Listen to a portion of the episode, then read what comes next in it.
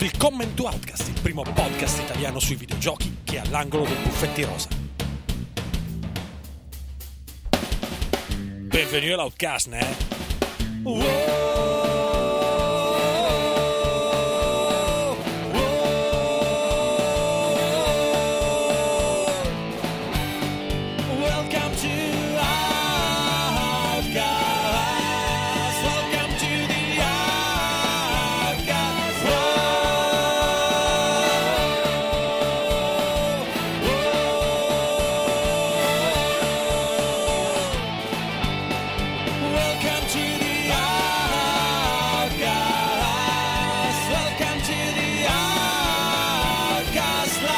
Ciao a tutti e benvenuti ad Outcast Magazine 33. Io sono Andrea Giuopep Maderna. Oggi con me ci sono 1, 2, 3, 4, 5, 6 persone.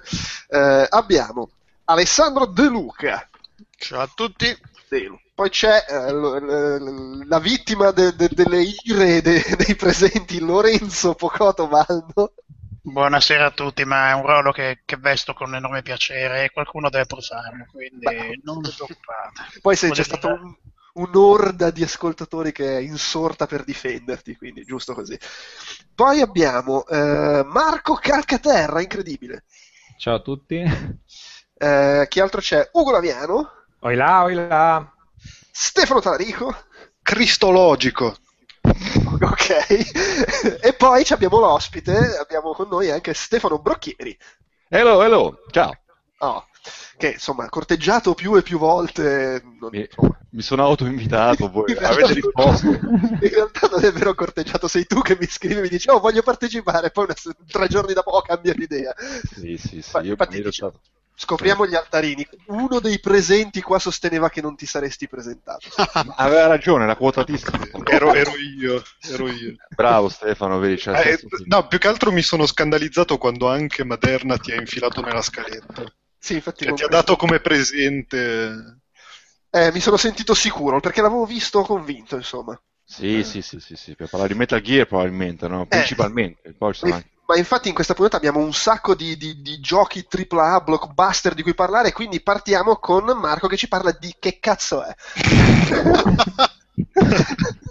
Il titolo è interessante. Eh sì, infatti. Allora, eh, il gioco si chiama TIS 100 eh, per gli italiani oppure TIS, eh, TIS 100, diciamo, che è un, eh, un puzzle game a- ad argomento programmatorio realizzato da Zachtronics, che è già stata famosa per Space Cam e più recentemente Infinity Factory. Ehm, Famosa 100 adesso.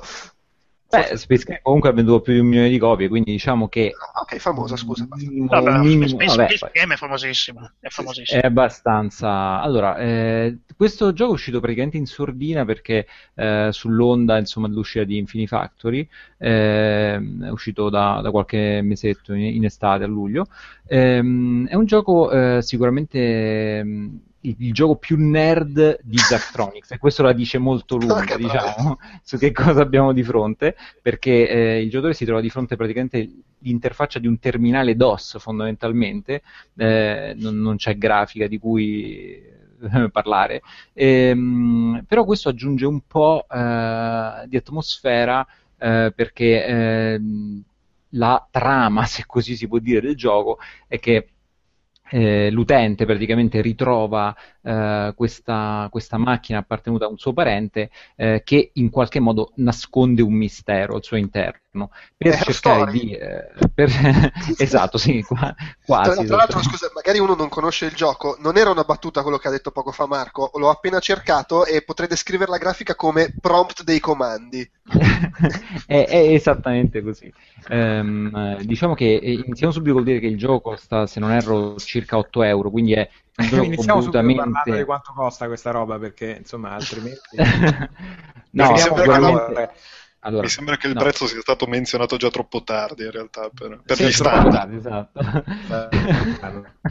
Eh, Ehm, Dovrebbe essere in base al prezzo. Sì, sì. Ehm, allora, eh, il gioco eh, fondamentalmente si svolge eh, su 12 pannelli, immaginatevi una sorta di griglia di 3x4 quadrati, in ognuno di questi quadrati è possibile inserire delle istruzioni eh, di programmazione che ricordano molto l'assembler. Questa è una cosa interessante da un lato, nel senso che ehm, le nuove generazioni, insomma, tutti noi abbiamo sempre sentito parlare del linguaggio assembler, poi in realtà eh, nessuno che non sia un addetto ai lavori sa esattamente di cosa si parla. Eh, quindi ehm, il, cioè quello che si fa nel gioco effettivamente è proprio programmare eh, questa macchina con dei linguaggi assembler che non sono esattamente al 100% eh, i linguaggi dell'assembler reale, ma che sicuramente danno un'ottima infarinatura di quello che l'assembler reale è. La stessa cosa accade in molti giochi diciamo, di, di Zachtronics. Naturalmente in questo caso, dovendo inserire dei, dei veri e propri comandi, come ad esempio add 0,1, eccetera, eccetera, eh, si ha eh, come dire, un gioco che ha una barriera di ingresso naturalmente molto più alta dei, dei suoi giochi precedenti. Ehm, detto questo, le limitazioni eh, del, del, gioco stesso, oppure, eh, ovvero la necessità di scrivere che, so, al massimo 10 istruzioni per ogni riquadrino diciamo, nel, presente in questa macchina, eh, lo rendono comunque un gioco, un puzzle game molto interessante nel momento in cui si entra nell'ottica di giocare a un puzzle game di programmazione. Naturalmente chi non è interessato alla programmazione programmazione non avrà alcuna, alcun interesse in questo gioco perché quello che si fa dall'inizio alla fine è programmare. Eh, però è, è sicuramente un, um, un, modo interessante di eh, declinare un po' quello che era stato visto in Space Cam, ovvero eh, avere un tot di ehm, in quel caso molecole in entrata e dover realizzare un qualcosa in uscita combinando quelle molecole in SpaceCam, qui si tratta di avere dei numeri fondamentalmente in entrata, dei dati di input e trasformarli in qualcos'altro. Ehm, quindi un gioco che anche a detta insomma, del, del, pubblico di Steam è stato comunque apprezzato dalla nicchia per cui era, per cui era mirato e e quindi un, un, buonissimo giochettino da, da Zachtronics che non ha sicuramente eh, come dire, la, la, grandezza, l'ampiezza di un Infinifactory o di uno Space Cam, ma che funge da perfetto divertisman per chi trova divertente stare a cervellarsi a spararsi con lo shotgun nei coglioni. Chi ha questa passione prema il grilletto quanto prima perché c'è veramente di, di che far festa ragazzi. quindi no no Ugo quindi fammi capire eh, Miyamoto quando programmava in Assembler Super Mario eh, oppure i programmatori in realtà che lo, che lo programmavano si stavano sparando nei coglioni No, però lo pagavano. Ma, vabbè, ma non pagavano. No, no, cioè, no, cioè, di... Tu che sei attento al denaro dovresti cogliere questa, questo giusto appunto di Maderna. Cioè, la differenza è che io giocavo a Super Mario, non programmavo in Assembler Super Mario. Oddio, io non lo so in realtà se lo pagavano. Ma quindi, no, no, ma Ugo, Ugo quindi tu trovi tu trovi impossibile che qualcuno si possa divertire programmando? No, no, ma io trovo possibile la qualunque. C'è gente che ama. Cioè, si... Ma quindi i no, rumor di oggi del primo ministro inglese dimostrano che ci si può veramente divertire in qualsiasi modo a questo mondo e ed tu... è tutto lecito e legale. Eh vabbè, ma va questo benissimo. sufismo non ci interessa. Tu, la, la, domanda è un'altra. Tu eh, pensi che sia strano divertirsi programmando? No, no, per i programmatori è sicuramente divertente quando si divertono a programmare. Ah, ok, quindi tutto a posto, quindi è po- potenzialmente divertente. È potenzialmente divertente, certo. Ah, ok, no, perché avevo capito male, invece poi in realtà siamo d'accordo. Guarda che ti fuori, eh.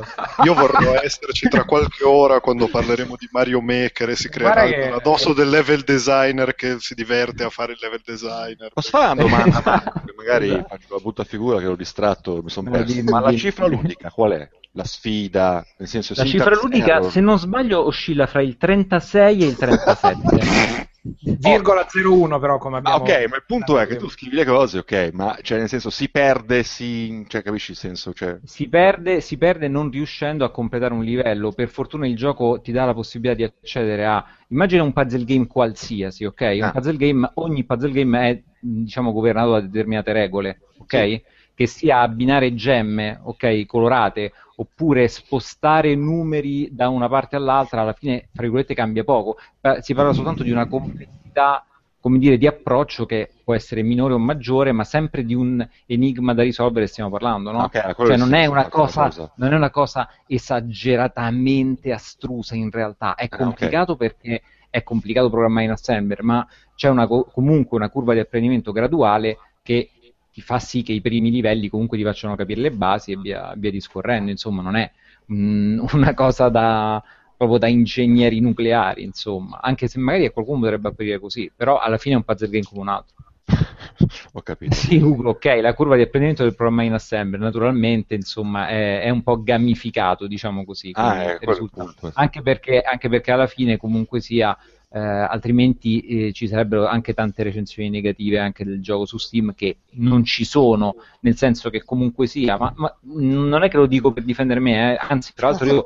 No, no, no, ma lo dico senza problemi. Io ho trovato più interessanti per me Infinifactory e Space Cam. Cioè, quindi non è che io sto dicendo, ah, TIS 100 è il gioco del mondo. No, tra l'altro io non ero forse nemmeno il target esatto del gioco, ok? L'ho trovato un puzzle carino, però un po', un po', ostico, diciamo, andando avanti. Ho trovato più divertenti Infinifactory e Space Cam, se vogliamo ecco, un paragone di questo tipo. Comunque, il fatto che su Steam, sto vedendo adesso, ci sono 716 recensioni positive e 15 negative, significa che comunque nel suo genere genere è un gioco fatto con tutti i grismi.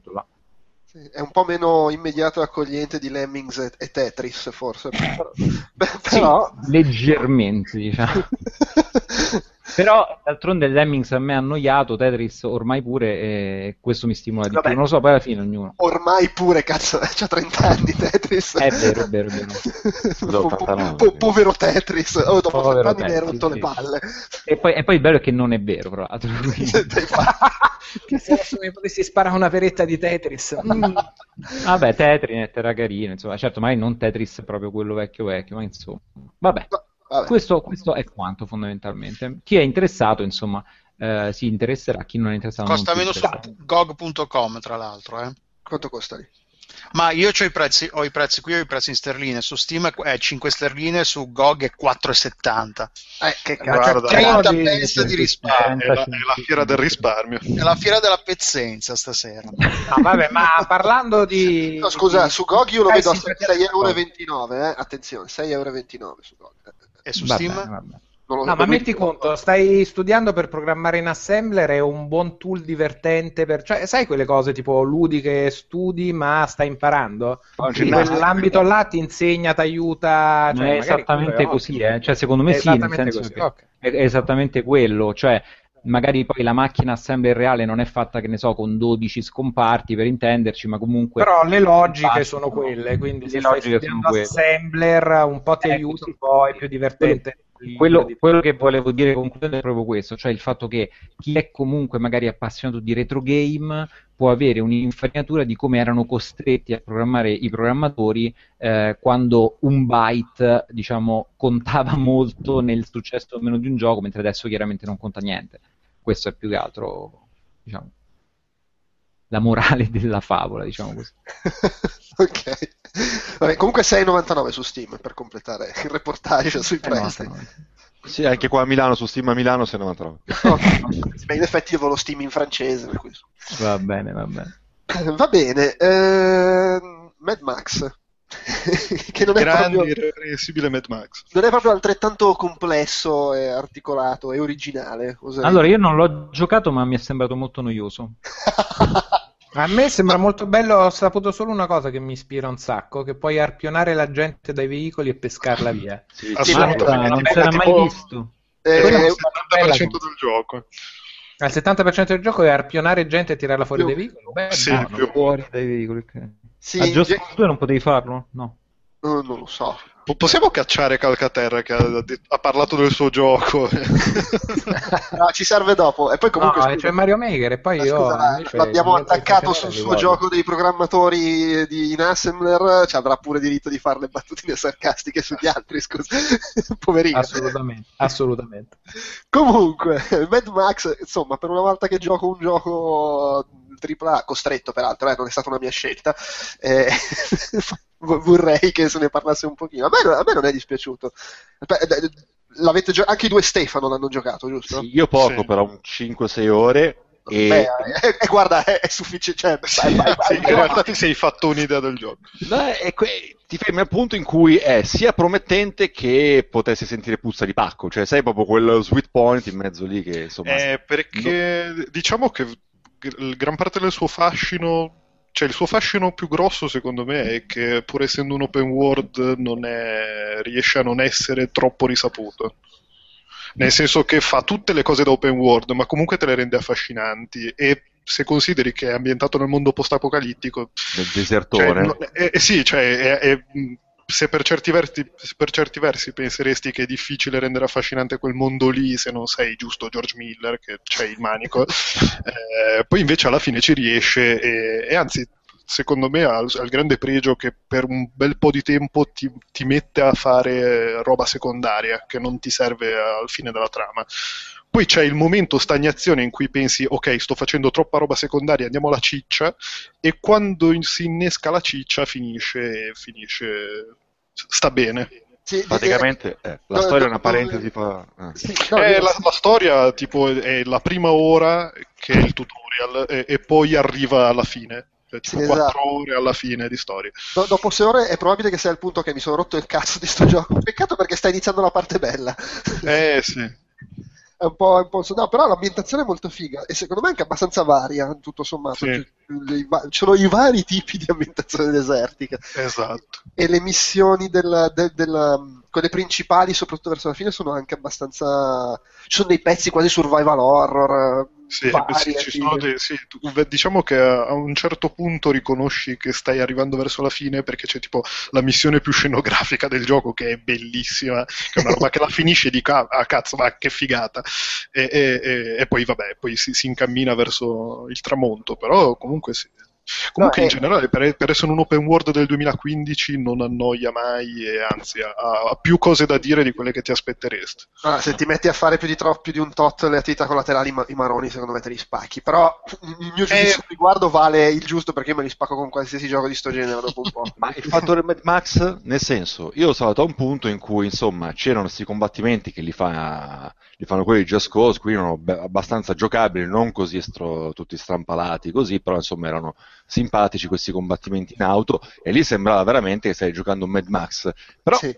ancora dovevano crescere per essere, sai, tipo che cazzo ne so, tu contro sette macchine, le moto. Quella cosa, no, moto eh. no. Le, le, le, diciamo i convogli, quelli più avanti, ci sono un buon numero di veicoli e secondo me sono molto figli divertenti. Quello che non, non riesce a fare mai, ma neanche ci prova, e vabbè, lo posso ah. anche capire, è il finale di Mad Max 2 che stai seguendo, c'è il camion e altre 25 auto. Ah, non ci sono situazioni così. Sì, cioè, non ci, soprattutto non ci sono treni o autotreni, cioè, il massimo che c'è è un furgone molto grosso che è un, è un, po' quella, ma non c'è la blindo cisterna per capirci. Perché quando pigiavi, insomma, si sentiva cazzo che era veramente il tie-in di Mad Max, sentivi proprio quel feeling, quella lotta, quella cosa, però dicevo, caspita, che sì, finiscono diciamo, subito queste cose. Cioè. Eh, diciamo che lo fa, lo fa abbastanza bene, ma non, non fa mai troppo. Volevo sapere Però, una cosa. No, no, le parti gioco... macchina, no, scusa, volevo solo dire, le parti in macchina sono eh. effettivamente molto fighe, divertente l'uso dell'arpione, puoi comprare i rostri con, con protezioni, cose, fare diversi tipi di cose e, e alla fine gli assalti ai multipli di macchine, di convogli di con tante macchine diventano fighi. Ci sono anche delle missioni costruite abbastanza bene. Ce n'è una in cui guidi un camion, però non raggiunge quei livelli di figaggine dei film. Non c'hai le vergini, insomma. Eh, no, di figaggine proprio in quel senso. Ah. no, però no, eh, da quel punto di vista è fatto bene, è fatta bene l'ambientazione e secondo me in generale è fatto bene perché poi alla fine l'hanno fatto nel mondo dell'ultimo film, ci sono i War Boy, tutte le robe dell'ultimo Mad Max, per cui l'ambientazione è quella. Gli manca magari quella potenza che hanno certe scene dei film, però insomma è anche, è anche abbastanza difficile da fare. A me, Lo dicono mediocre? Cioè c'è come voto alla missione preso mediocre? Cioè, uh, o super figo o mediocre? Io ho avuto l'impressione che questi a un certo poi ovviamente non lo so, ma secondo me questi stavano facendo il gioco che non c'entrava un cazzo col film. E poi gli ha fatto vedere il film, oh, figata. Infatti per, per, un anno non si è più visto niente del gioco, eh, perché l'hanno, l'hanno dovuto reskinnare. e poi l'hanno fatto del film, però non, non, avevano tutte le informazioni corrette, perché alcuni nomi non coincidono, cose del genere. Cerchiamo un attimo di affrontare il discorso storia caratterizzazione un po' così di sbiego. Cioè, io stavo per dire, guarda, mi sembra molto Mad Max per quello che ho giocato io, anche nel fatto che sei in queste distese, con una bella fotografia, un bel rendering e tutto, e questi silenzi. Poi ho detto, no, i silenzi mica tanto, perché c'è il cazzo di Gobbo di Notre Dame, che insomma, c'è, c'è la spalla. Beh, ma anche Max, cioè, ne- nella prima ora di gioco parla più che in quattro film messi Eh, assieme. infatti. Ah, quindi anche lui, insomma. Eh, eh, vai, ma sai, è un videogioco, ti devo spiegare, devo andare di là, devo fare questo, le missioni. No, vabbè, sì, ecco, da quel punto di vista non è... Però il, il finale è molto figo e molto Mad Max, secondo me. Sì. a parte, Sì. la parte fino all'ultima ora, tipo, non lo so. Volevo sapere una Sì, cosa. comunque diciamo, ma- diciamo, diciamo che all'inizio C'è una domanda eh, che, che sta cercando di fare Marco da un po'. Spara. No, Prego. no, ma mm, non avete ancora detto una cosa, ma dal punto di vista della, della difficoltà, diciamo, il giocatore è troppo overpowered rispetto al mondo di gioco, cioè si ha mai la, la sensazione di essere in pericolo oppure vai tranquillo, spacchi tutto fino alla fine? Allora, secondo me una cosa figa è che non inizi che sei una merda, come succede spesso in sti giochi, cioè puoi subito farti valere, sei Mad Max, porca puttana, cioè puoi andare in giro e abbattere, però fai fatica perché devi comunque potenziarti la macchina, se provi a fare cose, cioè se provi ad andare subito dove non dovresti andare, pigli gli schiaffi, mettiamola Mm. così. Però sì, ovviamente comunque non è, non è Dark Souls. per- No, no, no, ok, ok, ma è un grindone poi alla fine, nel senso... No. No, in realtà no. È, impo- sai Ok. cosa? È importante secondo me giocare bene all'inizio, nel senso che c'ha la classica struttura che tu se conquisti liberi il territorio dai cattivi, ottieni vantaggi eccetera. Se tu ti impegni un po' in un territorio, ti crei tutta una rete di gente che ti procura le risorse e a quel punto a me non è successo mai di dovermi fermare perché dovevo accumulare risorse per comprare roba. Però se non fai sta cosa all'inizio, probabilmente è arrivata a metà, dici porca puttana, devo ammazzare 200 nemici perché mi servono i rottami per costruire Ok. le cose. Sì, sì, Però sì. diciamo, Eh. an- diciamo anche che, cioè almeno secondo me, è- è la cosa buona del gioco è che appunto, come dicevo prima, ti fa venire voglia di esplorare comunque, di vedere le, le diverse situazioni, perché sì, ci sono degli elementi ricorrenti, anche se vogliamo ri- ricorrenti nel filone open world, ma, ma comunque sono fatti bene, sono caratterizzati secondo la diversa zona in cui ti trovi. Io Poi comunque i- testa, i-. i vari stronghold sono diversi l'uno dall'altro, con proprio una- anche una diversa sistemazione dei, dei nemici e delle cose da fare. Secondo me, bene o male, ti invoglia. Quindi, comunque, la- anche se grindi, in realtà eh, non hai quell'impressione di fastidio e di. Mm. Ma Sì, considerate, considerate il 70% di Metacritic eh, sottovalutante? Eh, dipende. Beh, io, io gli ho dato 8, quindi. Sì, è che vabbè, secondo me è un po' sottovalutante per quella che è la media dei voti in generale del pianeta. Poi ci può Ah, stare. ok. Però, boh, sì. E il problema è che è un 70 che fa la media fra degli 85 e dei 4, per cui sai. Anche 4. Sì, sì, ha preso anche dei voti bassi. Oh, vabbè, ma che- insomma, è, è vero che non fa nulla di eccezionale di mai visto prima, ti deve piacere Mm. l'ambiente. Poi è anche vero una cosa, tecnicamente secondo me si vede un po' che è un gioco che è- inizialmente doveva essere cross eh, gen- generazionale, diciamo. Mm. Non che sia brutto, eh, i paesaggi secondo me sono molto fighi, però poi se vai a vedere nei dettagli ci sono cose mortarelle. eccetera. No, poi, poi diciamo anche che nel periodo delle recensioni ha avuto degli scazzi tecnici. eh, Sì, su, è lì su console. anche- Esatto, sì. Io l'ho Ah, giocato ok, ok. che, che comunque hanno corretto. poi in realtà li hanno corretti quasi subito, eh, però. E lì Sì. ti resta il marchio un po', sì.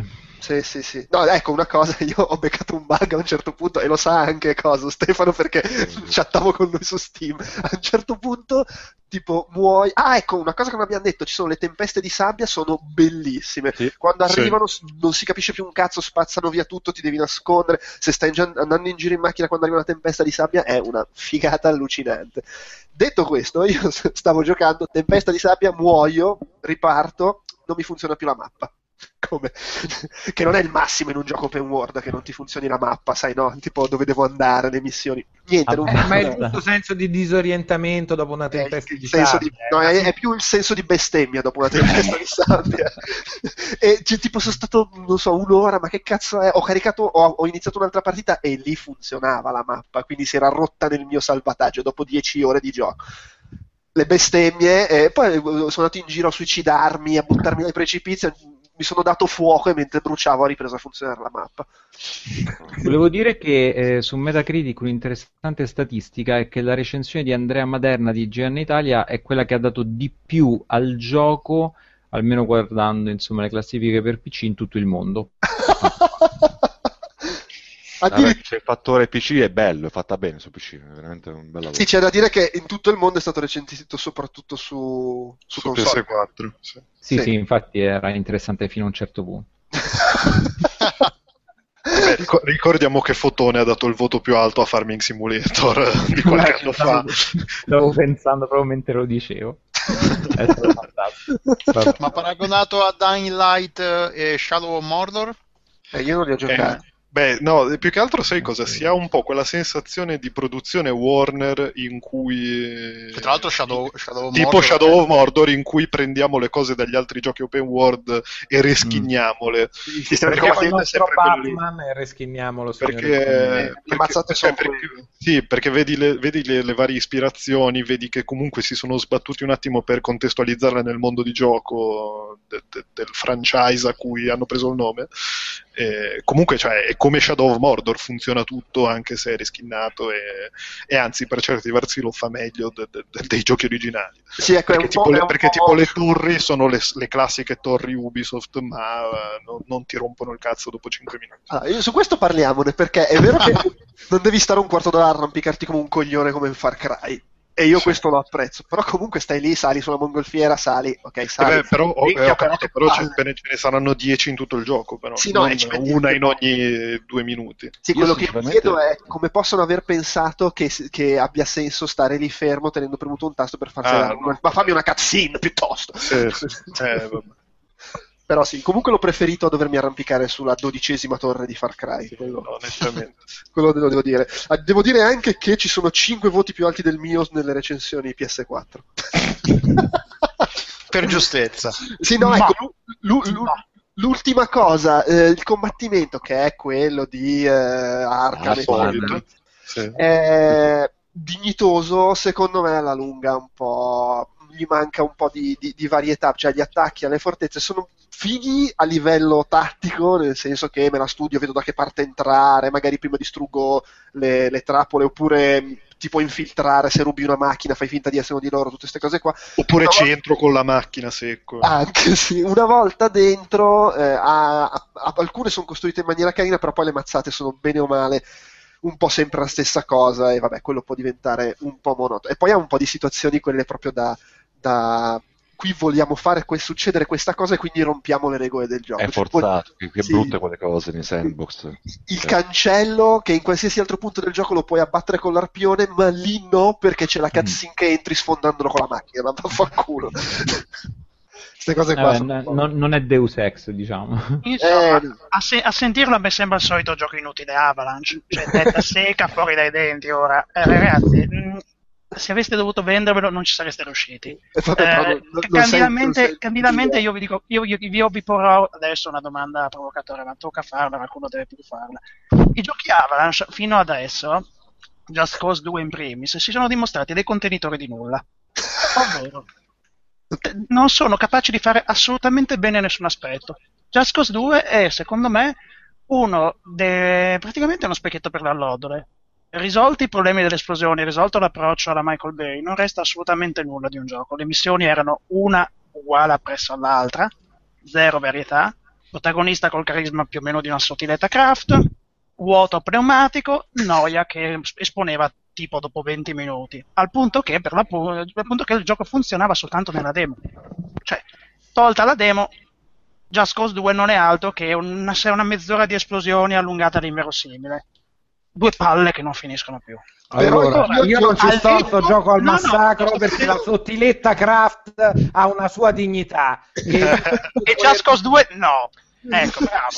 Al netto dell'idolatria che nutrite per il film, nutrite, nutrite, non nutriamo, nutrite, ok? Eh, non è un problema se non capisci un cazzo di cinema. Comunque, Ma vai no, avanti. Eh, ma- ma- ma- guarda, se vogliamo, vogliamo aprire 40 capitoli quanti ne vuoi. No, ma dai, sto non, ho detto che mi, non ho detto che mi abbia fatto schifo. Non ho detto che non nutro l'idolatria che c'è in giro. Sì, vai.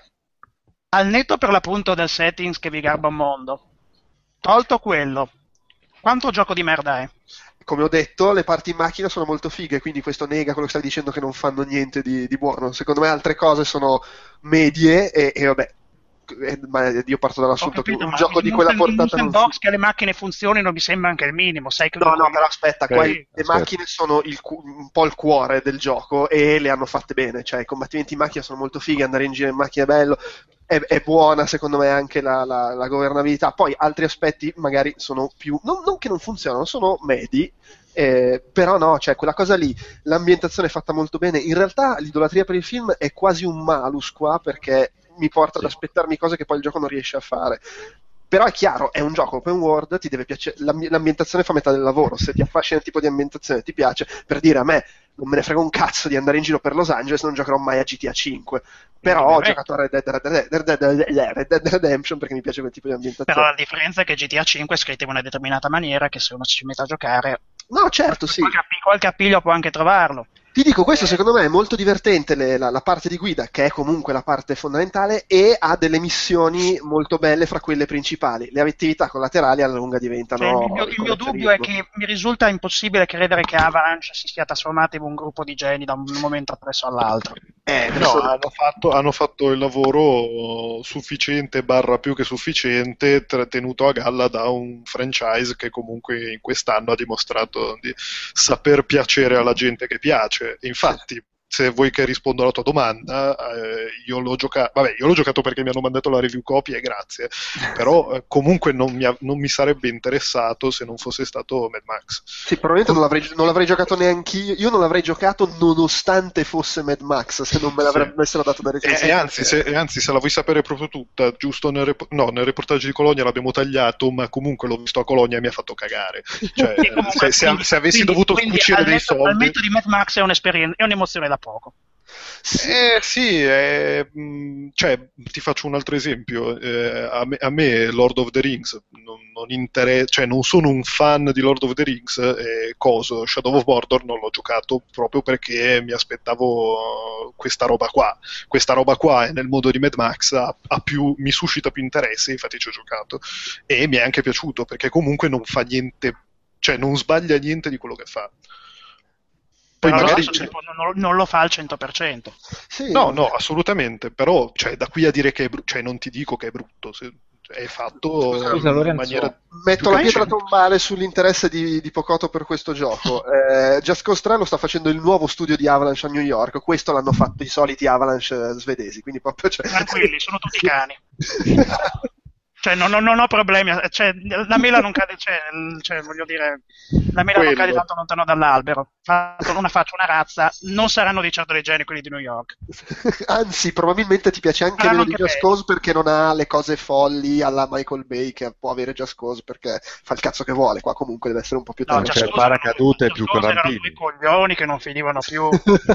E agganciavi tre volte il rampino, utilizzavi i petardini o il- le, le bombole del gas per far volare la gente col modello fisico. Dicevi, ah, che bello il modello fisico, poi te ne sbattevi i coglioni a naso.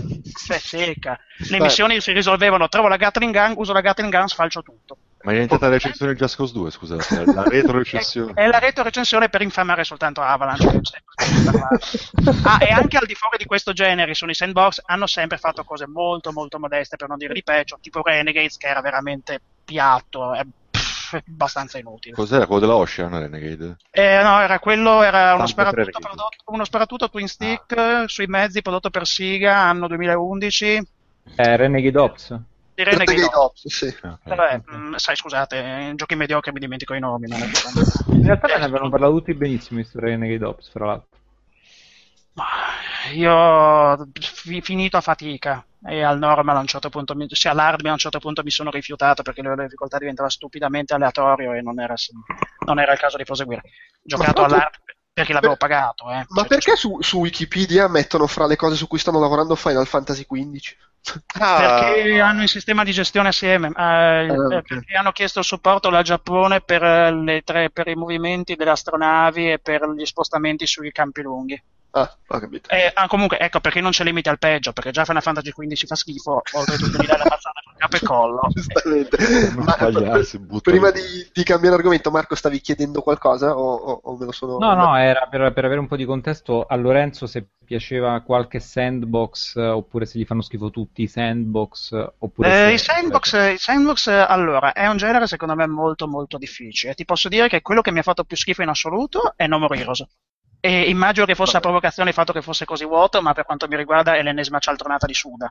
Quindi, Eh, finisce lì.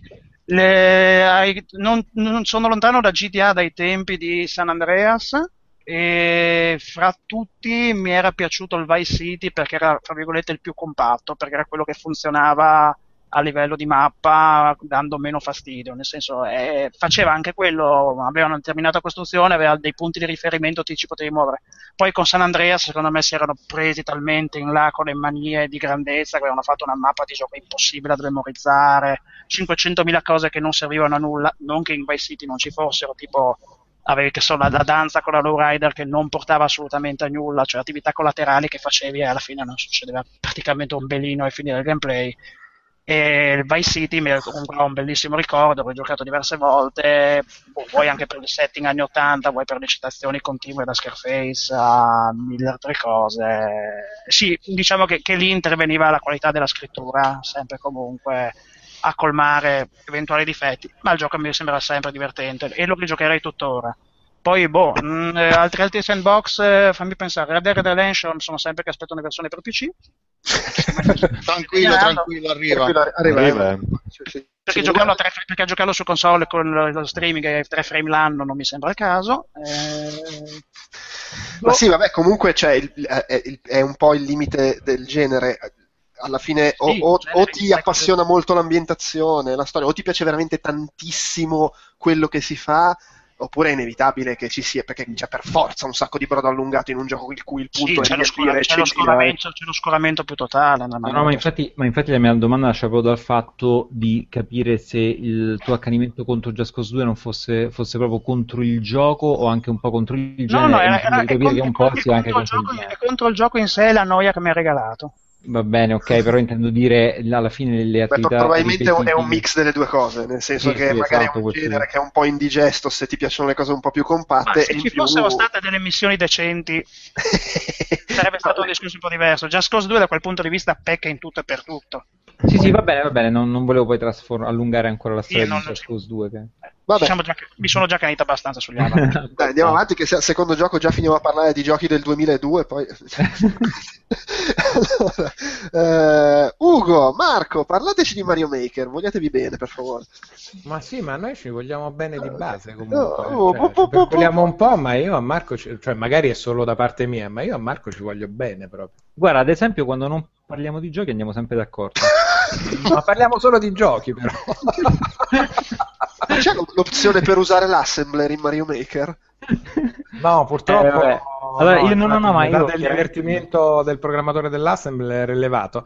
Allora, una cosa posso dire di Mario Maker: che se i tool di sviluppo fossero tutti divertenti da utilizzare come Mario Maker, la, la qualità della mia vita salirebbe del 300.000% probabilmente. Mm. È molto, è molto ben pensato. Allora, sicuramente avrà dei limiti sulle robe iper segaiole, ma l'idea di fare un tool di sviluppo che è così divertente da utilizzare, che è proprio giocoso sia nelle modalità che nelle espressioni che, che utilizza, cioè scuoti la tartaruga e da verde diventa rossa perché l'hai fatta incazzare, ha tante piccole chicchette questo editor uh, di livelli di Mario classico che è difficile non innamorarsene, oltre a una facilità e una semplicità di utilizzo che gli editor di questo tipo, quando vengono provati su console, tendono a non avere. In parte è un vantaggio dato da faccio un platform bidimensionale che è meno complesso di quello che puoi fare, che ne so, con un Little Big Planet a livello teorico, ma è anche estremamente meno spaventoso e terrorizzante da approcciare e da utilizzare, un po' per uh, le chicche loro che mettono, un po' proprio per come è pensato, cioè utilizzare la mano di mettere giù un sacco di blocchi, fare cose, pensare, reiterare, avere la possibilità di vedere quali sono le scie dei salti di Mario per calibrare meglio e rimettere a posto è proprio troppo, molto meglio realizzato di quello che temevo. Metti conto, il primo esperimento di Nintendo in questo campo è stato WarioWare Do It Yourself, che a livello di logiche e di possibilità, pur nel suo essere microgiochi da 5, 10, 20 secondi, era estremamente più complesso e terrorizzante, cioè avevi dei tutorial che erano delle mattonate sulle balle nonostante la sempre infernali. Questo qui è proprio pacioso, cioè lo puoi mettere in mano un bambino e ci si diverte. E i risultati, a seconda della creatività e delle sono già volendo incredibili, c'è il dramma di vedere 250 livelli automatici o quelli super difficili, non pensate, però la gente giustamente non è un level designer, butta giù, faccia le, le ispirazioni del momento. Il lato che mi sento di criticare finora è proprio quello che a livello di pubblicazione, quello che vedi, vengono premiati i primi livelli che hanno avuto successo, quindi ti ritrovi in classifica da più ci sei, più hai fatto una cosa, più voti c'hai, più fai fatica a trovare magari la cosa nuova, interessante, un po' diversa, cioè tendi a vedere un po' il successo che però è dettato dal pubblico delle cose o ultra impossibili o ultra automatiche che però sono meno divertenti da giocare. Cioè, quello che ho trovato io è fatica nel trovare dei livelli che fossero ben calibrati per non essere o la sfida impossibile di quello che se lo sa giocare, se l'è progettato e ha fatto il livello incubo Dark Souls Mario o la via di mezzo. Come tool e come cosa è cicciosissimo. L'ho trovato Ma proprio delizioso. a, a quello Sonic, come si chiama? Little Big Planet. Little Big Planet? Eh, È quello che dicevo prima, che è estremamente più approcciabile, semplice, ha meno elementi e meno possibilità, ma come tool da utilizzare è troppo più gradevole e veramente utilizzabile a qualsiasi livello. E poi una volta No, che hai fatto io- il livello è divertente da giocare, al contrario di quelli di Little Big Planet. Eh, Ma quelli hanno un problema di partenza, ma se non metti a posto no, la fisica di Little Big Planet, eh, purtroppo, sai, uno ha una fisica di Dio da 30 anni a questa parte, e l'altro una fisica di merda dal day one, e Esatto. Little Big si Metastasi ha sempre fatto schifo. e quello un po' si riflette su quanto possono essere divertenti da giocare. E poi è Sony, voglio dire, eh, scusate, è, una so- è un platform sonaro, non può avere gameplay, cioè è allergico al gameplay. Beh, il discorso di, di- di Ugo hai ragio- perfettamente ragione. Oggi è uscito un filmato di un livello organizz- sì, realizzato da un super, cioè uno, uno che finisce Super Mario World eh, a occhi chiusi, ottimizzando soltanto una parte del suo emisfero cerebrale, mentre si scappera e si taglia anche le unghie dei piedi. Una roba complicatissima, insopportabile, in cui bisogna rimbalzare con 50 bombe. Ecco, il, il problema secondo me è il timore che vengano fuori questi livelli che sono soltanto stupida frustrazione, senza togliere nulla, capaci- nulla alle capacità della persona che dopo 11.000 tentativi è riuscito ad arrivare in fondo. Eh, Miyamoto e Nintendo di, di per sé eh, badano all'accessibilità, non, non vogliono, mh, che accessibilità che non significa mancanza di sfida o mancanza di profondità.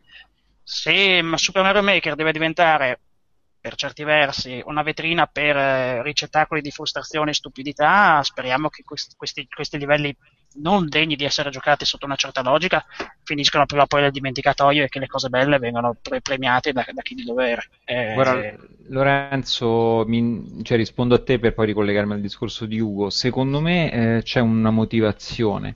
La motivazione, secondo me, è intrinseca nel più grande difetto di Mario Maker, ma attenzione, a me Mario Maker sta piacendo molto, però eh, la mancanza di checkpoint, quindi praticamente l'impossibilità, uno, di creare un checkpoint di metà livello, due, di fare dei livelli collegati fra loro, quindi non è che uno può fare, che ne so, un World 1-1-1-2 da giocare in sequenza, a meno di non costringere l'utente a eh, giocarseli in sequenza. Puoi al massimo sì, chiama- chiamarli così. eh, Esatto, sì, sì, esattamente. Sì. Ma che cosa, che cosa succede? Che praticamente quando tu stai progettando un livello è come se dovessi dare tutto, fra virgolette, in quei due minuti, mentre invece quando tu progetti un Super Mario, per dire, nella sua interezza, puoi permetterti, secondo me, di avere dei livelli più ariosi, ma se tu in realtà ripensi a un singolo livello di Super Mario, pur apprezzandone magari la genialità, il design, eccetera, paradossalmente nell'ottica di Super Mario Maker secondo me perderebbe, cioè nell'ottica di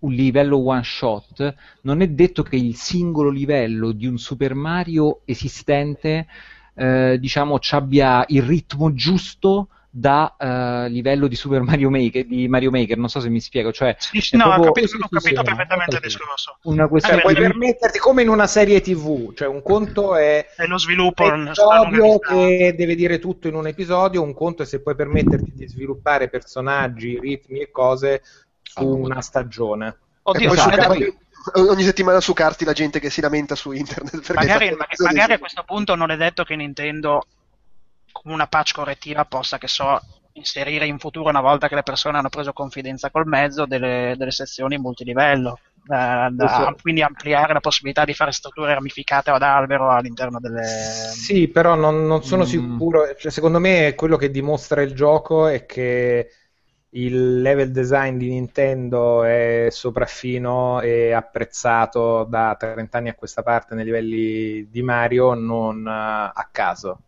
Beh, certo. Per la gente, ed è normale ed è giusto così, è difficilissimo non, non, tanto fare sfide difficili, quanto riuscire a dare un giusto ritmo e respiro allo sviluppo di un livello. Quindi ti ritrovi da una parte l'horror, l'horror vacui di buona parte degli utenti che ci deve mettere tutto dentro, quindi ci devono essere tutti i nemici, tutte le sfide possibili, tutti gli intrighi e non avere quel concetto di ti do respiro, ti do una sfida, ti do un qualcosa che cresce, poi diminuisce, ti do del ritmo. Però queste sono doti che giustamente non, è che devono avere tutti, quindi quando ti ritrovi ad avere l'enorme democraticità dell'Intertron a disposizione di queste cose, poi ti ritrovi tutto quello che comporta, quindi alcune perle qui e, qui e là e una marea di merda sì, sì secondo, secondo, me questo problema che esiste verrà, tra virgolette, risolto con le board di appassionati che potranno fare una, che so, delle, delle, delle, dei consigli sui livelli che meritano di essere giocati o comunque sì, sarebbe bello se andare a fare una cernita. Pick, degli editorial pick, capito? Un, delle cose un attimo più circostanziate dove mm. gente con criterio presenta alcune cose, mentre sul successo generale poi è facile che, almeno all'inizio, poi siamo veramente all'inizio, magari col tempo sì, queste infatti. cose si dispiegano meglio, però all'inizio ti ritrovi una valanga di livelli automatici, una valanga di livelli ultra impossibili e qua e là delle chicche anche con delle idee. La cosa fighissima è che vedi effettivamente come gli strumenti dati in mano alle persone creano un sacco di cose differenti, poche magari che uno può apprezzare, poi dipende anche dai gusti personali, però trovi effettivamente che con pochi elementi logici, con poche strutture di linguaggio, si possano creare delle cose così differenti, anche così lontane da Mario. Cioè tu dai delle lettere e poi con quelle lettere fai delle frasi di ogni tipo. Ci sono le scimmie che ci battono sopra sulla macchina da scrivere e quelli che riescono a tirare fuori qualcosa di altro. Sì, beh, è, è, la, è, la, è la teoria della linguistica cioè sì. quello, quello, che poi che, che Chomsky portò avanti al, a dispetto del, del, suo maestro, il quale riteneva che noi in determinati contesti, in determinate situazioni, utilizziamo un frasario di frasi fatte che vengono utilizzate alla bisogna semplicemente per assolvere determinati compiti. Mentre Chomsky sosteneva che eh, una persona una volta imparare, eh, una volta hanno preso i rudimenti della grammatica può essere libero di creare, o non solo creare nuovi termini, ma comunque dare un senso di libertà nella maniera più assoluta a quello che dice, a quello che pensa, a quello che fa. Io volevo mh, completare quello che stavo dicendo, eh, dicendo che mio figlio di 7 anni, per dire, utilizza il gioco, utilizza l'editor, eh, naturalmente non ha magari la concezione di un livello che può funzionare o meno, però si rende conto anche da solo poi alla fine di che cosa magari funziona o no, quindi eh, per ritornare a quello che diceva Ugo, è un gioco che comunque appunto ha una semplicità di utilizzo che è perfetta anche per eh, i ragazzini e questa è una cosa sicuramente molto bella. Ehm, per come sono fatto io, che vengo dall'editor di Trials Evolution, ho naturalmente trovato l'editor di Mario Maker un po' limitato nel senso che ehm, c'è poco controllo sulle cose fini, se, beh, che però è una cosa eh, sensata, diciamo, cioè è, è, molto difficile rompere l'editor, cioè rompere i sistemi stessi di Super Mario, ok? Ed è sicuramente questo ehm, quello che Nintendo voleva, cioè impedire da un lato ai giocatori di distruggere troppo quello che Mario è. Per esempio, almeno che non, non mi sia perso la possibilità, ma comunque la, la, stellina, per dirne una, che ti dà l'invulnerabilità, se non erro, dura sempre la stessa durata. Ugo, non so se puoi confermare o no. Cose sì, sì, di questo non, tipo. Non, ha, non, hanno permesso ai singoli termini, diciamo, grammaticali di esatto. essere completamente stravolti. Però l'abbinamento di questi singoli termini invece viene, oh, può essere no, no, infatti, ma infatti, stravolto. Ma infatti secondo me va bene così, nel senso che quello che doveva essere, l'unica cosa che mi dà veramente fastidio è soltanto l'assenza dei checkpoint, sinceramente. Per il resto, per quello che riguarda l'affluenza appunto sul, uh, sul uh, marketplace, chiamiamolo così, dei livelli, um, di tanto schifo è anche perché il gioco appunto è appena uscito. Quindi secondo me quello che succederà poi alla fine è che ognuno si creerà una sorta di eh, cerchia di autori preferiti e eh, autori preferiti barra amici e si divertirà secondo me anche di più a vedere quello che hanno realizzato persone che si conoscono oppure che magari sanno avere una visione magari abbastanza comune ecco, di so, difficoltà oppure design dei livelli eccetera eccetera. Quindi secondo me è un gioco molto interessante infatti io per dire sono molto interessato a vedere i livelli tuoi quelli di Babic. Diciamo sì ho provato anche qualcuno di quelli più votati ma non, non è che mi dà più di tanto, cioè magari sì, trovo per carità il livello geniale, quelli che hanno rifatto la sigla di Dragon Ball, sì, per carità è interessante, però magari ecco mi, mi stimola di più vedere i livelli fatti da persone che conosco oppure fatti con un, certo tipo di, di, criterio.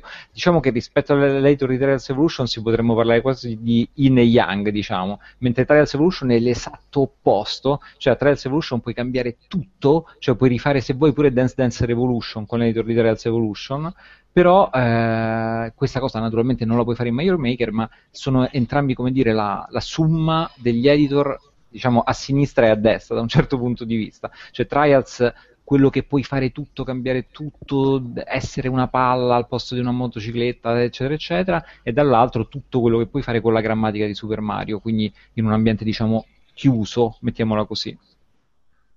Sì, una, un'altra cosa che mi preme sottolineare è che poi hanno messo degli strumenti di, tra virgolette, debug del proprio level design che secondo me sono ottimi. A parte i commenti che ti possono apparire piazzati in alcuni punti precisi del tuo livello in cui ti bestemmiano contro, ti dicono quello che... ma puoi vedere dove è morta la gente, quanta gente ha superato il tuo livello, su quanti l'hanno giocato ha del, delle cose troppo carine che uno dice potevano non pensarci, invece ci sono e quando le vedi dici ah vedi questa è proprio un, un'idea brillante, cioè vedere sì. tutte le crocine di dove sono morte e dici ah sai che c'è questo livello, qua effettivamente a questo punto l'ho fatto che non va bene, posso reiterarci, è un peccato e allo stesso tempo ha senso che quando pubblichi un livello non puoi reiterarci se non uh, ripubblicandolo da zero e perdendoti gli eventuali feedback, però questo ha il suo senso nel senso che fai un livello che viene stravotato, poi lo cambi, ci metti 200 robe di merda eh, e sì. è giusto che non sia più così come... No, quello è inevita- inevitabile. È inevitabile. Diciamo che ecco, io non, non mi ricordo se tu puoi dare, puoi definire la difficoltà del tuo livello, mi sa di no, vero?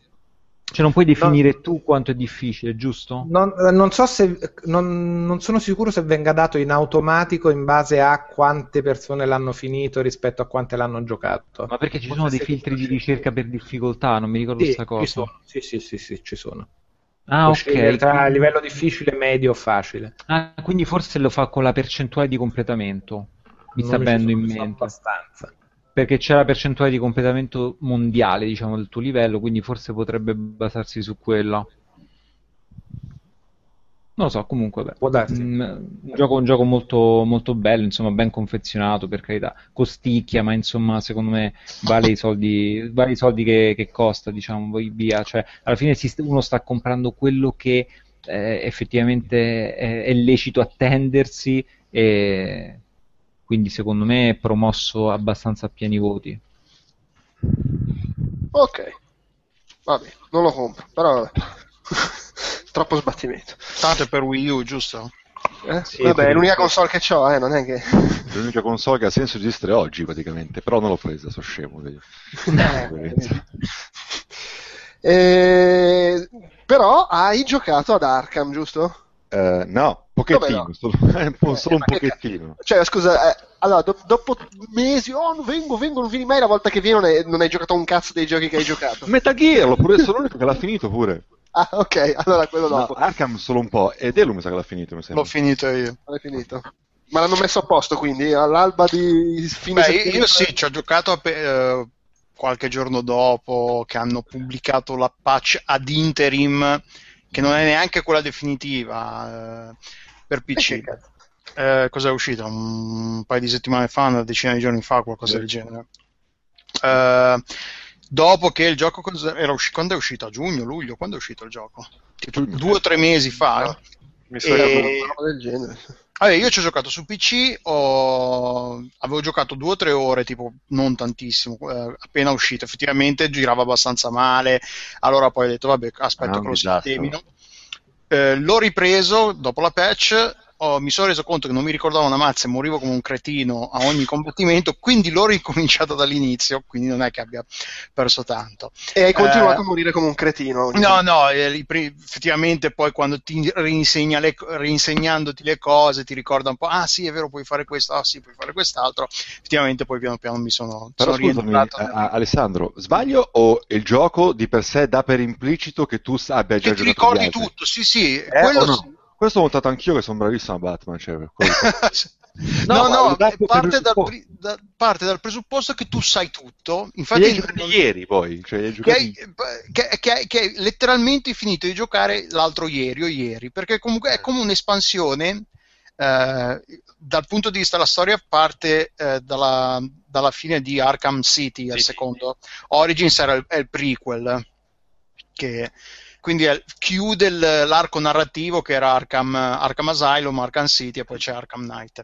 Eh, sì, pa- praticamente pa- Da parte- presupposto pre- prendendo il discorso che avete fatto per Mad Max, non parti come un personaggio che non ha nulla, hai, pratica- hai già quasi tutto quello che avevi alla fine di Arkham, ah, Arkham City e poi attraverso il, il- il- trick narrativo del, del tizio che ti dà gli upgrade per la tuta, per la Batmobile e tutto il resto, potenzi e sempre più abilità. Eh, però sì, all'inizio hai tutte queste abilità che dici, ma madonna, ma cos'è tutta sta roba? È un po'... E non eh, te le spiega.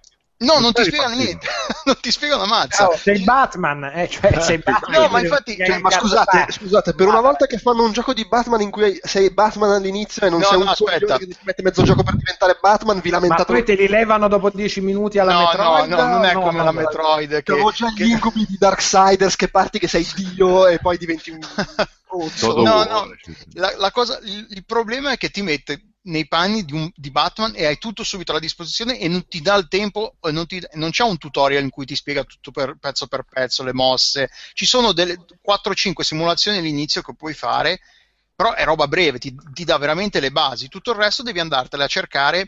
E c'è nelle- avuto un'amnesia con tutti i cazzotti che piglia in testa Batman, scusa. Scusa, Sì, eh, Alessandro, No, no, io sono...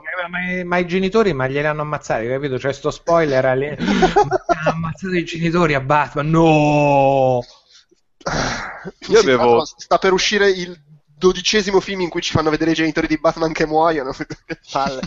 Ah sì, Questo di nuovo. comunque sia, è anche la cosa, l'episodio della Batmobile, no? Per quello che ho provato io, a me sembrava una bella aggiunta. Poi non so se la lunga rompe i coglioni, eccetera, però sembrava No, una io, cosa allora, che- io l'ho finito, ci ho giocato. Appunto, l'ho- eh. tra l'altro, guarda- pa- saltando al finale, c'è questa rottura di coglioni che per vedere il finalone, proprio l'ultimo finale, devi completare tutte le missioni secondarie. Va di moda. Kojima!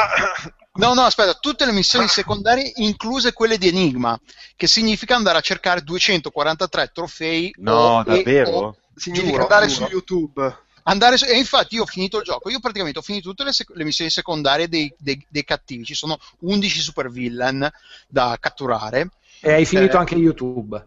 E poi ho finito, io ne Però, ho catturati scusa, 10, Alessandro, ho una domanda. dimmi, Il finale vero, in che senso? Cioè, ti aggiunge la scena. È come Mass Effect che vedi una cazzatina in più se hai fatto 5.000 punti di super. eh, Ma no, cazzo- allora, la manina sì. che vibra, vedi una manina che vibra e dici, No, "Oh, no, ne no, è proprio valsa la o, pena. o c'è proprio una lunga sequenza in più o si svela qualcosa. No, no, c'è una lunga sequenza in più che Oh. chiude narrativamente tutta la cosa. Praticamente il gioco, dopo che, che fai il, fini- ammazzi il boss finale, no, ammazzi no perché eh, Batman non No, ci spoiler.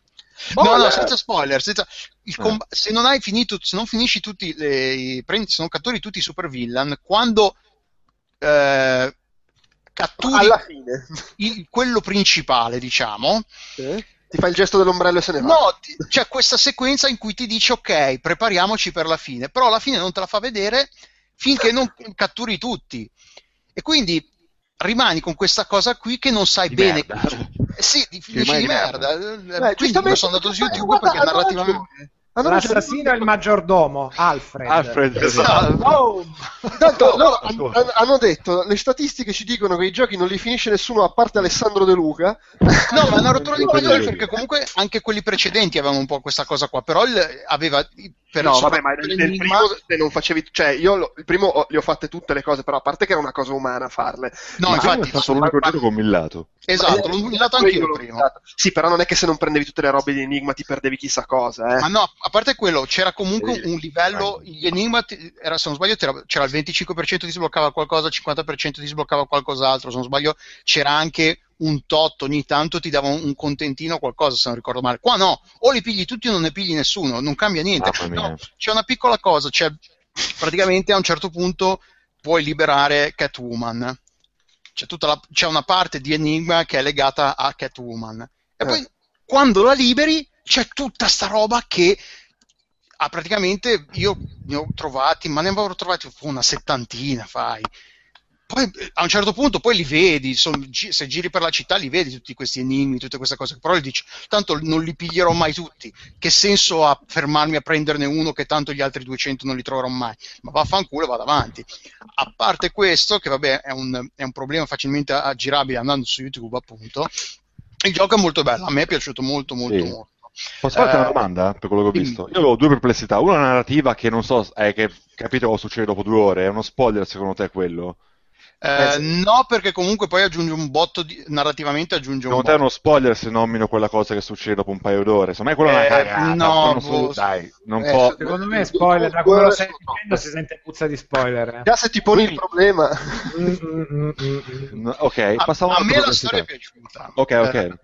L'altra perplessità, per quello che ho giocato io, io ho provato un po' su PlayStation 4 un evento, ci tengo a dire questa cosa perché poi torniamo su un particolare, e poi su PC. In entrambi i casi a me mi è sembrato che, paradossalmente, minchia, questo è il terzo Batman che fanno, hanno inventato il free flow, cazzi e mazzi, mi è sembrato il meno polished, in realtà, meno convincente proprio nel combattimento a, a mani nude. C'era qualcosa di, non lo so, che non funzionava così bene. Ma io non gioco a un Batman dai tempi di, di Arkham City, quindi Eh. eh, ricordarmi, a me è sembrato più o meno la stessa cosa. Sarà che io ho trovato un po' che ci fossero un po' troppe opzioni a un certo punto, che hai tutte queste Ah. cose, queste combo, queste finisher, e alla fine Col sistema fa- double anche, no? Che puoi chiamare double, anche il sì. sidekick. Eh. a un certo punto sei lì, o le fai giusto per, per, per, per, per fare lo sborone, per fare la, la, la, la figata, per fare più punti, appunto, per prendere, eh, per dire, per aggiungere un po' di varietà al combattimento, ma dal punto, almeno io ci ho giocato al livello non il più difficile, quello, quello sotto hard, Quello penso. poi comunque è il punto di Batman, perché in realtà so- anche negli altri, solo poche volte eri costretto a combattere veramente bene, dove poi ci davi dentro proprio a livelli da autisti che ti piaceva, era nelle sfide per maxare i Esatto, punteggi, sì, quello, sì, quello che ho fatto io. Però in realtà la storia poche volte ti costringerà a giocare veramente bene. I combattimenti difficili sono quelli a volte che quando fai le Eh. missioni secondarie, che magari devi andare a liberare pompieri. le pompieri, più le, più le situazioni. A me è piaciuto, ci la, la Batmobile è un po' un dito al culo. Ah. Però ti è piaciuta. Sì e no, nel senso Ok. che c'è- è troppo, è troppo invadente. Addirittura c'è un, un combattimento contro un boss a bordo del- della Della Batmobile per, la per le strade della città che, Ah, Ho capito che che... veramente raggiungi no ma è molto più avanti non è perché Ah. quanto, quanto ci hai giocato? Ma 6 o 7 ore, però ho provato appunto. No, no, è- 4, è- è una build con dei pezzettoni, no? Delle cose messe a posto, un po' così per fartela provare. Ecco, comunque dicevo, un po' mi è sembrato meno rifinito nel- nelle mazzate, non lo so, qualcosa... e anche un po' nello stealth. L'IA, il poco che ho visto, ho detto, ma cazzo, ma facevano a me sembra- sono sembrati più stupidi delle, delle- Eh, vedi, facevano, quel- lo so, quel poco è ricordo- paradossale. Mi Arrivano all'episodio della maturità e svirgono su cose che magari prima facevano meglio, o magari ci ricordiamo male, non lo so. Ma i boss come sono? Perché io ho giocato solo Ar- Arkham Asylum e c'aveva un po' la sindrome da Deus Ex Human No, Revolution eh, che i boss- boss facevano cagare. Qua boss non me ne ricordo, cioè ci sono più che esserci dei boss, ci sono, delle, ci sono c'è praticamente una serie di missioni che ti portano a uno scontro finale, ma non c'è lo scontro contro il boss che ha un milione di, di punti vita e tu devi pestarlo 8 milioni di Pattern. volte. No, per dire che c'è la, Non la c'è un pa- Mr. Freeze, qualcosa così come negli altri. Ci Mr. Freeze No, non ci sono. Tipo, c'era Bane, c'era Bane, del primo fatto fico, cioè non capito? Quel tipo di meccanica un po' figa, ah che figata, una cosa diversa. No, praticamente per dire l'esempio, quando catturi, come si chiama, Two-Face, la, la sua storyline è molto semplice e catturare lui io mi aspettavo che fosse molto più complicato, invece alla fine Ah. no, è una roba semplicissima. No, boss fight, boss fight l'hanno per assurdo, c'è quello con eh, a bordo della, della, della Batmobile. in- È l'apice. E lì è veramente un dito al culo. per- cioè, la Batmobile è fatta bene, è, è realizzata bene ed è divertente, però veramente a volte i combattimenti sono troppo lunghi con questi 8 milioni di carro armati. Ah, quelle sono io, anche dopo un po' sembra che è sono generico. troppo eh. lunghi, troppo troppo lunghi. Queste eh. cose del Ghost Recon, robotiche. Però è bello, però, c'hai i sedili da ospite lì, da, da passeggero più fighi di sempre. Cioè. Quindi, No, la- però, Scusa, cioè, io la, c'ho- la risposta è che i boss non ci sono, ma quello che c'è fa cagare. No, nel senso, non- eh, ci sono questi 11 supervillain, di cui incluso Enigma, che, Che io non vedrai che- mai. Che non vedrai mai, cioè io che non vedrai mai. 250 Però non sono combattimenti contro i boss, cioè il primo combattimento contro Enigma sì, puoi considerarlo un combattimento contro boss. Poi c'è il combattimento contro, contro l'Arkham Knight, che Ah, anche lì, però, però no, non ci sono le situazioni in cui sei tu contro tipo Bane in, nel Ah. primo. Non ci li sono quelle catturi nel situazioni. contesto delle meccaniche ordinarie. Esatto, sono Ah, più, ok, ok. sono più contestualizzati, non c'è una situazione completamente nuova in cui tu devi imparare a giocarci. Non ti ins- no, no, no, no, sotto quel punto di vista qui è, è fatto bene, non ti butta in situazioni nuove che si inventano una, roba, una meccanica che vedi solo lì e poi non vedi per tutto il gioco. No, magari e- elabora una meccanica che che hai già visto, la, la complica ulteriormente aggiungendoci dei- degli, elementi, degli, degli degli elementi ulteriori, però non, non ti butta in situazioni completamente nuove solo per il gusto perché è un boss e allora deve fare robe nuove. No, per quello no. Eh, a me comunque è piaciuto tantissimo, ci ho giocato nel corso di un weekend lungo, fai conto che l'abbiamo iniziato venerdì, l'ho finito lunedì forse, o, forse anche meno. Eh, è proprio bello. Tra l'altro. Eh, no, Quindi sei contento, quasi, quasi non te conclude bene la serie, insomma. E vabbè, perché c'ho anche, c'è, a quanto pare c'avevo anche il co- sì, no, perché poi narrativamente, appunto, se, se vedi il finale tutto, ti chiude narrativamente l'arco, eh, ti chiude la- l'arco narrativo. Quindi è un po' la, tri- la trilogia alla Nolan, se vogliamo. Eh, però no, è, è divertente, eh, il combattimento è sempre divertente, le- la storia è scritta bene. Dopo un- l'inizio zoppica un po', però poi quando incomincia a- ad aggiungere elementi, vari personaggi, il- cioè il- i colpi di scena sono un po' telefonati, dopo un po' te, ne, te ne rendi conto cosa sta per succedere, però no, sono, è fatto bene, mi è piaciuto. Eh, al, al- al netto della Batmobile che è un po' troppo invadente ed è una novità che secondo me è- hanno- ci hanno spinto troppo. Eh, eh, ha- hanno avuto una buona idea, però poi hanno detto: Ah, dobbiamo per forza sfruttare, anche perché poi era uno dei selling point, se non sbaglio, l'hanno menata tanto anche in fase promozionale con questa Batmobile. Quindi poi probabilmente si sono ritrovati, cioè si sono ritrovati, hanno deciso questa è, il- è la grande novità, questa è la grande novità del- di questo episodio, bisogna farla sfruttare al più possibile e pff, è un po' anche perché poi ci sono situazioni in cui non dico che fai il platform con la, con la Batmobile, ma poco Ah, ci sì, manca. po' anch'io, sì. Che ti sali sulle- sui palazzi, tiri, fai, boh, insomma. Mm. Cioè, è, creati- è un uso creativo della Batmobile, però ti viene veramente a dire, oh, ma dai, mi state pigliando per il culo, dai, sono po' di serietà. Però In no, realtà, quindi il titolo vero è Batmobile uh, Arkham Knight. Arkham Knight, Arkham Car. The Batmobile Knight. Arkham Car. Va bene. Comunque io volevo solo dire, non ho- non- io sono fermo ad Arkham Asylum, non so niente della trama, ma secondo me l'identità di Arkham Knight è palese come quando, non so, annunciano Star Trek e dicono no, ma quello non è Khan, eh, che non è. Ma scrivimelo in privato. Co- come i due attori di- di- del, del terzo Batman. No, dicono, tra l'altro- "No, ma quelli non sono Robin e quell'altra, e poi sono loro. dal punto di vista narrativo è un po' come, come il Nolan che non, si che non prende il canon eh, del- dei fumetti Il eh, cannone. eh, prende è, il suo, è il suo universo di, eh, di Batman con le situazioni loro quindi cioè, eh, è il, il suo arco narrativo. Eh... Sì, però piglia, cioè almeno se, se, è come Asylum piglia cose dei fumetti e se le riciccia. No, no, no, no è, è, è, come, no, è come il, il, Batman di Nolan, praticamente è Batman, però si scrive, lo scrivono loro, magari si, è, si ispira molto a The Killing Joke per tante cose, se, vuoi, se vogliamo è quello il canon di, di, di questo Batman, però... Eh, ci sono eventi che magari nella storia nel Batman normale non ci sono. L'Arkham Knight non esiste nei fumetti, se non sbaglio, sì. No, Beh, se, se, no, no però se è il personaggio che penso, comunque sì. Attenzione. tu chi pensi che sia? Eh no, vabbè, poi se lui adesso a seconda No, io non dico sì e no. Tu, tu chi pensi che sia? È uno dei Robin vecchi. Eh, allora cazzo? ok, va bene, ho capito cosa vuoi dire. Perché nei, nei fumetti c'è cosa, uno dei Robin che sembrava morto, poi vent'anni dopo, no, ma non era morto, è tornato, c'ha la maschera. Io insisto, secondo me è Alfred, ma insomma.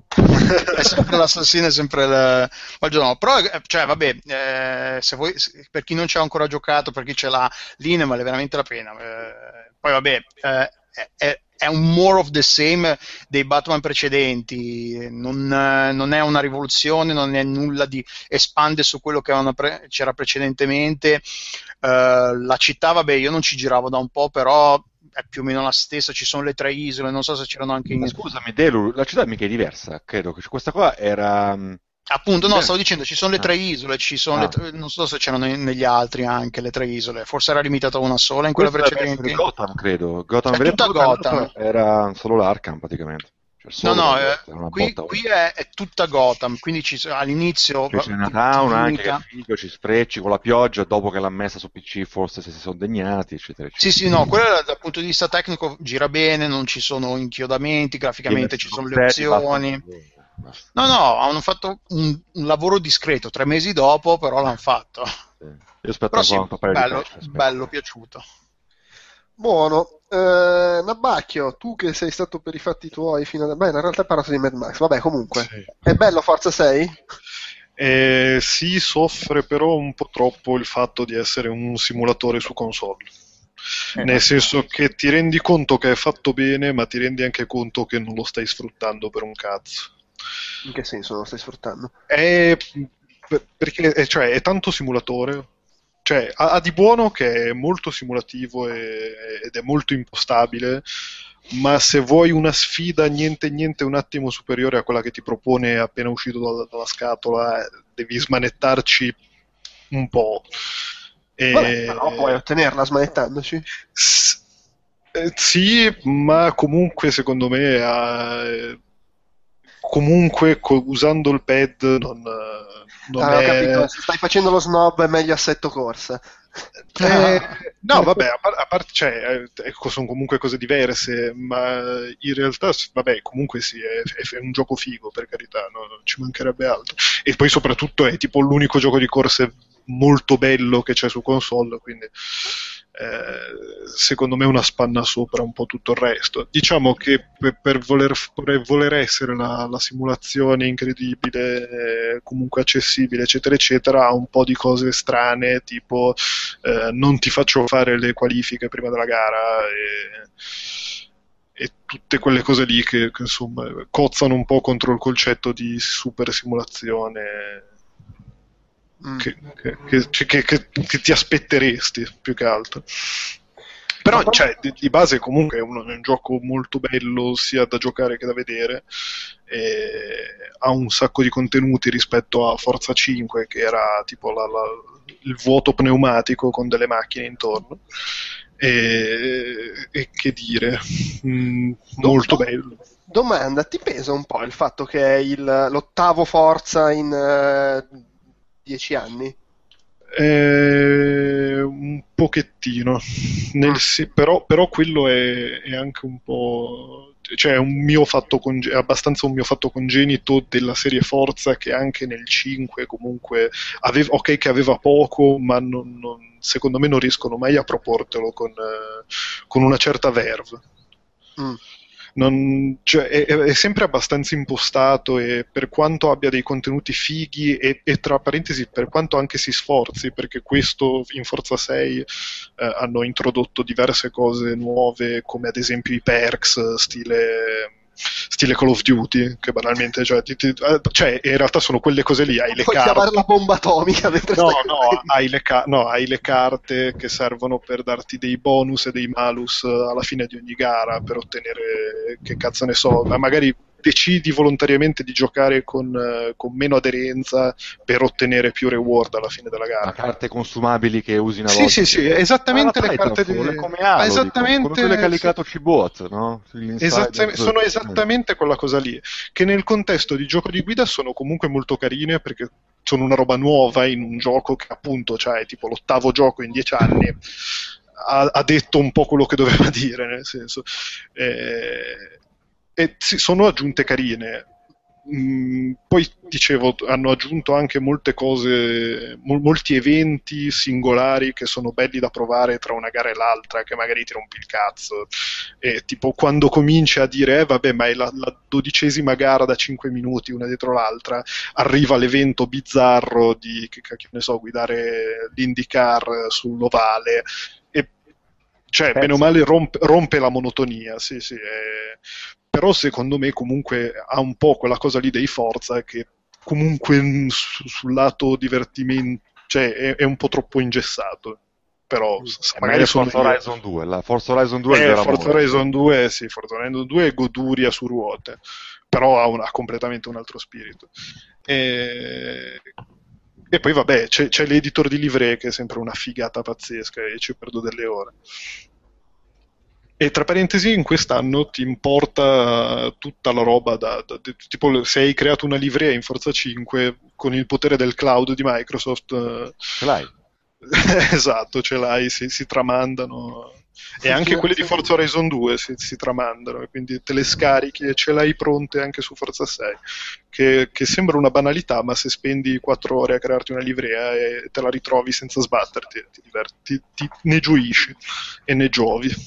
Senti Stefano, hai già parlato della grafica, scusa, così curiosità La mia. grafica è Eh. molto figa. No, in realtà no, ma perché va bene, avevo chiacchierato ah, dopo- nel post Colonia. Comunque, no, la grafica è molto figo, eh, cioè molto figa e Sai, anche le la cose. polemica Forza 5 che era un po', sai, il titolo di lancio, il pubblico cartonato, Eh, no, ma- no, no, ma infatti Forza- Forza che 5 cazzo era- mettono dentro, sai così. Questo Sì. invece cioè, è tangibile il passo in avanti, dici?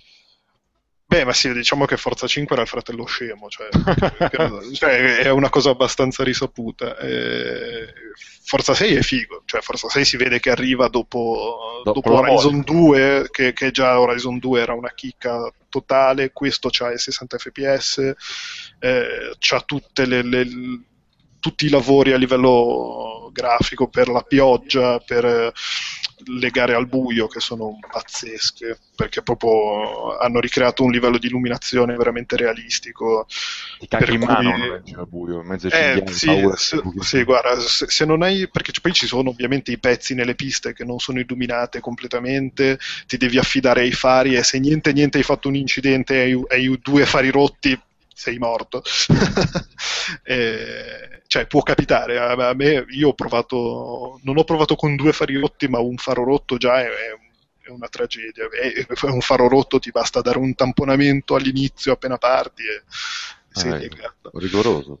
Eh, sì, sì, no, assolutamente. Poi, vabbè, come cioè, hanno menato tanto sul, lato della pioggia, le, le pozzanghere, tutti i riflessi sono pazzeschi. E, e guidare con la pioggia è un bel casino perché hanno creato anche lì il modello fisico, è, è più che rispettabile. Come d'altronde era rispettabile già in Forza Horizon 2. E, e poi, vabbè, a, que- a quelli che, che lamentano l'assenza del meteo dinamico, dico che non capiscono un cazzo perché il meteo dinamico è la merda e la dovete finire di dire che è una cosa bella che manca. Tanto sembra una barzelletta, perché se lo fanno stringi stringi, tipo gara a 12 minuti, cambia il tempo 6 No, volte. ma difatti, ma poi scusate, eh, io, io, cioè, provate il metodo dinamico di, di Drive Club. Tutte le gare di Drive Club sono fatte apposta per mettere in scena il metodo dinamico, che è una pagliacciata senza senso. Vabbè, è- degna del gioco a quel punto. Cioè, ma cosa, co- cioè, eh, co- cosa sono nel, nel mezzo del monsone tropicale che parto col sole e arrivo con la pioggia nel giro di due minuti? Ma che cazzo è? Ma Eh, cioè, sì, prendi- questa cosa un po' gay, Potresti essere a Parigi, eh? è un po' gay. Come? Potresti essere a Parigi. O a Londra. Sì, va- no, vabbè, no, il fatto è che le condizioni, cioè, ok, siamo d'accordo che è, possi- è plausibile, anche a Genova succede, ma cioè, ne- su- quel- nel contesto di come ti succede in Drive Club è improbabile. Cioè, ma proprio totalmente, non ci voglio credere. Però Club è sburissimo, senza fare paragoni, io ho giocato... No, no, vabbè, è chiaro. No, no, no, ma poi, cioè, per carità, visivamente, cioè, è, anche creato tu- tutte le- tutti i tracciati di Drive Club che sono, sono- una non sono reali. Che è notevole, cazzo, il Drive Club. Sì, sì. No, però voglio dire, sono anche però pensati per dare proprio un effetto scenico diverso, perché Ah, sì. For- Forza 6, eh, bene o male, basandosi su circuiti tutti veri, ti capita, che cazzo ne so, ti capita Spa, che è un capolavoro di design, e, e ok, ma se ti capita la pista brutta, è una pista brutta americana. Tedesca o americana? Se- no, no, le piste americane sono una sofferenza. Sono come gli americani, insomma. Esatto. eh, però insomma que- quello è perché voglio dire il gioco è tutto su piste vere e se la pista vera è brutta la pista vera è brutta Drive Club sono tutte piste inventate fatte apposta per, farti dar- per darti il colpo d'occhio e, e ci sta che siano più belle però insomma eh, vabbè comunque per concludere Forza 6 è molto bello e se avete, eh, se avete un Xbox One dovete giocarci Quindi su PC non esce. Vabbè, quindi non dovete giocarci. Come Red Dead Redemption. Sei. Esatto. No, vabbè, se, se magari un giorno funzionerà la, la contabil- la compatibilità PC Xbox Io One. sto rosicando in questo periodo che vorrei l'Xbox One per oltre il Quantum Break, no? Mm. E anche Vabbè, Halo ma 5, Quantum Break tanto esce... Eh, eh, vabbè, già, già Halo 5 esce... Halo 5 a me ispira di butto, secondo me è più Bungie quello che Destiny, sul serio. Cioè, però ho visto ultimamente hanno pubblicato un po' di campagna e sono dell'avviso che, insomma, vabbè, non ho mai, lo- se lo vendono solo multiplayer forse. Eh, ma ha fatto a me- anche a me questa impressione che hanno Sì, detto, che- vabbè, la, cioè, la campagna la eh. scagazziamo fuori tanto per farla, ma le robe che ha di buono Halo, che ha sempre avuto buone, le mettiamo nel multiplayer e tanto. Eh, mi ha fatto proprio quell'idea lì, mi ha fatto. Fermo restando che dopo la collection i 343 hanno più o meno qualsiasi cosa da farsi perdonare e una fanbase inferocita che li vuole vedere appesi su un pennone, quindi più o meno. Vabbè, però tanto, tanto poi se il multiplayer di Halo 5 funziona ed è figo, la fanbase... Sono tutti contenti, eh, stai eh. Sì, buono buono. Vabbè, oh, quello poi. E... Dai, allora, fatemi convincere... No, è impossibile convincermi perché non c'ho voglia. Però vabbè, eh, parlateci di Rocket League, voi che l'avete giocato per bene. Io dico solo una cosa, che ora Calcaterra farà la sua illuminata disamina, ma la farà dall'alto di aver giocato soprattutto in uno contro uno, che è come andare, che è come andare in bicicletta con una ruota sola. No, scusate, Buonanotte a tutti, io esco, ci vediamo la prossima volta. scusate, è PC e PlayStation 4, giusto? Sì. Ok. E anche crossplay, dopo i primi drammi esistenziali. L'ha messa sta cosa, io aspettavo. Sì, sì, Ah. sì, sì.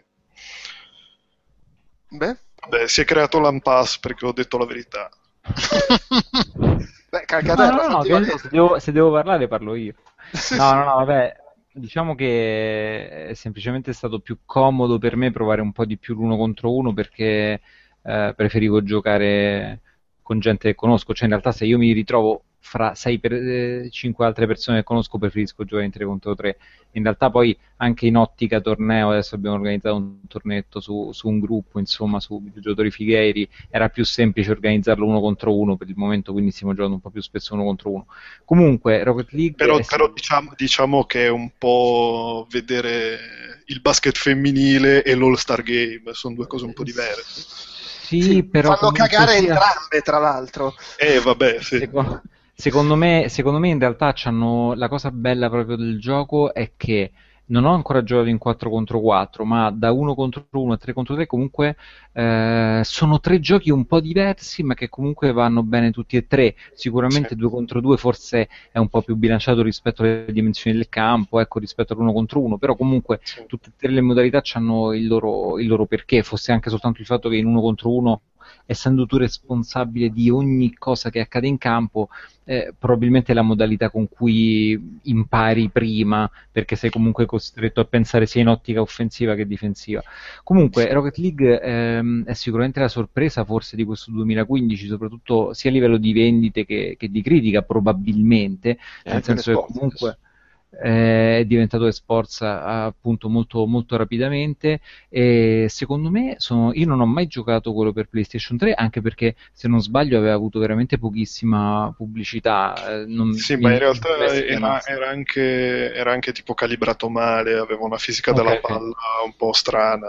Immaginavo, immaginavo infatti qualcosa del genere. Infatti eh, il bello di Rocket League è proprio che sin dai primi momenti capisci che comunque sia un gioco in cui la fisica funziona abbastanza bene, che ci sono determinate accortezze che rendono il gameplay comunque molto interessante. E, e anche se all'inizio la curva di apprendimento non è assolutamente facile, secondo me quello che è successo è che il gioco ci ha avuto molto, molto più successo di quello che mediamente un gioco così complicato, almeno all'inizio, da, da, controllare, perché non è assolutamente un gioco che uno prende ed è subito, come dire, un, un mini campioncino, anzi, all'inizio è pure difficile prendere la palla. Quindi, mm. eh, secondo me, in, per Beh, alcune sì, persone però... c'è stato un po' anche il fatto... Un po' kick-off? Un po' quella fatica di kick-off sensible eh, Secondo me, a me sembra sì. molto che sia quella questione sì. di poche regole semplici, ma poi per sfruttarle bene devi avere quella destrezza che ti arriva con l'esperienza. Però, sì. secondo me, la sua fortuna è proprio nel suo essere invece di approccio iniziale estremamente leggibile e istantaneo. Poi sì, prima che impari a sbocciare, fare cose doppi salti, rotanti, robe strane, ce ne vuole di più, però mi sembra proprio il classico esempio di facile metterci le mani all'inizio e difficile da padroneggiare da maestro, però... Sì, Secondo me, secondo me, c'è una cosa da, da, dire subito a tutti, cioè di mettere la visuale della palla, perché la prima, sì. la prima cosa che, che, ho fatto io giocando era che non ci capivo niente, per il semplice fatto che la visuale di default è quella alla Mario Kart, chiamiamola così, mentre invece poi c'è una, una visuale in cui praticamente viene inquadrata sempre la palla indipendentemente da, da, dove tu sei nel campo e da come sei rivolto, quindi avendo sempre la palla sotto controllo, sì, bisogna, bisogna ad, adattarsi un attimo, ma insomma chi ha giocato un micro machine una volta nella vita. Visuale alla PES, stai no, dicendo? No, no, non è alla PES, è sempre una visuale fra virgolette in prima persona, però è, è, è come se guardassi la palla, cioè il lock della visuale sì, sulla sì, palla, sì, quindi tu a, a, quel punto diciamo sì, per carità, puoi anche vedere la macchina tua stessa che va verso di te, quindi magari non vedi a volte dove vai, però potendo cambiarla con triangolo la visuale istantaneamente, quello che succede poi è che stai quasi sempre con la visuale sulla palla, poi quando ti serve andare in un punto preciso del, del livello cambi, metti quella alla Mario Kart e ci vai. Per, eh, perché parlo di punto preciso di livello? Perché una delle cose più importanti del gioco è la gestione del turbo, cioè nel gioco ehm, c'è un turbo che va da 0 a 100, passando su dei tondini messi sul campo recuperi 12 e ci sono anche delle pallette che ti fanno recuperare proprio il 100% del turbo. Per diventare un buon giocatore devi soprattutto riuscire a sfruttare molto bene il turbo, quindi sfruttare ogni, ogni, minimo momento morto della partita per cercare di prendere il turbo e di stare sempre con un po' di turbo perché nel momento in cui naturalmente tu hai zero turbo l'avversario c'ha 100 nel momento in cui vi sferrate verso la palla arriverà sempre prima lui e questo alla fine si tradurrà sempre in più gol subiti. Comunque il gioco è veramente fantastico cioè non mi stancherei penso mai di giocarci eh, ed, è, ed, è, sicuramente una... Eh, anche lì, secondo me, un po' fra virgolette all'Arston vince sul fatto che le partite durano molto poco e quindi un gioco che ti proprio ti spinge a giocare spesso. Dai, ancora una e poi vado a dormire. Esatto, sì, esatto. Quante, quindi, volte, quante volte è successo? Questo, cioè questo effetto qui che secondo me è proprio emblematico del, del, suo successo, cioè anche il motivo è quello lì, è, è proprio un gioco, sì, all'inizio c'è secondo me cioè questo effetto sia quello che dice Ugo è vero, nel senso che comunque è un gioco che all'inizio è facile da capire, però ecco, superata ecco, la prima ora, ora e mezza di gioco, almeno prende. È l'emblema di easy to play, difficult to master. Sì, sì, sì, sì, ma già basta mettere la telecamera sulla palla, già uno si diverte subito, sì. secondo me. Eh, no, molto bello, io... io sì, sì, vai, vai, De lui. Eh, io parlo da, da, uno che ci ha giocato tre o quattro volte insieme a voi e, poco, e poche altre volte. Ti rendi conto effettivamente proprio da, da, da novellino che è fa, ah, dici, vabbè, una cazzata, dai, la palla, ci, ci, vai dentro, la spingi, cosa ci può essere di così complicato? Poi incominci a, a, a, renderti conto che, ok, puoi salire sulle pareti, ma quando la palla è a mezz'aria io sono sulla parete, come cazzo faccio? Allora c'è questa cosa, salti e, e, e ti proponi fai questa propulsione dal muro verso ver, ti stacchi dal muro. E quindi ah ma così posso arrivare alla palla. E poi c'è tutta sta cosa del, del salto doppio per saltare più in alto in difesa Volando, stare fermi andare, andare in andare in retromarcia. Eh, è, è molto molto complesso. È, è esat- proprio come avete detto voi c'è questa c'è, ba- basta giocarci un poco te ne accorgi abbastanza rapidamente che c'è questo livello enorme di tattiche contro tattiche ma anche di abilità manuale di capacità manuale di, di fare le cose eh, di col- solo andare cioè di, and- di colpire sal- sapere capire cioè istin- istintivamente quanto, quanto in alto saltare per colpire la palla sembra, vabbè, lo capisci, no, madonna, quante volte salti sotto la palla o sopra la palla e, e poi ti giri e ce l'hai dietro di te e Sì, qualcuno perché segna. poi sono quelle cose che, che impari, che impari giocando. Cioè, Sì, sì, a ti mano fai- ovvio. Tutte le Sì, sì, platestate che ti giri come così un sofficino Findus, tutto flash. No, Sì, no, ma poi, cioè, poi, poi vabbè, ci sono i classici achievement per cui devi fare, che cacchio ne so, il gol di, di Scorpione, diciamo così. Ah, eh, sì. e quelle, poi, cioè, quelle poi, bene o male, te le studi, ci, fai pratica, eh, cioè hai sempre un buon motivo per continuare a giocarci fino alle 3 di notte. E poi è tutto piacevole anche la cura, tutto quanto, no? le musichette, la grafichina. Sì, no, le musiche sono mo- molto belle. L'hanno patchato su PS4 per il menu, perché io l'ho sia su PC che su PS4 col Plus, no? E caspita, però nei menu cioè, andava a palla praticamente la ventola di PS4, cioè... Eh, no, vabbè, quello... Non ancora? sì, eh, la ventola di... cioè, su PS4 ha un po' questa cosa che tende Cioè, a urlare. era uscito a però- luglio, nell'estate più calda, tipo dal Esatto, 1830, sì. questo cazzo Sì. di. Ho detto, mamma mia, infatti, continuavo su PC poi. Però sì, il è una momento- figata perché eh, No, è una figata perché è proprio un divertente. non ti voglio Vai, fare vai. parlare. No, vai, vai, vai. No, scusami, no, volevo dire che su Amiga era uscito tipo nel 91 un gioco che si chiama Wild Wheels che potrebbe essere considerato a suo modo il Rocket League eh, ante litteram, quindi chi vuole farsi un giro su YouTube Flash. troverà, troverà questo gioco di macchinette in cui addirittura c'era questa arena con le pareti un po' sollevate proprio per che ricorda un po' alla fine, diciamo, anche se in maniera molto stilizzata, l'arena di, di- di Rocket League. Però certo, diciamo, altri tempi, anche altri sistemi di controllo, diciamo così, era un po', un po' legnoso, però a suo modo carino. Vai Dellu, scusa. No, ma poi c'è tutta, anche tutta la parte di personalizzazione del mezzo che è, è- è divertente anche in sé perché poi sblocchi le skin, eh, sblocchi gli accessori da appiccicare sulla macchina, eh, ti puoi divertire a fare le tue cagatine con la macchina, farla sempre più tamarra, sempre più scema.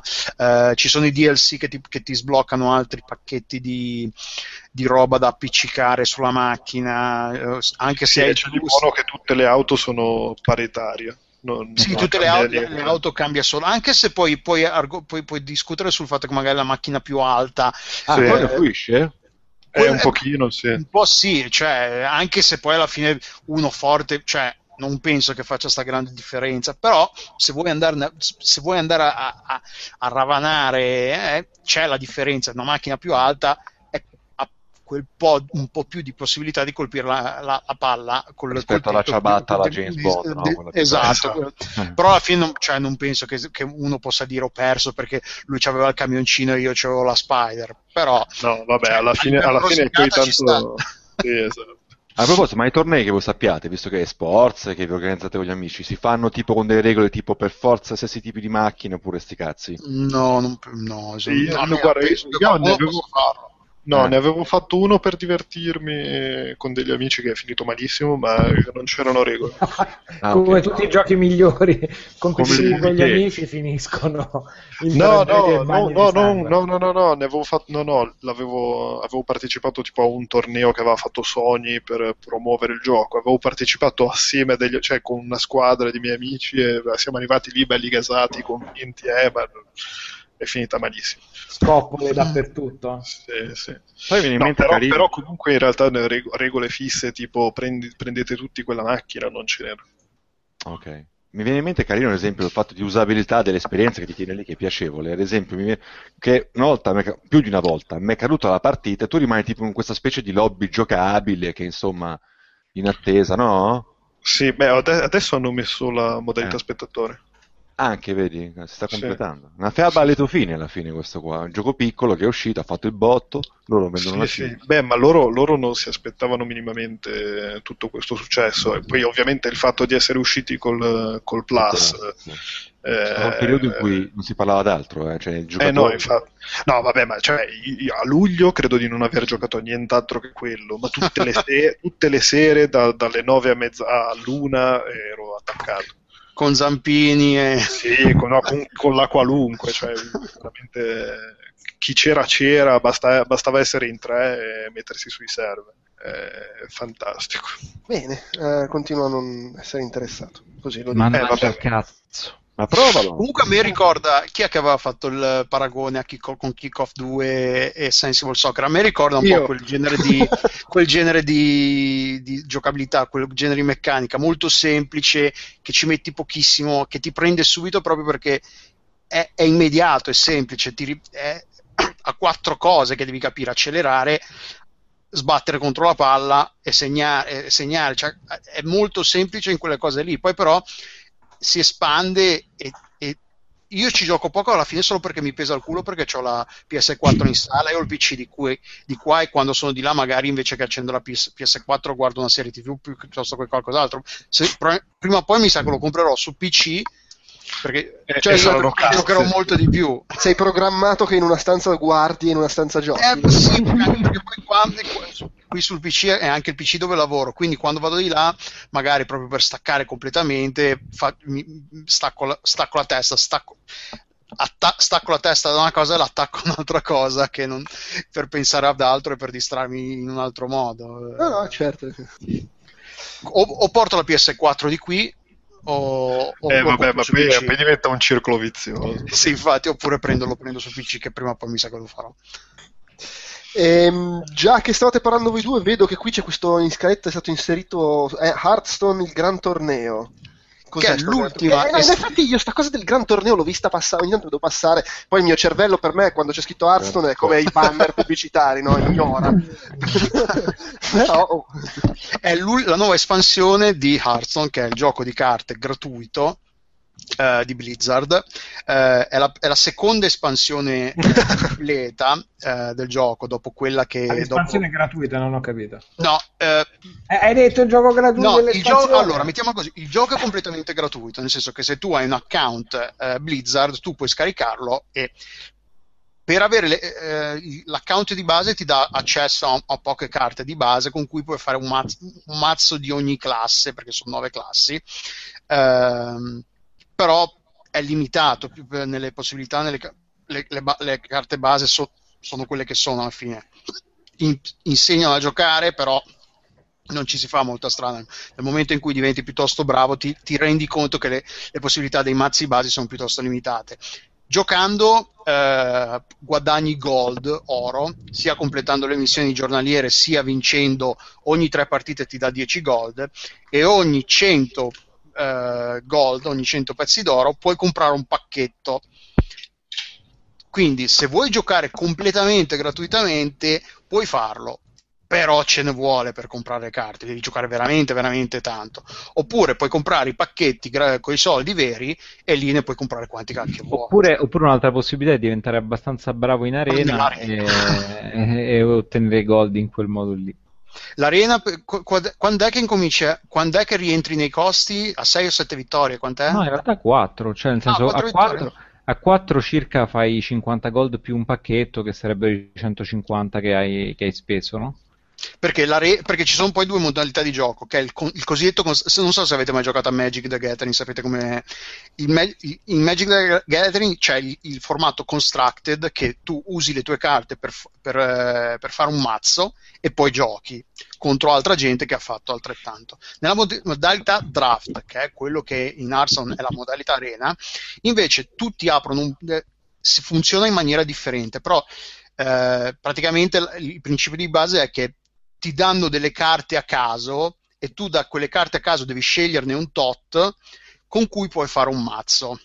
In, eh, in Hearthstone l'arena tu paghi 150 gold per avere accesso a- all'arena Uh, e scegli, scegli, una tra tre classi che ti vengono proposte. Quindi lì, anche lì, se hai culo, te, ci sono tre classi forti, però comunque se sei forte, sei forte comunque. Scegli una classe, poi ci sono, ti, ti dà tre carte di cui devi sceglierne una, tre carte di cui devi sceglierne una, fino a che hai 30 carte con cui fai un mazzo. E lì eh, c'è c'è la, la, ovviamente la componente culo perché è comunque un gioco di carte e il, il caso al, al, suo, al suo è, fa, è, molto è un fattore molto importante però c'è anche la questione di tra tre carte devi scegliere la carta migliore la carta migliore non solo la carta migliore di, di per sé ma anche la carta migliore rispetto a tutte quelle che hai scelto finora e che sceglierai poi in futuro cioè è molto complesso io nell'arena faccio fatica perché non sono particolarmente bravo però sì poi, quant'è il massimo? 12 vittorie? Sì. Se, nell'arena eh, devi, eh, se perdi tre volte finisci, però finché vinci vai avanti, nel senso se arrivi a 12 vittorie e 2 sconfitte, a 12 vittorie vinci il massimo, finisce la tua, la tua sessione in quella, in quella quella, la tua sessione, quella sessione d'arena e finisce lì e ti dà il premio. E a quattro vittorie rientri nel costo, perché appunto, come dicevamo, ha detto Marco un attimo fa, ti dà 100, eh, 50 gold più un pacchetto che vale 100 gold. Quindi sì, 50 gold più o meno, non è, cioè, le, le sì, sì, sono random, insomma, comunque orientativamente a 4 che, non, che, che sembra che 4 vittorie vabbè dai figurati se 4 vittorie eh, dovevamo, è... dovevamo, parlare in realtà di Gran Torneo nel senso che magari quello che introduce questa espansione comunque sì è... allora Gran Torneo è la, la seconda espansione grossa dopo uh, Goblin uh, contro Gnomi che è uscita un annetto fa più o meno. Quindi sono 132 carte nuove con uh, due meccaniche nuove che sono ispirazione che praticamente eh, alcune carte hanno questo potere che si attiva eh, quando usi il potere del, del, del, tuo eroe. E Joust, che in, inglese, in italiano come l'hanno tradotto? Eh, non mi ricordo.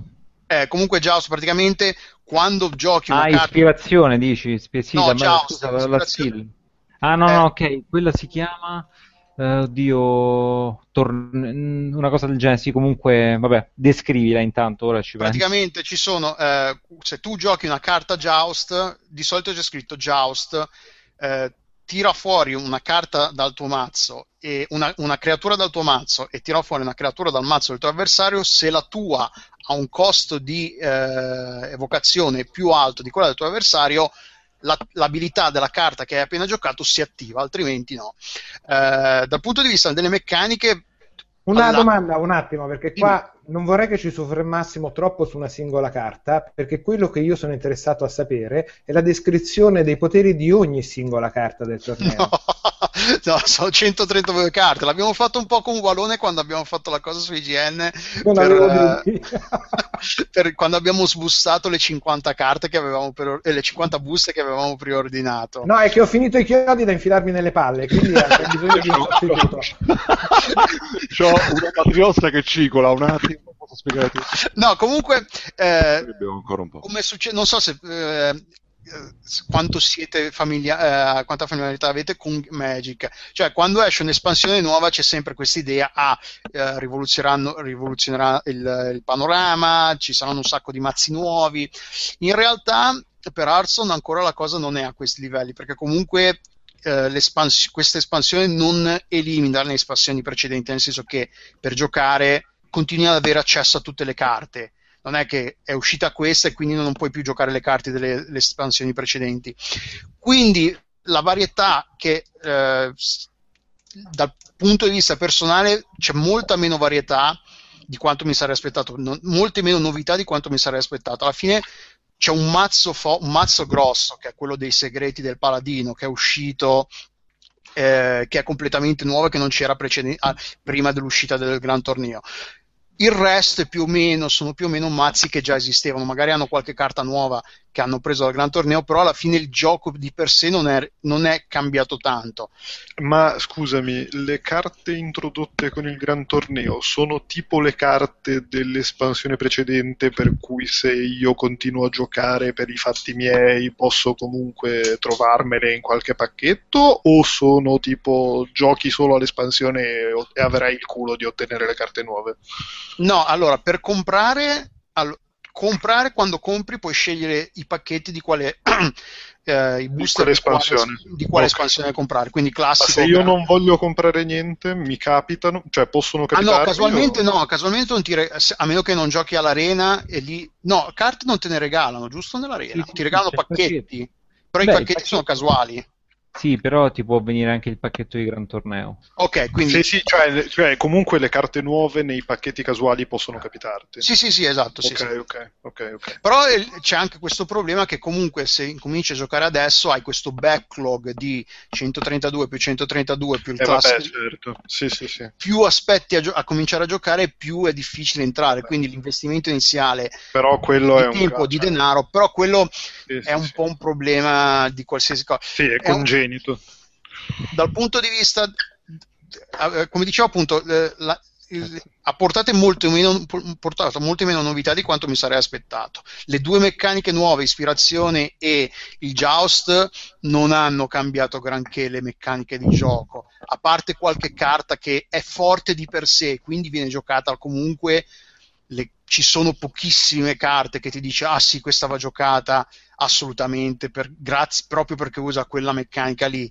Eh, però alcune sono divertenti ci sono eh, c'è questa cosa del- della casualità che aggi- alcune carte aggiungono un- questo livello di casualità enorme alle partite che a volte sono effettivamente divertenti. Ovvio essendo casuale a volte sono divertenti per te a volte sono divertenti per l'avversario. Quindi le bestemmie che volano perché tu magari tiri fuori una cosa e succede tutt'altro da quello che ti aspettavi, e vabbè, capita. Però, insomma, non essendo un'espansione di carte veramente memorabili, me ne ricordo molte meno di quante me ne ricordi dal, da Goblin contro Gnomi. Eh, Esempi? ma no, non te le, è inutile che te le stia a dire. Però le carte, le- da- de- nel senso, se tu hai investito tanti soldi nell'espansione nuova e ti ritrovi con tante carte dell'espansione nuova, non ne usi poi così tante. Quindi c'è questa sensazione che hai un po' buttato i soldi in una, in questa, in una espansione, in buste di un'espansione che non aggiunge granché al, al panorama dei mazzi attuali, a- a meno che non vuoi appunto giocare il mazzo dei, dei segreti del paladino, puoi giocare tranquillamente i mazzi che avevi l'espansione- pre-espansione e, giocarci, e continuare a giocare bene senza problemi. Non so com'è nell'arena, perché l'esperto dell'arena qui è Marco, io gioco più Constructed. Io volevo soltanto dire un secondo una cosa e poi chiudiamo, eh, ovvero che per, un- per chi gioca in arena, quindi con il mazzo realizza- creato con carte totalmente casuali provenienti da qualsiasi espansione, ogni nuova espansione, qualsiasi essa sia, aggiunge comunque varietà ai mazzi che si incontrano, perché se da un lato la, la modalità di cui parlava Delo, ovvero il Constructed Ranked, ehm, si fa con mazzi appunto preimpostati e che ha avuto pochi stravolgimenti da questo punto di vista, in arena invece si vedono tutte le carte di gran torneo, anche quelle un po' meno usate magari nella modalità constructed e questo aggiunge comunque varietà a- all'arena che secondo me resta comunque sia eh, una- la modalità forse più divertente per chi prende Hearthstone eh, più come uno sport però non eh, come dire più come un gioco arcade, non so come dire. Cioè c'è questa- questa- questo fatto di dover raggiungere le 12 vittorie con un mazzo, lo rende, è forse la modalità migliore per chi inizia da un lato, nel senso che eh, non serve avere chissà quali carte, basta avere 150 gold, poi ti fai il mazzo con le carte che ti escono e tutti teoricamente partono più o meno alla pari, quindi è una modalità che in qualche modo appiana chi ha eh, cominciato a giocare otto anni fa e chi inizia adesso. Naturalmente appiana fino a un certo punto, nel senso che chi ha iniziato a giocare otto anni fa sarà più bravo, però comunque sia dal punto di vista, dire, strettamente eh, materiale, eh, non è necessario avere altre carte, perché le carte dell'arena sono, diciamo, date casualmente, quindi puoi, puoi ottenere ottime carte oppure carte che non hai, anche se, se hai appena cominciato a giocare. Vabbè, prima che arrivi la- il suicidio in diretta di Teocrazia. No, no, ma io Ah no, allora continuiamo. Merda, cioè io gioco tanto al PC, ma cioè, Blizzard... No, vabbè, ma è, è arrivato a tirare fuori la vodka e gli antidolorifici. è vero. La, la vodka di Coca-Cola e aspirina. che è un La che davvero non mangio da ieri, io praticamente, eh, devo e quindi è No, stato è che io vorrei degli incontri tra mazzi di carte con delle carte specifiche descritti in assembler, se fosse possibile. Questo è il mio desiderio della sera. per giocarle devi giocare è un po' come type, type of the, Typing of the Dead quel, l'arcade che giocavi con la tastiera Oh, Non so- signore, è vero, sì. Stavo bevendo il profumo adesso, al posto Eh.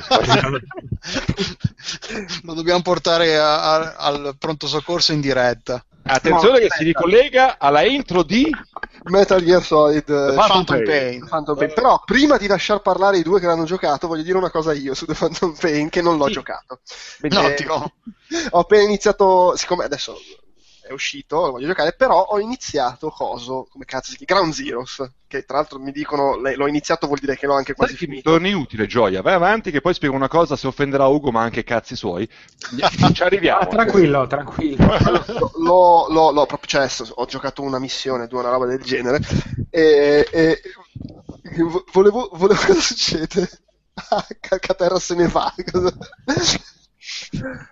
Vabbè, eh, no, volevo dire delle cose che ho notato giocando a Ground Zeroes. Non, non- non ci saranno spoiler anche perché l'ho veramente appena iniziato. E poi è Ground Parto Zero. con una domanda, Joe Pep, tu che sei un po' cinematografo, ti è piaciuto il piano sequenza all'inizio? Quello con eh, la canzone di- che tutti facciamo finta di averlo visto, il film Sacco e Vanzetti, lì, Here's to You, c'è tutto, oh, tutto un piano sequenza, secondo me è bello, Eh, allora-?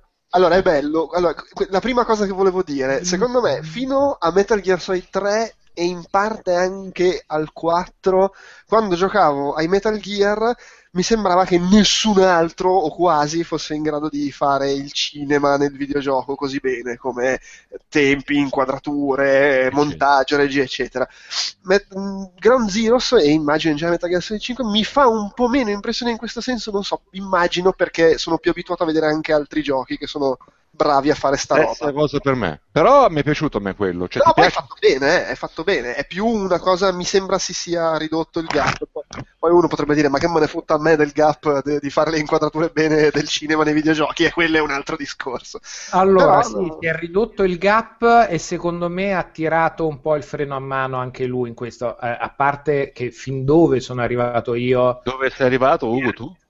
Alla missione, ho finito la missione 29 di quelle pre- principali e avrò fatto una settantina di side ops. Ok, io sono fatto... Sono al 70%. 50% mi dice il gioco. 70% quindi ho fatto tutte 50, le 50 sì. missioni tranne la- l'ultima che non vi spoilerò l'ho fatta 6 o 7 volte cippa di merda vaffanculo Kojima di merda perché ruba quell'ultima missione c'è una rubata finale e poi ho fatto quasi tutte le missioni secondarie però eppure mi manca un 30% che non so dove cazzo pescare probabilmente la mother base da, da, da grindare coreana ulteriormente che- Proba- probabilmente è sua madre con la baldracca di Kojima. Comunque, scusa, fa- fatemi, Zero fatemi dire le, le altre due cose che volevo dire che ho notato nei miei 5 minuti di Ground Zeroes. allora, una era questa, sì, ma poi magari fa meno cinema, però proprio nel- nel- nella qualità delle cose mi sembra che alla fine tanti altri ormai riescono a farle così bene. sì. Le, le- le altre, è che però, secondo me, anche ai tempi Metal Gear Solid 4 non in tanti erano. Le, Sì, al- le altre due cose che, che ho notato così proprio cazzate. Eh, uno, mi mancava la, la maniera totalmente a cazzo di cane in cui sono scritti sti giochi. Perché tipo, ah, voglio fare le filippiche, i pipponi sociali, la guerra, le cose. Però i dialoghi sono quelli di un film con Steven Seagal. Allora, è che Kojima scrive di argomenti interessanti, con degli spunti interessanti e con una qualità di scrittura ridondante e di merda. Questo è il mio giudizio Io personale. sono un po' meno sulla la, la tonalità della merda, secondo me non è così calcata, però sì, cioè Ma- è molto ma- ma- altalenante, ma secondo me come è, anche, è anche voluta, secondo me. Cioè, a lui Sì, piace sì, proprio il film con i personaggi sì, che si sparano le cose. Ma Giuseppe, scusa, quanto ci hai giocato a Ground Zeroes? No, ma veramente, cioè, avrò fatto un'oretta. Tu mi Posso dirai, raccontare- Eh, ma scusa, l- l'avresti dovuto finire almeno la main quest, perché dura 20 minuti veramente, eh? No, ma Anche ci ho se giocato Eh, dipende dalla calma che ti prendi. Eh, no, ma era certo. fatto- Cioè, in ah, realtà è la 20 prima minuti che ci gioco da anni, giro un po', vediamo cosa c'è di là, Posso figata. spiegare una cosa io che mi ha fatto un po'... Sentiamo. Allora, velocemente, su Ground Zeroes c'è questo cortocircuito così, culturale, diciamo, se vogliamo. Io c'ho, cos'è uscito a dicembre su PC? Ci ho messo so. otto mesi a finirlo, perché io entravo, giocavo tre minuti e scappavo via orrorificato, sai proprio col disgusto? Ma sai perché? Perché trovavo il tagging di nemici, trovavo una cosa tipo il mark eh, and execute, cioè trovavo tante clausole di stile alla Ubisoft. Io aspetta, non sono in realtà un talebano di Metal Gear, cioè mi piace, sono appassionato, mi è piaciuto, l'ho voluto bene, ma non sono così talebano. Però l'idea No, però è spiazzante. tutta quella squadra di game design lì, che a me tra l'altro non piace neanche troppo, però ok, cioè, la ritrovi in una serie che è sempre stata agli antipodi a livello concettuale. Vi ricordate il duello, cioè così, fra Metal Gear e Splinter Cell, cioè il fatto che, insomma, oppure fra un Metal Gear, un Commandos o un, uh, un Hitman, invece vedere, cazzo, sta roba qua, in una serie che ha sempre resistito, tra virgolette, ma veramente, non lo so, mi faceva schifo questa idea. No, mi è venuto in mente Crisis 2 quando ho cominciato a fare il tag dei, dei- dei nemici. Eh, anche, sì, sì, sì, anche, Però anche. secondo me cioè, erano due giochi che lui mi, eh, piano piano, cercando di non farsene accorgere, perché già nel 3 aveva iniziato. Però Sì, sì. ha però- vinto poi alla fine. Poi ne parliamo magari più avanti. E-. No, l'unica altra cosa è Kiefer Sutherland. Allora, partiamo dalla base. Secondo me Aether, quello che doppiava prima Snake, era un cane maledetto con una bella voce. Una bella voce, però un, un cane. Aveva un bel ringhio, era un cane con un bel ringhio. Però ci credeva. Secondo me Sì, il problema sì, di Kiefer Sutherland è che è più bravo, Ma ma, è metà del, è che metà del tempo c'ha proprio il tono di ma che cazzo mi state facendo? Harrison Ford con nuovo Star Wars. Cioè... Eh, cosa, oh, io mi ci impegno, eh, però mi sembra proprio una cazzata. C'è sta un po' cosa un che sta meme no, che gira su Ayer, Atier, come cazzo mi viene a dirlo, che è praticamente che lui la storia di Metal Gear nei suoi doppiaggi era tipo, oh guarda, abbiamo scoperto il tempo meteorologico. Il tempo meteorologico? Guarda, abbiamo l'arma nucleare. Nucleare? Cioè, c'è sempre il dialogo della Metal Gear Snake che ripete con la domanda il tono di Ayer. E certo, perché poi permette a Kojima di continuare a sbrodolare, per quello dicevo sulla sua scrittura ridondante, cioè un concetto, visto che lo Sì. ritiene figo, e magari lo è anche, cioè te lo enuclea in cinque versioni diverse. No, perché la, la, la- bisogna le, le robe perché il nucleare come deterrente. Ma come come deterrente? Sì, perché è deterrente il nucleare, allora la gente non usa il nucleare perché se lo usi come deterrente è deterrente. Quindi intendi il nucleare come deterrente? Proprio come deterrente. Ah, deterrente. Che poi è il motivo per cui Snake è invecchiato questo. per stare a- a ascoltare i pipponi. Eh, E- no, e- poi alla e- fine e- secondo me come struttura ludica ha vinto, cioè Ground Zero poi una volta ad agosto l'ho giocato dall'inizio alla fine, quello che dura, ho detto cazzo, alla fine Kojima su questo fatto ha vinto, nonostante si sia appropriato o si sia messo a 90, dipende dai punti di vista, verso certe influenze palesi, secondo me c'è, e No, no, soprattutto poi il Phantom Pain che quel è poco che ho giocato molto meglio. Infatti adesso vi lascio parlare, solo una cosa volevo aggiungere su Kiefer Sutherland che mi ha fatto molto ridere, che tipo quando all'inizio di Ground Zero arrivi a liberare il ragazzino dalla gabbia, che inizia a Ah, strillare. spoiler! Ah! Vabbè, è, pri- è- è l'obiettivo della prima missione.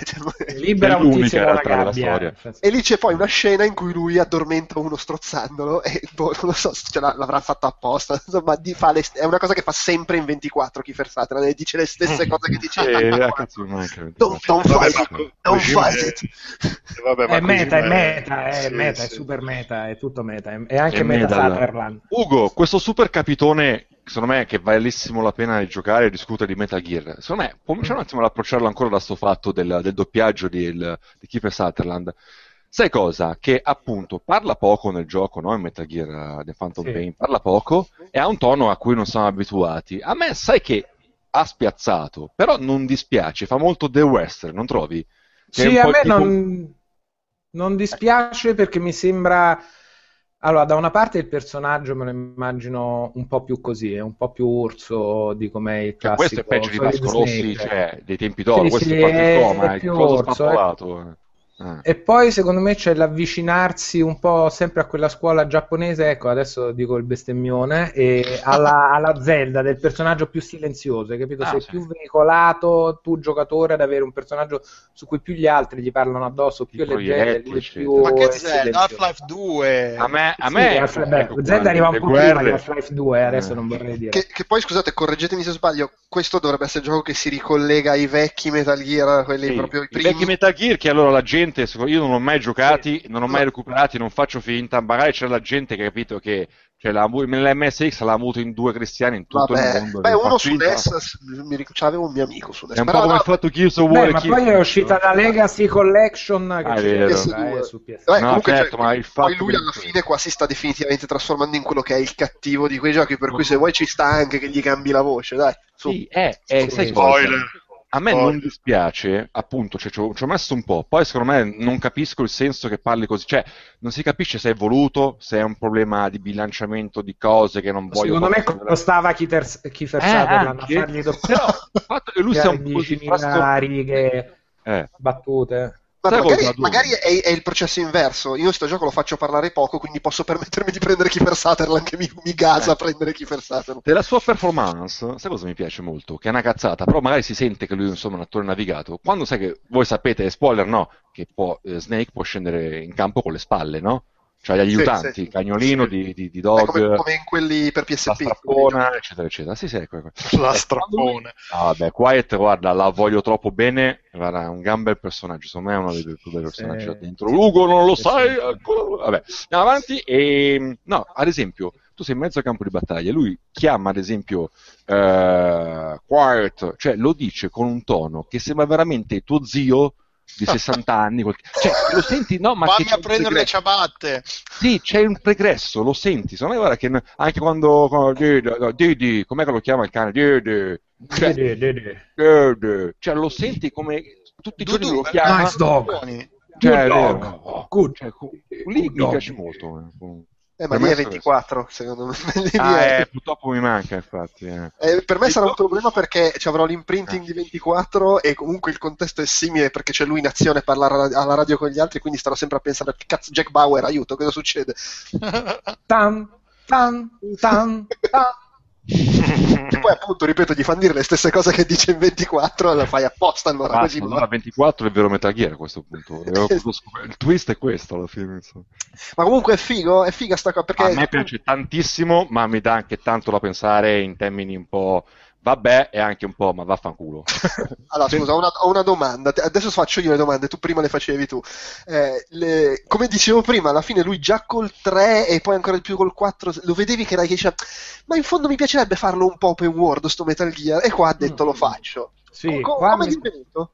Secondo me è un ottimo matrimonio tra la scuola giapponese del design eh, rigido e pensato e ragionato e l'open world emergente occidentale. Cioè, allora, il giocare con gli strumenti Metal Gear ce l'ha sempre avuto, ma in degli spazi di level design molto più rigorosi. Lui ti dà quel suo gioco con gli strumenti che trova un respiro ampissimo e veramente figo ed è secondo me il grande successo del gioco in una struttura open world. Cioè tu hai questi avamposti che poi per disgrazia degli open world, quelli piccoli finiscono per assomigliarsi un po' tutti e cose del genere, ma come sono costruite alcune missioni e gli strumenti che tu puoi scegliere e puoi sviluppare col circolo virtuoso di investo risorse in questo, nello stealth, in quest'altro, in quest'altro ancora, per come ti puoi personalizzare lo stile di gioco è molto più permissivo, vuoi per il personaggio che è più guerrafondaio o meno, puoi molto più approcciartelo come vuoi e in ogni modo in cui lo approcci è sfizioso. È allucinante. è allucinante e le strutture come sono messe giù ti danno questo respiro di le approccio da 10 angol- angoli diversi con 10 approcci diversi e sono comunque quello che ne esce fuori è figo. E la cosa più figa secondo me è che ne viene fuori una cosa mista per cui tu dici no voglio fare la roba tutta stealth per cui mi metto silenzio quello dico a Quiet di zittire quell'altro oppure c'ho il cane che mi mostra subito dove sono Il gli cane, altri ma anche la il stessa spalla fare tante cose diverse. Il cagnolino, a seconda della. fa tante cose diverse. sgozza la gente o la stordisce oppure la distrae Eh. tu ti scegli l'approccio lo fai, fai tutto stealth, magari tutto perfetto, arrivi all'ultimo angolo e dici adesso ho preso finalmente il prigioniero che lo porto, chiamo l'elicottero in sé, te beccano, scatta il pandemonio e in quel momento è ah cazzo, bum, bum, boom. Guarda, come qualità del gioco emergente, per me è una bomba. È uno di quei giochi, ma io lo faccio sempre in realtà. anche un po' della Last che secondo me funzionava bene. Questo, secondo me, è più, ancora più rileccato e molto più profondo, ampio. Non c'è po- però, nel senso che c'è la meccanica mezza stealth, mezza d'azione, però l'imprevisto te lo giochi, cioè, capito? È proprio bello quello sì, il sì, rischio sì. di quel cazzo. Io all'inizio facevo un po' il metodico per prendere le S, anche perché mi sentivo boh, tradizionalmente più affezionato allo stealth.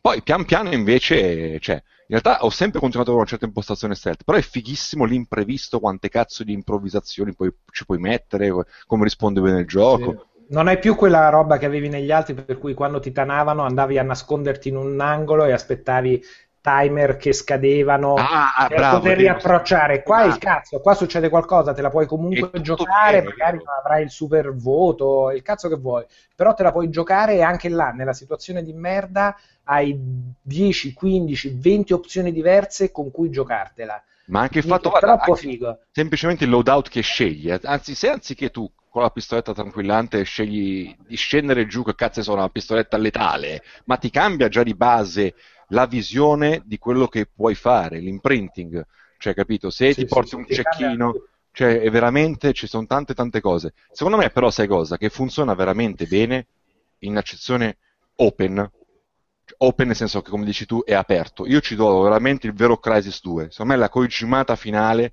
è che è un gioco, ve lo giuro, è un gioco che sembra Metal Gear alla fine perché quello è, più, sai, con un alfabeto più ampio, più, a, più moderno, più, eh, però alla fine è Crisis, cioè l'evoluzione di Crisis. È tipo, tu lo prendi, sì, quell'idea sì, di caccia all'uomo, che sei predatore, preda, in uno spazio, in uno spaccato ampio, e poi con tanti strumenti sandbox, ma molti di più, molto più rifinito, e tutta la follia giapponese che, raga, cioè, sì, sì, ogni singola cazzatina ha delle robe. Oggi ho visto un video che era una roba incredibile solo nel. e che magari non era neanche previsto, ma è figo ed è proprio il game design emergente, vero e sistemico un tipo che entra in un posto con una jeep dove si è sparato le granate fumogene dentro, Lol. la gente non lo tana e questo eh. entra continuando a spararsi granate fumogene in un posto dove deve liberare uno e si fa tutta la strada correndo a spia, scende, infila altre due granate, prende il tipo, se lo ricarica, altra granata e se ne fugge. Cioè, questo è una possibilità. Sì, ma ci sono tantissime. Cioè, Poi io, sono 10.000 che scopri. Io l'ho finito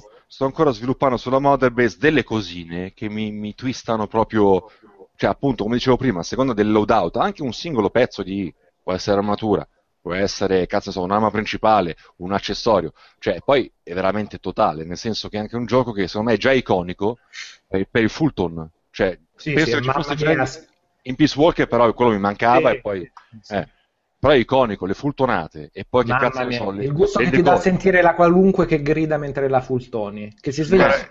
io, io, ci ho giocato 5 minuti a, a, Phantom Pain e in quei 5 minuti ho fultonato una capra, che era il mio obiettivo principale del gioco. Eh, però guarda, eh, veramente... eh, dei due per PSP era una, una delle idee più, più fighe era quella. Cioè... Purtroppo quello l'ho mancato. E...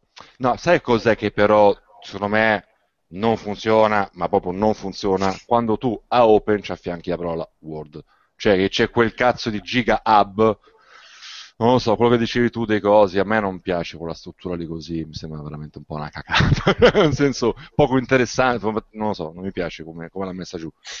Tutta quella cosa. A me, piace uno, a me piace proprio andare in giro con le margherite a scampagnare, a fare col cavallo, il cagnolino, mi raccolgo le piante, incontro gli animaletti, però proprio anche con quelle intenzioni lì secondo me, non lo so, emerge alla lunga che alla fine è una specie di mega hub per farmare discorsi da Motherbase, discorsi di accedere alle nuove sfidine side ops, anziché usare un menu, non lo so, cioè potrebbe essere più organico da quel punto di vista, più interessante. Più interessante. A me piace come svolge una missione, e, a proposito di game design che dicevamo prima, eh. le missioni a seconda dei tempi che ci metti o come delle giostri possono finire in luoghi, magari c'è una, cara- una carovana, che, un convoglio che devi seguire da un posto all'altro, cioè in uno te lo fai in un posto aperto, in un altro finisci in una base sì. più sorvegliata. Cioè ho, ho, ho, chiacchierato con altri amici che lo stanno giocando e tipo una missione non riuscivamo ad identificarla perché l'avevamo svolta in maniera talmente diversa che sembravano due missioni completamente ah, diverse. Assolutamente sì, ma succede nelle cose più riuscite, tipo quella, beh non è lo spoiler, tipo la 7, la 9, quella dei tre colomandanti lì che si devono incontrare a parlare. Sì, sì, lì sì, sì. io ho avuto in mezzo una tempesta di sabbia, un delirio. Però, scusa un attimo, tu che sei anche un game designer, Cioè, sono istanziate le missioni. Cioè, tu arrivi in loco, accetti e si crea il contesto. Sono istanziate, Sì. hanno il loro territorietto, si cancella il world state e inizia. Non è un problema, non è che voglio la simulazione totale, tutto il campo, però a volte si crea, non sai cosa. Eh, diciamo che viene racchiuso in una zona che magari non è ampia come tutta la zona Eh, geografica ma- del mondo, però Sì. permette a quegli ingredienti di dare il me perché ti mette delle situazioni diverse. Eh, per cui se in nella situazione open non c'hai l'elicottero, là ti ritrovi tre carri armati, un elicottero, cazzi e mazzi vari, volte- school, robe che Eh. possono succedere. L'ho trovato incoerente con le stesse sue regolette. Sempre per me veramente il giocato è Mm. strepitoso. E anche la storia a momenti gli ho voluto veramente molto bene, cazzo, ma... però appunto a volte anche in queste missioni che sono appunto istanziate, cioè che tu pigli, entri, fai e devi uscire e poi torni all'overworld. A volte mi sembra un po' incoerente in quelle stesse sue regole. Tipo, loro ti menano, non è uno spoiler, eh? Ti menano tanto il cazzo che devi uscire dalla la zona operativa senza essere inseguito. Tante volte tu lo fai, che c'è dietro il mondo, finisce la missione. Cioè, nel senso, missione compiuta con successo. Cioè, proprio mm, a volte sì, a volte no, cioè non si capisce, a volte è un po' ambiguo, diciamo, e non lo so, poteva magari farla meglio certe cose, perché è veramente questa gioia sandbox emergente, ma raga, di cagatene, c'è la pistoletta d'acqua, ciao proprio, che sembra una cazzata inoffensiva, Sì, sì, sì. E invece ci, disattivi le radio senza allertare gli altri perché non fai casino. Cioè, No, ma tante sono- cose, poi appunto Ogni sì, piccola cagata degli utilizzi, le cassette, le cassette E alla luce di questa struttura tutta sincera, tutta giocosa, a volte cazzo becchi pesti un po' la merda contraddittoria e dici cazzo, capito? Quindi così insomma. Però è favoloso, cioè veramente la messa in culo sia ai giapponesi che agli occidentali, Kojima, veramente. Sembra una sua groupie, come a dirlo così, ma è vero. Ha fatto fuori, ha tirato fuori il Crisis 2 che se c'era Tierli non era uno stronzo. No, poi allora, a prescindere dai disastri purtroppo della gestione collegamento internet a server Konami, che è un disastro per cui se stai collegato online c'hai i menu che Sì. vanno più lenti, non ti muovi, cioè delle Vero. rotture di coglioni. Tu Ci dove, sono dei- dove le stai giocando, Ugo? Scusa. PS4. Ok, io PC. Vabbè, l'esperienza è quella, fine gioco il pad, poi tranquillo. Sì, uguale. sì. Cioè, È 60 un peccato che i server abbiano ucciso alcune delle caratteristiche ulteriori che ha, tipo le FOB, che ti fai la seconda mother base che espandi e dove puoi andare a invadere un altro, cioè un Quello è gameplay tipo la Dark Souls delle invasioni che poi ti metti le difese, te le fai, ti puoi vedere le registrazioni, le medie di dove sono passati, ripiazzi le robe di sicurezza. Cioè un secondo gioco dentro al gioco e questo prima che esca ancora l'online che è un'altra roba ancora. E veramente ci ha messo dentro tutto, cioè preso al supermercato col, non un carrello, cinque carrelli in fila e passava col braccio teso sugli scaffali e non solo butto giù tutto, ma sta in ordine e funziona. Guarda che è una roba incredibile. No, ma infatti di essere, cioè, strepitoso. Sai cosa? Che tra l'altro poi, contrariamente appunto a questo essere un po' est- estonata, grindata, così, a me la FOB mi ha tirato scemo. Io volevo lì che, che volevo- stavo dietro i menu, le cose, i miei omini, li mandiamo in missione, poi eccetera eccetera. Poi gli, gli ho rifatto le tinture, gli ho fatto lo stennino. Certo, io ho la base rosa tipo operazione sottoveste. Io ho fatto una cosa fichissima, mi sono fatto Quiet, che c'ha una skin che è tutta insanguinata come Carrie. Certo, E certo. c'ho la cosa, la Mother Base color ehm, cremina, Commodore 64, gli anni 80 proprio tantissimo, Ah, mia. Carrie, Carrie e C64, proprio anni 80 Mi Ma sono fatto quiet, però è una cosa un po' brutta da dire. Eh. Eh, Come? eh. Sono fatto quiet, hai detto. un attimo di smarrimento spoiler, cazzo. No. ecco, no, scusa, senza alcun tipo di spoiler, proprio a livello di, di, di indicazione. Mm. Eh, si conferma la cosa pari dispari, perché cioè, per me Metal Gear Solid 1 e 3 sono più racconto figo, melodrammatico, emozionante, 2 e 4 sono più pipponi interminabili. Questo è... Allora, questo è più sul 3, secondo me, cioè più sui okay. Display. Ma Ok. questo ecco, l'unico invece aspetto che a me è un po' dispiaciuto, che nel frenare la, la sua logorrea fino a dove sono arrivato io, che però immagino sia metà del gioco più o meno, l'aspetto narrativo è di molto, e soprattutto filmato e filmico, è di molto ridimensionato rispetto agli altri. Vero. Ma di molto. Il gioco si è espanso tantissimo e proprio mi sta facendo godere da tutti i pori. Però a me il pippone, a me il momento Metal Gear eh, 4, Guns of the Patriots, filmato finale che è un'ora e 40, a me mi andava benissimo, cioè a Praga scena da 45 minuti. A me quella doppia natura di Metal Gear mi- non mi ha mai dato fastidio. Sono uno di quelli che i filmatoni proprio dice: Ah, adesso che c'è 70 minuti di filmato, non c'è problema, mi diverto come un cretino. No, ma, ma quello neanche a me, è che a me ha fatto cacare quel filmato lì della fine del Ecco, quadro. Ugo. Sì, sì, sì, sì. Ugo, sai cosa? Che è vero che c'è meno cutscene, Però comunque io lo percepisco comunque come un Metal Gear. Cioè, con tutto che non sono io, io non sono un, sai, un francescano di Metal Gear che gioca con cosplay davanti alla televisione così fissato. Non so tutto, li ho giocati, li ho voluti bene, ok.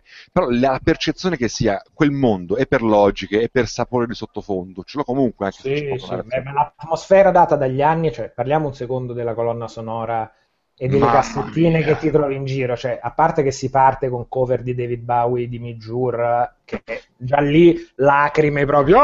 Non ci Beh, ma totale, totale. Entrare in azione con l'elicottero che gli metti lo speaker e spara le canzoni e c'hai Gloria nella cover Gloria. americana, cioè Gloria che scena di super sangue, devasto, distruzione, è andato tutto a Sì, puttane, sì. arriva Però la cover- l'elicottero, Gloria, e intanto trivella gente a caso su mamma mia le seghe Bimani, mamma mia. No, totale, poi guarda che cioè tutto. Ragazzi, ci sono i layer di figate anche in questo. Ad esempio, se tu, tu poi peschi in giro, che cazzo ne so, una cassettina, perché vai in giro a luttarle, no? Una Sì, sì, cassettina in cui becchi il senegalese o comunque il nordafricano, così, perché insomma vai anche in Africa, così in azione, in cui dice nella sua lingua, nell'african, no? Dici che cazzo è? Vabbè. Poi eh, scoprendo, parlando con gli amici così con là, se tu lo metti nel tuo Walkman, tu hai il Walkman Sony bellissimo Sì, anni sì, 80, sì, sì. filologicamente e storicamente corretto, tu sei in guerra col Walkman. e se vuoi Eh beh, metti ovvio. l'autoparlantina al Walkmanino, metti quel senegalese di quel cazzo che è l'africano, che dice... E hanno degli dice- effetti di gameplay. Sì, smettono di cercarti.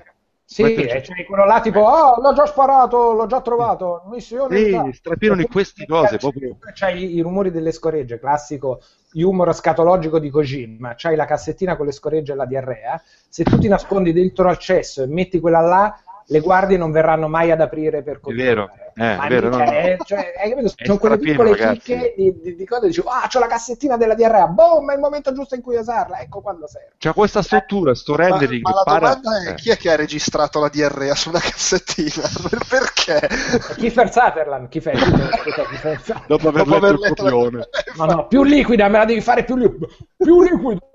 Liquid Snake. Eh, e poi però è un, è un progetto franca, purtroppo vabbè, s- francamente sofferente. Secondo me, allora, sai cosa? Io ho avuto la percezione, sin dalle prime ore, quindi ragazzi non è assolutamente un'anticipazione sgradita, che per la struttura che hanno fatto con questo hub, hub, come si dice, o open world un po' così, questa tendenza al grinding della Motherbase e la ripetibilità delle missioncine e tutto quanto, a me ha dato l'idea che sia un progetto che voleva occupare quante più ore di gioco possibile investendo meno valori produttivi, che in realtà comunque ce, ce n'era di Dio dentro come valori produttivi, anche e soprattutto come fine tuning, come polishing, è allucinante il gioco. Però non so, mi ha dato questa idea qua, cioè nel senso meno contenuti, sai, tra virgolette, sceneggiati, unici, sapete quando c'è la voce, sapete le interviste così, che dicono che una campagna di code dura un cazzo ma costa una botta di soldi, perché fare il set piece unico, tra virgolette, costa una botta e devi registrare, cioè fare il livello unico così. A me dà l'idea che abbiamo avuto, capito, magari creare un monte di ore giocabili mettendoci un po' meno soldi, insomma, questa è l'idea. Allora, la mia impressione è che ci siano Eh. meno set pieces unici, però non ho avuto in questo proprio no, l'impressione che ci abbiano speso poco, anzi mi sembra proprio No, non è quello, panta- pantagruelico come contenuti Sì, e robe. voglia, È vero che ha meno scene uniche o ambientazioni uniche, perché poi quelle principali sono due con le singole Eh, basi, però robe, Udino, cose senza più- spoiler, che tanto sei lì. Sì. Ci sono anche pochi boss, quasi niente. Ecco, quello è aspetto, quello è l'altro aspetto un po' infelice. I boss sono meno carismatici, meno presenti e i combattimenti con i boss sono meno topici di quelli storici. Tipici Io uno l'ho funzionato con successo. Oh, è uscito, c'ho la prova su YouTube, però è vero. Però vabbè, e no, nel senso mi dà questa idea che insomma abbiano un po' tirato la cinghia, ma no, ma ripeto, solo beta testing magari sa quanto cazzo è costato sto gioco, perché tutto, tutto no, però diciamo al Molto 95% pulito, sì. di un rilecco, di un fatto bene, di un morbidino, cazzo. Eh, Però questa idea qua, e poi insomma c'è una seconda parte, allora non dico un cazzo che non si No, sia infatti, già saputo no. tramite... Mm. Mm. È controversa questa seconda parte. Eh, non lo so, Spoiler. non la- non la sto, non l'ho ancora affrontata, credo. Sono là là, sono al giro di boa. Sei la prima, tu sei la prima, sì. Aspetta, po- so. po- comunque, aspetta, po- posso farti. Cioè, po- Certo. chi- chiedo Anche una Ugo. cosa. Io. No, Eh. no, no, è perché in realtà è una cosa più in generale, riferita a tutti quelli che. Eh sì, vabbè, però non chiude veramente il cerchio narrativo. Porco cazzo, è un prequel. Cioè, in realtà il cerchio lo chiudeva. È un sequel ed un, è, è un bisequel e un triprequel. Sì, però voglio dire, eh, cioè, no- non, Non chiude le trame. no- Non posso dirlo. No, ma il discorso è che non chiude le trame perché comunque eh, dopo, dopo Metal Gear 5 ci sarebbero quelli per MSX Sì, Solid. sì, ciclo. cioè, Eh. non- non- cioè, di- lamentarsi perché mancano dei pezzi quando i pezzi Però sono usciti vent'anni fa. sai cos'è il problema? Non è, infatti, appunto, io appunto non sono il fascista di Metal Gear, filologico, corretto, cazzo e mazzi, però a me, che io a questo gioco gli ho creduto, perché come si racconta, come ti coinvolge nelle cose, ti delude anche per quello che lui costruisce nel frattempo, nel, Mm. suo, nel suo solo specifico, nel suo... Sì, sì, Ok, sì. ok. Eh, No, eh. ma perché voglio dire, cioè, è un- è un- secondo me è un punto interessante questa cosa, Sì. perché, perché la, la lamentela che leggi di più in giro è non chiude i discorsi, ma, Eh, ma come te stesso. Eh, esatto, cioè, però il, il punto è che come li leggi argomentati in giro sembra che non chiude i discorsi perché la gente si è dimenticata 30 anni di Metal Gear che sono, sono venuti fino adesso. Però No, magari certo. è anche un po' riferito perché questo è, è l'ul- l'ultimo alla fine gioco in cui Certo. è quasi buono, tra virgolette, quel personaggio che poi diventa il boss finale del primo Metal Gear Certo, con certo. MSX, per cui magari anche un- nell'ottica di... Non lo- Eh, Ma nel buono, senso... buono. Ah, Ugo, un'altra cosa, parliamo di features. Ma- magari l'idea però è quella, cioè che si ritiene che non, non venga fatto bene il ricollegarsi a là, anche se, cioè, onestamente, Ah, posso, posso dire una cosa? ma chi se ne incula un gioco dell'MSX? No, più che altro dico, no, dico un'altra cosa. Sì. Io sono, sono un fan di Metal cioè sono un fan di Metal sono un fan di Kojima, che non vuol dire che sono un fan di Metal Gear. Ho giocato mh, tutti i Metal Gear fino al quarto, ho, ho giocato Ground Zero, non riesco a giocarci, ma proprio che non Prova. riesco a giocare. Eh, eh, ci ho provato, ci ho provato più di una volta, ma non ci riesco. È tipo Bloodborne. Dopo, dopo un tot divento scemo e non so più giocarci. Eh, e siccome sapevo che non avrei giocato a questo per, Certo, per diversi Senti, motivi, parlo qualsiasi. no, no, mi, mi sono, mi sono spoilerato tutto perché volevo capire come, come- come- dove andava a parare. E, e io l'ho capito, e secondo me ha senso. Cioè, ha Ah, senso certo nell'ottica senso, di. Kojima. No, però stanno scoprendo. Secondo me ha senso. Però minchia. Eh, vabbè, com- comunque, mh, vabbè, pareri. No, ha senso, ok, ma che cazzo? È il frattempo che. Ne riparleremo, faremo un segmento spoiler quando l'avrò finito io fra due anni.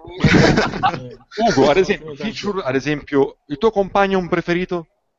Eh, sono molto in dubbio perché allora il cane, uno mi fa simpatia perché è il cane, quindi già su quello. No, ma raga, quante ne fa il cane? Se lo... Il, cane- il fatto che ti snasa la gente è stato per me un aiuto che la cosa che meno sopporto è tipo e che cazzo ce l'ho qua dietro non l'ho visto mattanato invece pim ti annusa e ti dice guarda che qua c'è questo qua c'è quest'altro qua c'è la pianta qua c'è quello che faccio Analysis complete. Mamma mia, il cane è fantastico. Quiet che all'inizio mi creava più problemi. Ecco, una cosa che il gioco ha talmente tante feature e talmente tante cose dentro che alcune sono un po' nascoste a cazzo di cane. Spiegate ecco, male. è vero. Cioè, rius- riuscire ad arrivare a capire quale fosse il menu dove potevo dire a lei vai e fammi scouting eh, di questa zona, perché me la ritrovo dice che questa me la sono persa indietro facendo le tre missioni, le sei dopo in una zona, dice questa dove cazzo è finita, come È la chiamo? anche bisogno?" male, secondo me, il gioco. Mamma eh. mia, che eh, quello Troppo là sì. è... L'adattamento non è granché. eh, io l'ho giocato tutto in inglese, quindi... Eh. Però, ad esempio, un gioco che veramente, po- poverino, è anche enciclopedico per tante cose che ha, però alcune feature non te le spiega, proprio si perde in alcune Sì. cose e le capisci Ah, così. Se le Momento esilarante dei server Konami che fanno fail. Mi appare tutorial obbligatorio delle FOB. Dice, ah, adesso puoi fare la Anche a FOB. me, anche a me, è vero. Eh, sì, sì. Aspetta che vai qua sulla FOB, ti spiego tutto. Ecco, premi qua, vai su questa schermata, premi quest'altra e abbiamo una connessione di merda. Facciamo che il tutorial lo riacchiappi poi un'altra volta. Sì, sì, sì, E la, e la tua risposta è stata e le fob? Le FOB, esattamente. Ad esempio, scusa Ugo, questo fatto delle cassette come lo vedi tu? A me? Le cassette. eh, che finisco che siccome mi intrippo poi a sentire tutti i suoi segoni, metastorie, virus, parassiti, cazzate, e mi interessa andare a fondo su quelle cose, eh, sono troppo preso dal gameplay per riuscire a metterle mentre gioco una missione. Siamo sulla stessa barca. Perché Quindi a me finisco piace... che salgo sull'elicottero e dico, vabbè, faccio partire un po' di missioni di combattimento, quelle col timer a cazzo, mentre loro vanno io mi ascolto un po' di pipponi, Sì. sto sul divano. Io ancora più impedito, sai perché? Perché ti spiego, io ho proprio veramente due neuroni ormai. Se ascolto, se devo ascoltare le cassette e magari vado in giro a cazzeggiare, ma anche solo a cazzeggiare, già se giro o schiaccio raccogli la piantina, perdo il filo. Eh, Quindi certo, veramente certo. posso ascoltare solo in elicottero, più solitamente Sì, sì, era nella Mother Base a camminare a piedi. Fare... Sì, una sì, sì. Sì, sì. Eh, No, a me è piaciuto. Comunque è piaciuto il discorso perché sostituiscono il codec. In realtà, sai cosa? Non è, non è uno spoiler, lo dico, vaffanculo. In realtà delegano anche tanta narrazione principale a ste cazzo di Sì, cassette. sì, è proprio che quello, non ci sono i filmati, non, Eh. non ci hanno messo l'aspetto filmico e molti dei nodi narrativi o del sottotesto delle cose, c'hai queste cassette tematiche che ti ascolti, trovi in giro, ti danno a fine missione e ti dice ah, adesso mi sento le robe su sto topic. A me non dispiacevano, anzi, ero proprio contento, come al- altre scelte singolari, tipo, ad esempio, è un gioco pesante, la gente che magari mi chiede, ma lo gioco magari mezz'ora? No, secondo me No. non è un gioco che puoi giocare mezz'oretta. Beh, Perché- puoi farti side- una side op sia io quando mi rendo conto che arrivo tardi a casa la sera o sono Eh. troppo cotto per affrontare una roba Certo, seria. sono impegnative, Mi sono faccio, mi faccio un paio di side ops a cazzo e Sì, però il fatto, sai cosa? Che l'interfaccia che devi prendere l'elicottero, a me piacciono molto, è molto giapponese la, la- la pausa, cioè capito che sei in elicottero, vedi lui in faccia e poi scende piano piano. Sono belle anche le foto dentro l'elicottero che ti Assolutamente. mettono portato. A un certo Eh. punto avevo fultonato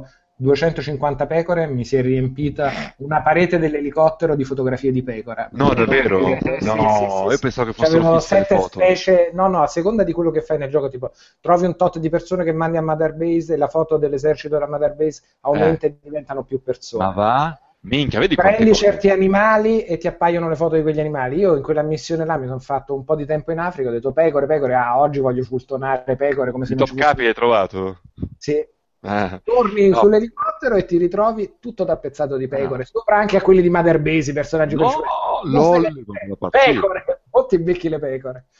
Però ad esempio, ecco, sotto le cassette dicevo, e a un certo punto tu l'hai già visto, vabbè, sbrodola, sbrodola, sbrodola, sbrodola mh, con un personaggio che a me, Pannella, non mi è Mm, mm, piaciuto. mm, mm, cioè, mm. che è- Sì, sì.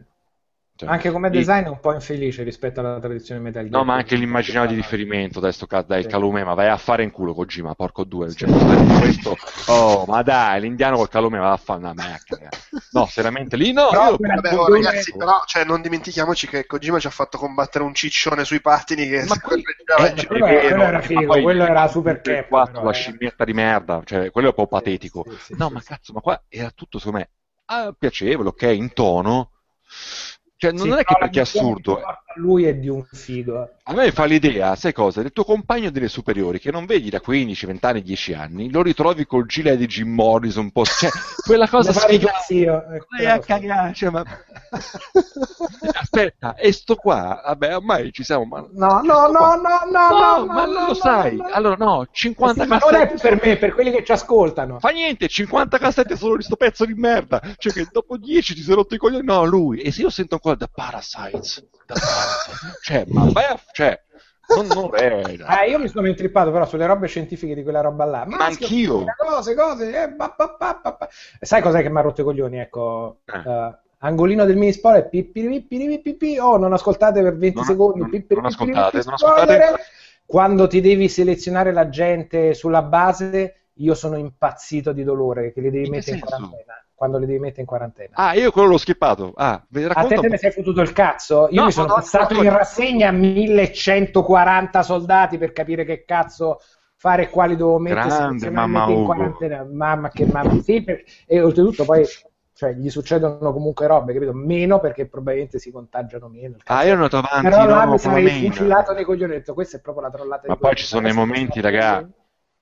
Ah, lì proprio si è rotto i coglioni selezionare. Mamma mia, ma sai che significa leggere le schede di 1140? Tipo che avendo fultonato tutto, non solo avevo tutta la base carica oltre ogni limite in ogni aspetto, perché figurati, se vedo uno lo devo fultonare, ma anche la waiting room piena di stronzi, piena la waiting room. Sai cosa? Eh, poi mi ha frustrato molto Ugo. L'idea che il gioco non sia granché chiaro a volte con le sue... Cioè, ti spiego una cosa. Io tornavo ma a me mi ha preso così bene, ad esempio, veramente, c'è la doccia, sapete, c'è la doccia, no, no, alla madre c'è la doccia. Io ogni volta tornavo Vabbè, sporco di sangue, sporco Sì. di sangue dal campo di battaglia, mi lavavo sempre. Io ero, cioè, come ti a Certo. lavarmi i peccati? Sì, io dovevo lavarmi, sentivo sto peso, perché secondo me è un gioco comunque che non Ti allordi di sangue, certo. Sì, ti fa sentire il peso etico della guerra, cioè, Ti perché non è davi solo... quasi più in Metal Gear che nella realtà.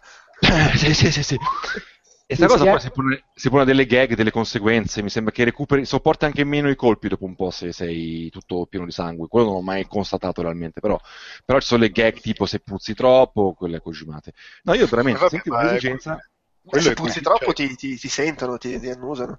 No, no, Eh, c'è, proprio un è- filmato apposito in cui la gente si allontana e c'hai le mosche intorno sì, e ti tirano le secchiate d'acqua Eh, tipo io lavati così cazzo. coinvolto, ad esempio, non ho mai ben capito, ad esempio, guarda che, cazzo ne so, c'hai i due, i due comprimari che sono Miller e Ocelot, ma dove cazzo, io andavo a cercare, non c'erano No, Base. no, infatti. Poi non so, a un certo punto c'è un altro personaggio che ti costruisce delle cose. Io tornavo ogni tot per trovare il nuovo siparietto, per capire se la sua, il rapporto con lui si evolveva. E non Sì, alcuni trigger non sono chiari di Cioè, cose. è vero o no? Io da Ma una mi- certa. eh, una persona nel coso medico al secondo piano. Mm, ho tornato mm, 40 volte di numero. È la sindrome da gioco Bioware comunque questa, che dopo ogni missione di Mass Effect ti fai Sì, il è, giro quello, della è strada. esattamente quello, soltanto che qui c'è ancora meno roba da fare nella maggior parte dei Eh, casi. non sapevo che io ogni volta mi, mi, mi- mi torturavo i coglioni per andare lì per vedere se andava avanti il rapporto, oppure pensavo di aver triggerato, cioè, capisci un po' la cieca. Vabbè, con quello nella cosa medica c'è un indizio abbastanza chiaro la prima Sì. volta che riesci a portarlo avanti e poi ti rendi Sì, conto è che vero. solo quello è il trigger. Eh, però ma per altre cose, però- tipo, cioè, i piani sviluppi tutto e c'è sempre la porta rossa con la luce che dice Bravo, eh, è vero. eh, quando cazzo si aprirà questa? Boh. Bravo, eh, vedi, un po', fu- un po' che a volte non si spiega. Secondo È me, un po' fumoso, per sì. quanto, cioè, ovviamente con un gameplay molto, molto, molto, molto, molto bello e tante altre cose trovate, rileccate, segni di amore, si percepisce un po', il- non so, la progettazione a volte è un po' così. Non lo so come cazzo è andata. Boh, no? Perché seco- sì, secondo me è talmente pieno di feature e cose che alcune non te le spiegano, le considerano A proprio un certo punto non ci hanno capito un cazzo nemmeno loro. insomma. No, neanche, non hanno voluto fare 200 miliardi Eh. di tutorial, quindi alcune cose se ti appassioni e ti guardi nelle schermate le intuisci, altre no. A proposito che dicevi prima invece della gestione dei personaggi, ecco, Quiet quando sale di livello fa delle robe di uno sgravo Sì. che diventa, cioè il cane mi mancava molto all'inizio del mio rapporto con Quiet. Quando Eh. Quiet si sviluppa e te le dici, sai che c'è, coprimi, e le dai un fucile da cecchino col silenziatore che ha Bravissimo, è vero. tu le dici avamposto, oh, mettiti un posto avamposto, coprimi un attimo. Lei, pa, pa, pa, le guerre. Lei ripulisce da sola, tu non spari un colpo, lei ripulisce da solo tutto e tu passi là e fai lo spazzino fultonante. Ok, questo è addormentato. Ah, sento uno che russa, non l'avevo neanche marchiato. Dov'è questo che russa? Fammi... Ah, è qua, ok, fultonato. Poi ecco, un'altra Eh, cosa eh. iconica, tra virgolette, che a me piace, proprio una- sai, il gesto che dici che magari diventa un classico un giorno, il fatto che Quiet quando la incroci, sai che è invisibile, sul campo di battaglia che ti corre a fianco, la percepisci così, Sì, quelle sì, sì. E sono quei tocchi di figaggine, sai, un po' plastica, fighi, da animazione giapponese, uh, cioè, quello è figo. E anche il motore di rendering, luci troppo belle. Luci e modelli dei personaggi fighi. Ah, quelli sì, sì, sì. A me piace quella modellazione un po' squadratina giappo, che in realtà non è così squadrata in realtà. Però Ah, quel fatto sì. con l'attenzione alla modellazione è fighissima. Poi il resto è un po', insomma, un po' so in so. Si vede che devi girare anche sulle altre console, quelle un po' più vecchiotte. Quello sì, ma mi sembra appunto un engine estremamente intelligente in, in quello e nel riuscire poi a darti, cioè mancano gli effetti di, pro- di- di messa a fuoco nelle generazioni precedenti, che Sì. sono molto fighe e danno molto l'idea dell'aria e dell'atmosfera, ma l'atmosfera che c'è su quell'elicottero, le particelle, la luce, le cose, chicche proprio. Sai cosa? Ad esempio, è bellissimo che cazzo ne so, Afghanistan a mezzogiorno con quella luce che ti spacca, Mm. caldissima, oppure Africa quando più vicina è fichissimo, Sì. la notte delle volte, a volte minchia mi sembra un po' PES 2002, cioè se lo vedi proprio col, col cazzo ne so, il fiumiciattolo squadrato, il fiume squadrato, Mm, la cascata, mm. cioè, eh, vabbè, però sti cazzi, alla fine la cifra tecnica in sé non me ne fotte, cioè alla fine, fino a un certo punto. Poi gira bene sulle console a quanto pare, quello è bello, un open Sì, cazzo, mica, 60 60 fps, solido, il gioco tiene, situazioni in bordello, tiene, se ne sbatte il cazzo. Tu dici, ah, vedi, non gestisce queste cose, però è tutto calmo. Si scatena l'inferno, gestisce uguale, non gliene frega niente, proprio già potosto old school. Sì, sì, sì. Comunque no, vabbè, almeno per quanto riguarda tirando un po' le somme, che sennò qua si sparano, credo, anche tardino. Sì, No, è che il allora è un giocone per me, grossone, però anche con dei problemi e delle cose. Però eh, è bello che se ne parli, cioè vale la pena che cazzo venga preso in considerazione, che venga giocato, che se ne parli, che venga criticato. Cioè, non, si può, non è giusto rimanere indifferenti a sto cazzo di Metal Gear, per tanti Sì. motivi. Anche il Secondo fatto me che è anche l'ultimo triplo A d'autore. Eh, cioè alla fine il Giappone, scusate, che cazzo rimane mo? Rimane From Software. Ma a prescindere dal Giappone, è proprio il senso autoriale del gioco, cioè la Ah, beh, personalità le vibes, regina che poi magari è percepita e non è tutto suo, perché poi è bello anche che nei Certo, che ho, scritti da 200 persone, quello che. Però hai quella percezione comunque autoriale che secondo me nelle produzioni AAA è andata sempre più calando, sono sempre più omogenei, sempre vero, vero. personali. Tutta quella personalità si è spost- Stefano prima, eh sì, tutta quella personalità si è spostata sul panorama indie e non si ha più il coraggio di metterla in titoli dal budget così clamoroso. Mi piacerebbe sperare che ce ne siano altri in futuro, ma mi sembra un po' il tripla d'autore po' finale. Non so se, Eh, se- eh, se sì. Kojima o meno. Raga, guarda, ci sono dei, dei tocchi di nostalgia, mm, vabbè, ma dammi, adesso dammi un 5 minuti in cui... Ah! Vabbè, no, vabbè, ma anche no, dai, insomma, dai. Vabbè, Ugo, appena apre il Kickstarter, io ho già pronto il millino. Eh, ma è che secondo me succede con tutto il rispetto per i fan di Shenmue, quella, cioè, quel tipo di Mezza personalità, eh, quel tipo di personalità ha bisogno di, di- di- per fare quel tipo di visione Della di, fresca. di bu- budget che secondo me non, non si arriva ancora. Poi magari mi sbaglio, spero di sbagliarmi, ma 100 milioni di dollari su Kickstarter eh, li vedo un po' duri da tirare. Vabbè, sì. Eh, Voi avete domande, ragazzi? Magari qualcosa non abbiamo coperto. No, no, eh, eh, ti sei anche fatto no. coprire da Quiet, per cui Sì. No, no, no, la parte migliore è stato Ugo quando Quiet si sviluppa e le dici di coprirti. Così. Sì. È, è un po' Quando si fa donna. Esatto.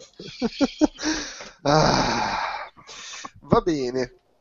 Quindi, ok, fra, fra due anni faremo il podcast di Speciale. spoiler su Metal Gear Solid 5. Pocotto è morto? Qualcosa ci No, no, no, no, non domande, sto... Pocò? Un proclama. No, ero- cioè, spegnevo, accendevo e spegnevo l'audio a intermittenza dal tasto della tastiera, sentendo, sentendo semplicemente sì, ogni volta che c'era qualcosa che poteva dare adito a spoiler, richiudevo l'audio e quindi premevo il tasto che ero matto. No, No, seriamente, giocatevelo unspoilerato, cioè non, evitate di qualsiasi, se potete, eh. Cioè, come ho fatto anch'io, io a fine ero in clausura praticamente. Sì, sì, per- Sì, per- vale la pena è- così. È l'unica maniera, zero- leggere zero recensioni, guardare zero video recensioni, non saperne nulla. Già troppi spoiler sono arrivati attraverso i film, i filmati, i trailer, i video, qualsiasi cosa. Scevro da qualsiasi cosa. Ah, sai cosa è fichissimo un attimo con questa cosa devo dire che è fica? Ugo, l'autoralità sai cosa anche? Che la, la, la- la tarantinata, ad esempio, tu che sei anche così insider, così che fai i giochi, quando cazzo ne so, fai il passaggio interno-esterno, botta di HDR Luce, mamma mia. e il rumore di serpenti a sognali, a sonagli, è un po' tarantino, cioè l'uso del sonoro in quel modo lì, per comunicare, quando vai sulla machine gun, cioè, è figo. Beh, cioè, il, il fatto Tarantino è, è proprio evidente nella cosa del- delle canzoni che ti fanno ti contestualizzano l'anno.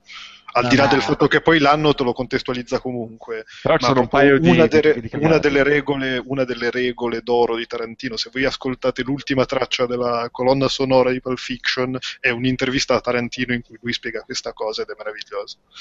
Vedi, il fatto autoriale, A, A, A, invece adesso... No, è proprio il, il tocco di un- che- il fatto che usa- Tarantino usa sempre le, le colonne sonore per contestualizzare l'anno piuttosto che farlo in maniera esplicita visiva.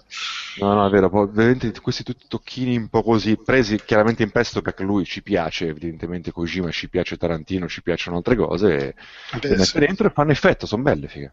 Ok. Bene. Fade out. Fade- Eh, Pocoto.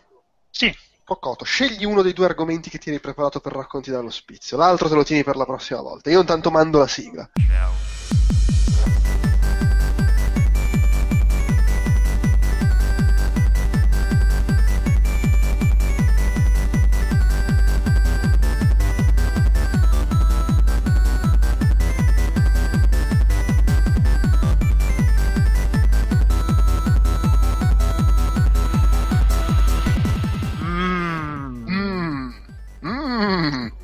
secondo, vado andiamo col secondo, via. Vai, Ah.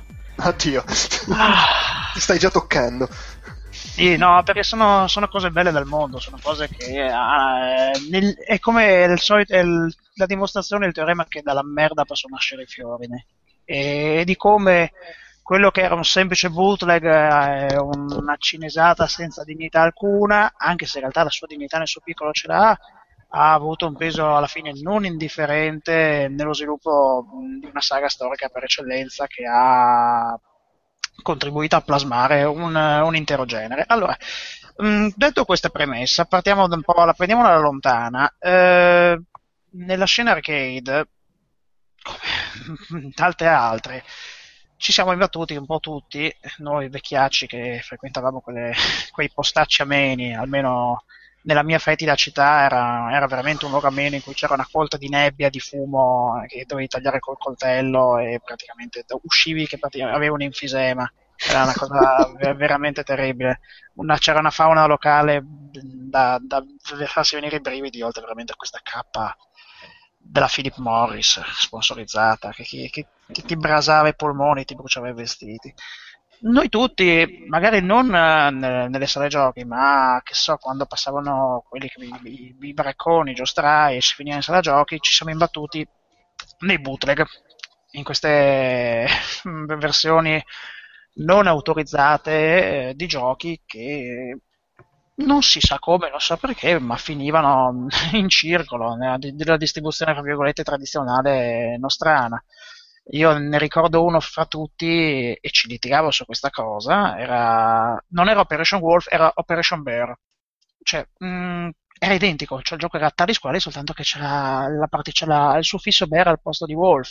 O c'era anche un Final Crash che è identico a eh, mh, Final Fight, non cambiava assolutamente niente. Vabbè, sono come, le, come le- le- le robe finte di marca dai marocchini negli anni 90. Sì, ma, ma in concetto è un po' diverso. diversi. Perché Final Fight tu lo chiami Final Crash, ma funziona uguale.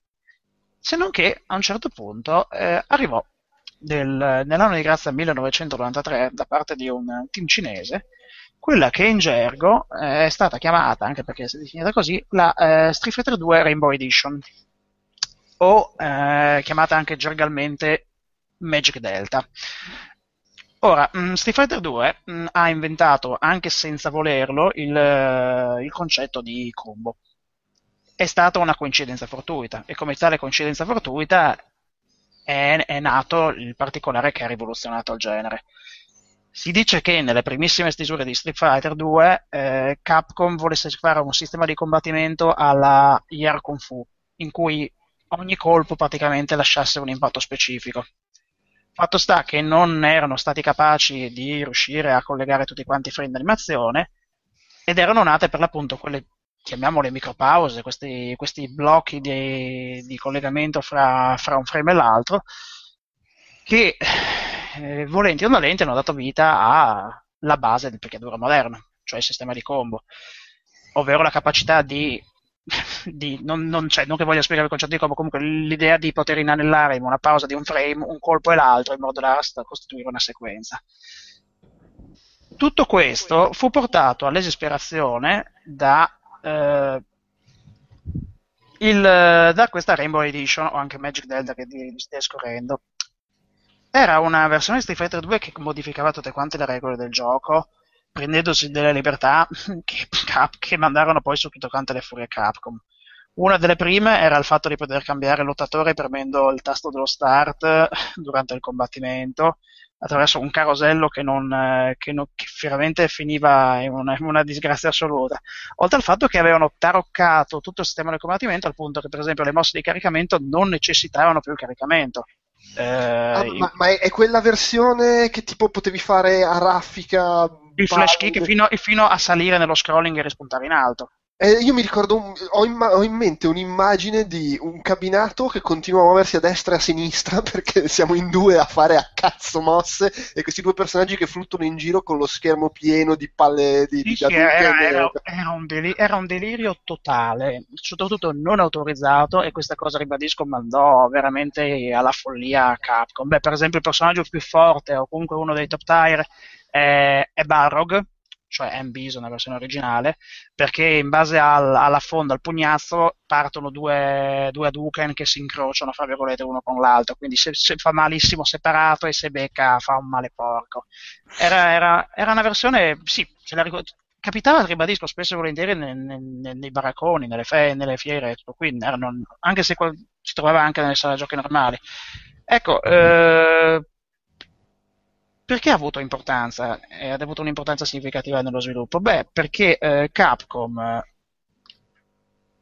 ha cercato a un certo punto di, di, ostracizzare, di bloccare la diffusione di questa, di questa Rainbow Edition, che si era diffusa veramente a macchia d'olio.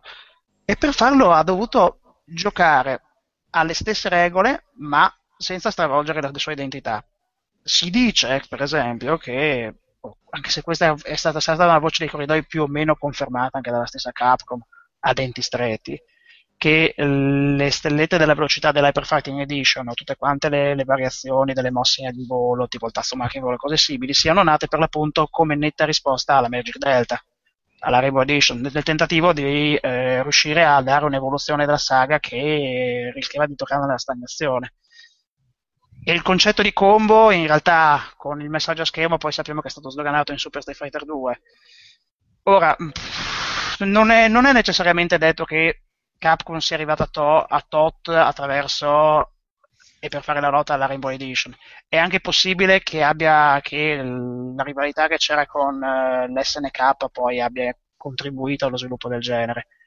È interessante comunque per chi ama i picchiaduro e per chi ha un po' di memoria storica per pensare come da un super taroccone senza un briciolo, fra virgolette, di dignità, sia poi nata, eh, sia, sia stato perfezionato il processo evolutivo di un genere che secondo me nella serie regolare ha raggiunto il suo culmine nella Super Street 2 Turbo, che è assolutamente un capolavoro senza pari e che sì, la, la, la, cui importanza non può essere negata e che niente, in sintesi eh, da, da, dal, dal, plagio, dalla disgrazia, da, da, da un, uno pseudo incidente di percorso può nascere veramente qualcosa di, di diverso e di, e di bene.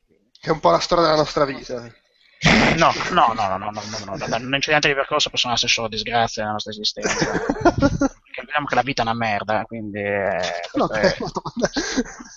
quindi... Nati per soffrire non, non, esisterà mai la vostra, carissimi ascoltatori, non esisterà mai la, vita, la, vostra vita in versione Magic Delta, non è che premendo poi sul cuore cambiate personaggio, può solo andare peggio. Quindi... Più che altro non arriveranno mai gli sviluppatori giapponesi a sistemare le cose. Assolutamente no. La vostra vita fa la fine del Pantarei, no? L'engine, quello di Capcom che fiamme, cazzo e mazzi, stava facendo fallire l'azienda quando non lo so. Sì, che, che, ogni sì, anno è sempre no, più beh, figo, ma non esce mai è praticamente morto Deep Down. Non, lo, non, lo, non, hanno il coraggio di affermarlo, ma è un cadavere putrefatto. Scusa, eh, alla luce del recente Tokyo Game Show è praticamente morta Capcom. sì, infatti. Sì, La super beh. raccolta con tutti i Resident Evil ancora.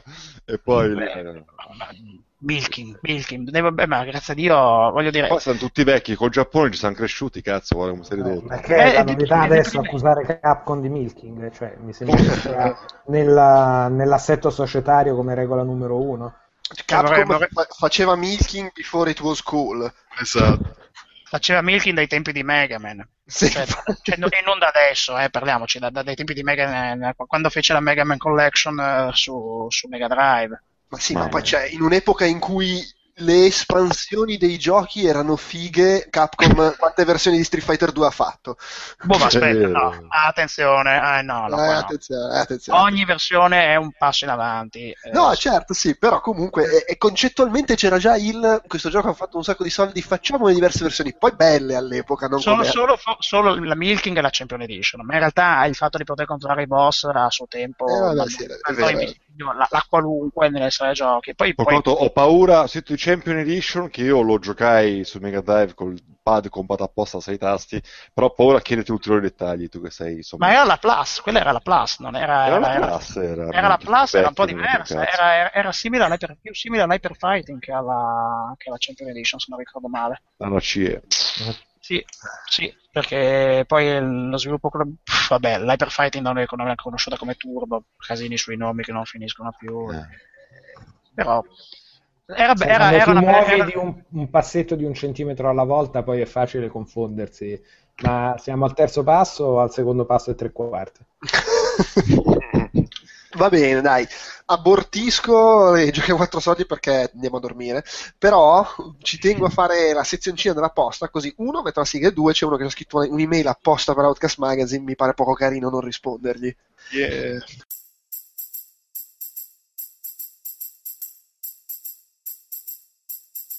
La gente, la gente, la gente, ci scrivono la gente, la gente, la gente, ci scrivono la gente, la gente, la gente, ci scrivono la gente, la... La gente, la gente, la gente, ci scrivono la gente, la gente, la gente, ci scrivono la gente, la gente, la gente, ci scrivono la gente, la... Anche perché mi sono giocato apposta il gioco per rispondergli. Anche io in realtà, io ho letto quella mail lì e l'ho scaricato. Sì, allora praticamente Stefano De Dionigi ci ha scritto chiedendo se conoscevamo Lifeline, se abbiamo giocato cosa ne pensiamo, e domanda conclusiva perché a 40 anni dalla prima stiamo ancora a perdere tempo con grande soddisfazione con le avventure testuali. Ora io la fly- Lifeline ce l'avevo già segnato nei miei TXT delle cose da provare, quindi vabbè, colgo l'occasione. È un gioco per eh, iOS e Android da un euro. Sì, non sì. so se qualcun altro dei, di qui presenti lo conosce. Oh. Eh, Mi sembra di no. Dal silenzio No, di eh, Reggio. Ho un, ho un Windows Phone, Ok. sembra, una scusa più che valida. Sto E- googlando. Allora, è molto figo. Tra l'altro, io ho appena ho letto da poco The Martian e mi sembrava il gioco di The Martian. Cioè, Eh, cambiano- sì. se lo reskinnano, praticamente è quello. Sì, sì, è quella cosa lì. Praticamente è un gioco che- in cui eh, tu, quando giochi, è come se stessi comunicando con una persona che ha avuto un incidente, un astronauta, e si ritrova su un pianeta. Non, non dico di più, diciamo con- più o meno il contesto è quello.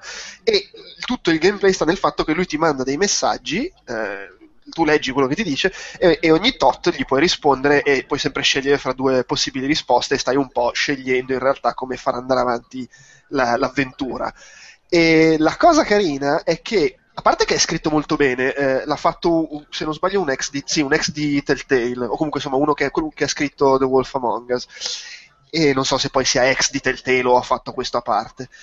E, oltre ad essere scritto bene, e ha molto lo stile, per questo dico di The Martian, nel senso che il personaggio, come il protagonista di The Martian, è anche un po' cazzone, fa battute, cose del genere. Sì. Eh, la cosa figa è che è in tempo reale, per cui quando lui ti scrive, eh, fra un messaggio e l'altro c'è quell'attimo di attesa che ti crea la tensione perché magari lui è in un momento di difficoltà e vuoi sapere come va avanti, e poi a un certo punto, non so, ti dice, vabbè adesso mi metto a spalare qua i rottami e non, non ti caga più e non puoi andare avanti nell'avventura per, che ne so, mezz'ora, oppure dice adesso vado a dormire e quindi non puoi andare avanti per eh, sei ore, e poi lui ti Sì. Richiama e ti arriva proprio la notifica sul telefono come se ti avesse mandato un messaggio.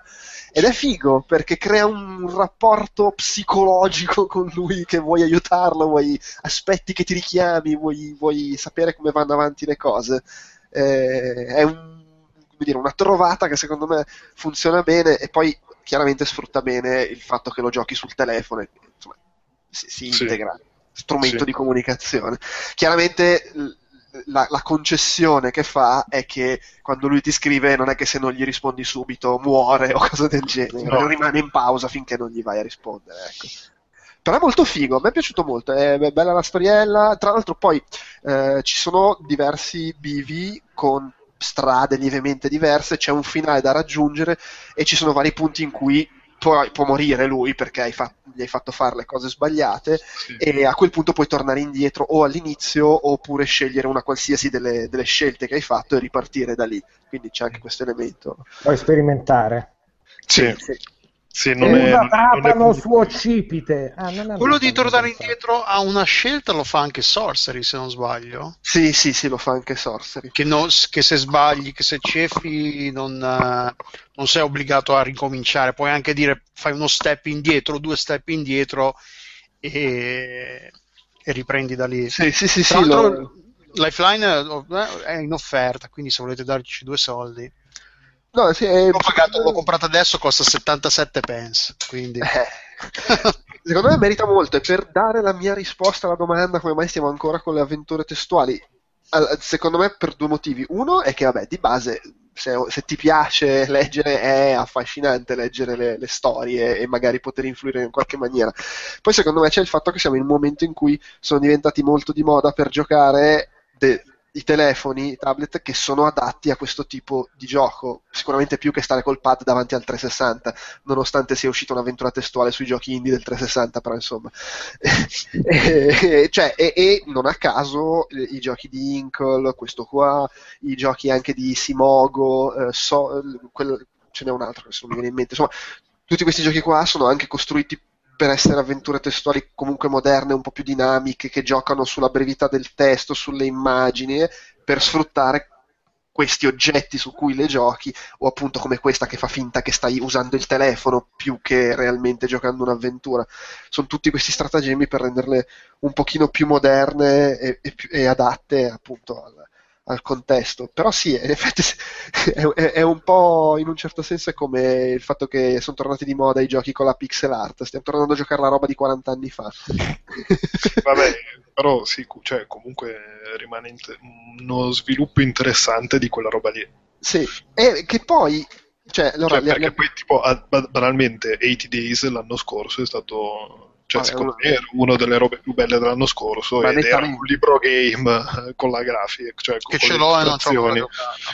Sì, Eh, e la, certo. e la- la la cosa bella è che eh, cioè, un, un tempo quelle avventure testuali là ti davano l'impressione che poi si rompeva subito, però ti davano l'impressione posso fare quello che voglio perché gli scrivo il verbo e, e- e- e no, interagisco. Poi in realtà dovevi trovare il verbo giusto, se no non funzionava un cazzo, però c'era l'idea. E alla fine queste nuove versioni un po' simulano quella cosa, anche se non devi scrivere la parola, perché ad esempio qua tu sei lì che stai parlando col tipo, cioè c'è questo coinvolgimento figo e secondo me un po' gioca anche il fatto come i giochi in pixel art e come dice sempre quello di Inkle che non è che non costa niente scrivere il testo però insomma comunque tu se fai un'avventura testuale puoi creare un mondo puoi, puoi creare Mad Max senza dover spendere 100 milioni di dollari No, ma di fatti, Force Engine, insomma.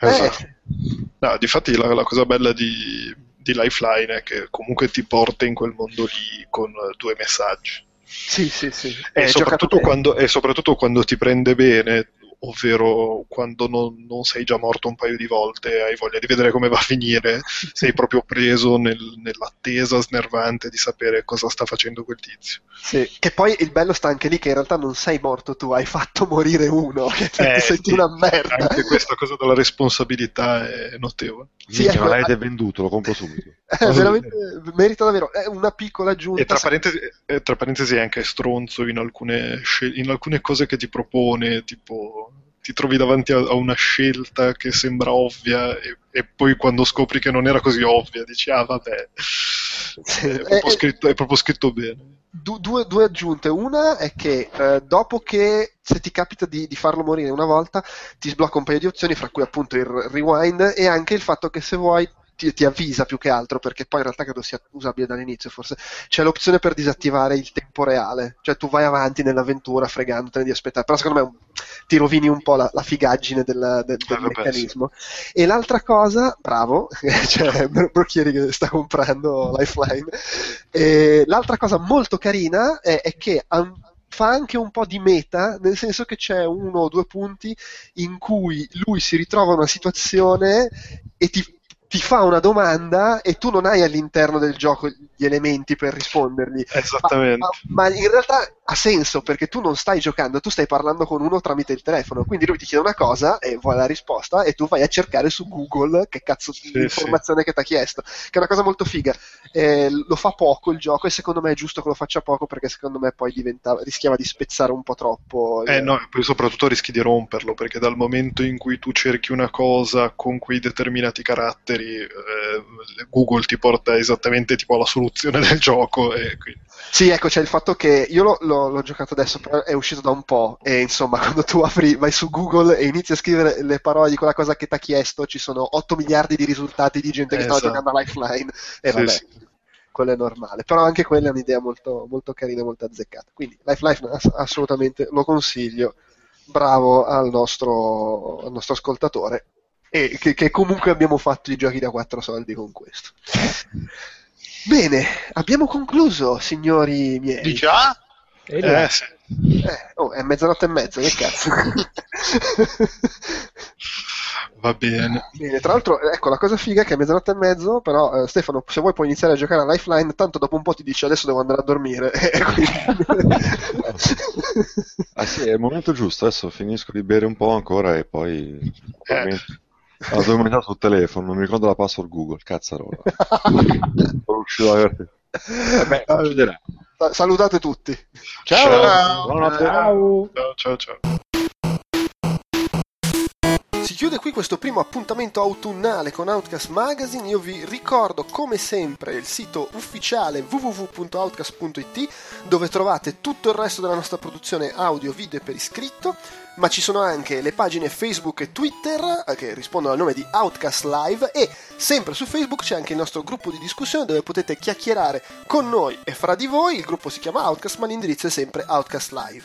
Se volete invece scriverci un'email potete farlo all'indirizzo podcast.outcast.it o passando dal modulo dei contatti che trovate sempre sul nostro sito ufficiale dove fra l'altro ci sono le indicazioni per chi fosse eventualmente interessato a supportarci dal punto di vista economico.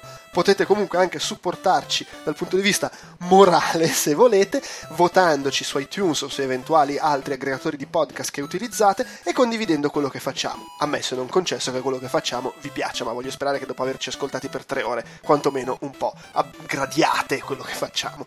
Per quanto riguarda i prossimi appuntamenti con quello che facciamo, così lo dico ancora una volta, sono in arrivo eh, sicuramente un nuovo podcast del Tentacolo Viola, un nuovo The Walking Podcast e molto probabilmente anche un Outcast reportage così, a sorpresa, uscito dal nulla. E direi che è tutto, ma non è tutto per questo podcast perché ci sono ancora due segmenti extra a cui sto per lasciarvi. Il primo vede la partecipazione di Fotone, così a sorpresa, che ci parla di ben quattro giochi e attenzione, solo tre sono giochi di guida.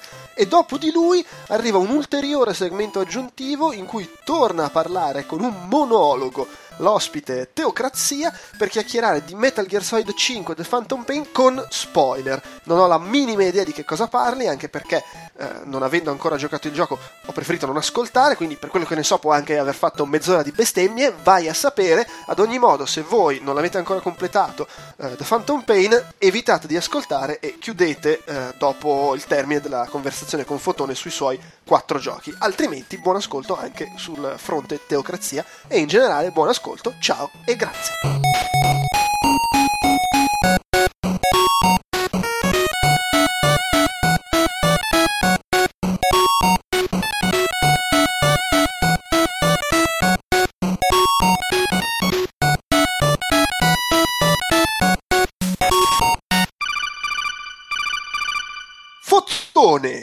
Ehi, uè. Ehi, uè. Eh, all- allora, segmento aggiuntivo in coda con fotone, eh, perché innanzitutto perché ci sono tipo mesi che non ti presenti, pezzo di merda, alle registrazioni. Io ogni volta segno in scaletta, ah, fotone ha giocato da assetto corso, magari gliene faccio parlare e poi devo cancellare perché tu proprio non ti fai mai sentire. Neanche, neanche, un, neanche chi di scuso, proprio un cazzo, non te ne frega più niente a te. Tra l'altro, no, effettivamente sono, sono mortificato. Tra l'altro, Nabucodoro, Zorro, Doro, Doro, Zor, eh, Sì. mi faceva notare che ho giocato 200, insomma, 200 ore a Assetto Corsa, che è un po' pochino, effettivamente. Quindi, boh, forse magari vado a giocare, poi ci risentiamo fra un mese. Valla a cagare, ma. In effetti non ci avevo pensato, potremmo cogliere un'occasione per parlare anche di assetto corsa. Mm. Però prima ci sono due giochi indie che hai giocato di recente, che fra l'altro devi recensire sul sito, ti metto subito sulle spine, così la gente protesterà se non arrivano le recensioni. Eh, uno uscito credo da un paio di mesi, si chiama Absolute Drift. E l'altro invece è uscito più di recente ed è Lovers in a Dangerous Space Time, di cui fra l'altro abbiamo parlato in un reportage della GDC tipo nel 1985 o giù di lì. Con Chris Crawford nel suo, sul suo divano. Ci esatto. E- allora, com'è? cos'è e com'è Absolute Drift? Eh, eh, Allora. E dov'è anche? Su PC e basta, giusto? Mm, credo che sia solo su PC, non so se sì, mm, probabilmente solo su PC. Ehm, ed è un gioco totalmente, un racing game, chiamiamolo così, ma è anche un puzzle game fondamentalmente, totalmente assolto nel bianco e nelle bestemmie, perché, perché è un gioco secondo me tostissimo. Ne ho letto qui e lì e, là e, e su e giù e c'è gente che dice ah no, beh, il sistema di controllo è di quelli che poi metabolizzi in due minuti, dopo dieci minuti già padroneggi il- l'auto. Non è vero un cazzo, perché è veramente tosto. Al punto che eh, il prode Stefano Talarico ha sbottato dicendo ah, sto gioco è una schifezza, invece io sono andato in un brodo di giuggiole perché? Perché giochi dall'alto con le macchinine mi piacciono tantissimo, quelle con, quelli con la visuale a volo d'uccello per intenderci. Eh, mi piace un po' meno l'idea della, della derapata a tutti i costi, eh, mi piacerebbe più la traiettoria pulita, però eh, è comunque un gioco sfizioso che, che dura poco, ma, ma quel che dura è assolutamente godibile. Ed è, eh, Dio, per definirlo, è un gioco visto dall'alto, senza texture, quindi è tutto bianco, ci sono soltanto qualche, qualche, mh, c'è soltanto qualche elemento in rosso. Mi sembra, sembra come di vedere il mondo di Mirror's Edge dall'alto, però Fate invece che correre a piedi corre in auto.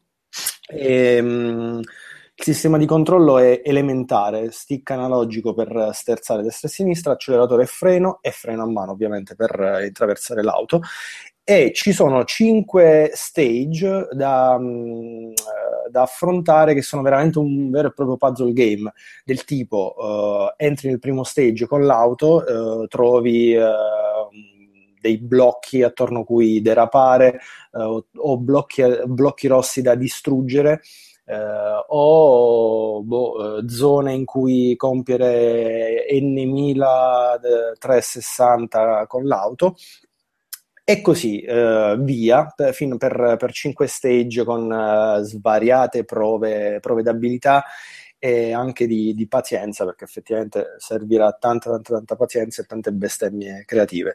Eh, ci sono anche dei circuiti eh, contro il tempo mai contro altre au- automobiline eh, che insomma circuiti proprio da pennellare. Diventa quasi tutto zen non è, non è un vero e proprio racing game è una roba zen eh, con le traiettorie da anticipare, da stringere, da, eh, da- da- mm, insomma, da, da pennellare come se fossimo dei giapponesi pazzi, che ai giapponesi piace tanto il drift. e- ed è, ed è, insomma, ed è sfiziosissima la, la- la grafica, che è quella che io andavo dicendo da tantissimo tempo. Avrei sempre voluto la grafica del, del gioco del racing game, quello di Nadeo, com'è che si chiama? Eh, Trackmania. Trackmania, Cioè, la cover della versione 3DS, che era tutta bianca, ho sempre detto, ah, vorrei un Trackmania così o comunque un racing game così. Me l'hanno fatto, purtroppo è soltanto basato sul drift, eh, però insomma ci si accontenta. Eh, non si può avere tutta la vita. No, mh, alla fine poi durerà, boh, forse un... No, tre ore a dire tanto, eh, a dire tanto. Però probabilmente qualcuno ci metterà anche tre ore solo per capire come, come non sbattere contro i muri, perché poi c'ha all'inizio è la sensazione di derapare sul ghiaccio e quindi dici vabbè che cazzo non, non si tiene sta macchina. Invece poi cap- cominciando a capire come si gestisce l'acceleratore il freno quando anticipare la, la, la traiettoria come pennellare col muso attorno al birillo eh, diventa, diventa uno sfizio che però è piccolino perché c'è la macchinina piccolina, gli ostacoli piccolini e la visuale Piccolini, piccolini. è tutto piccolino, prova, prova.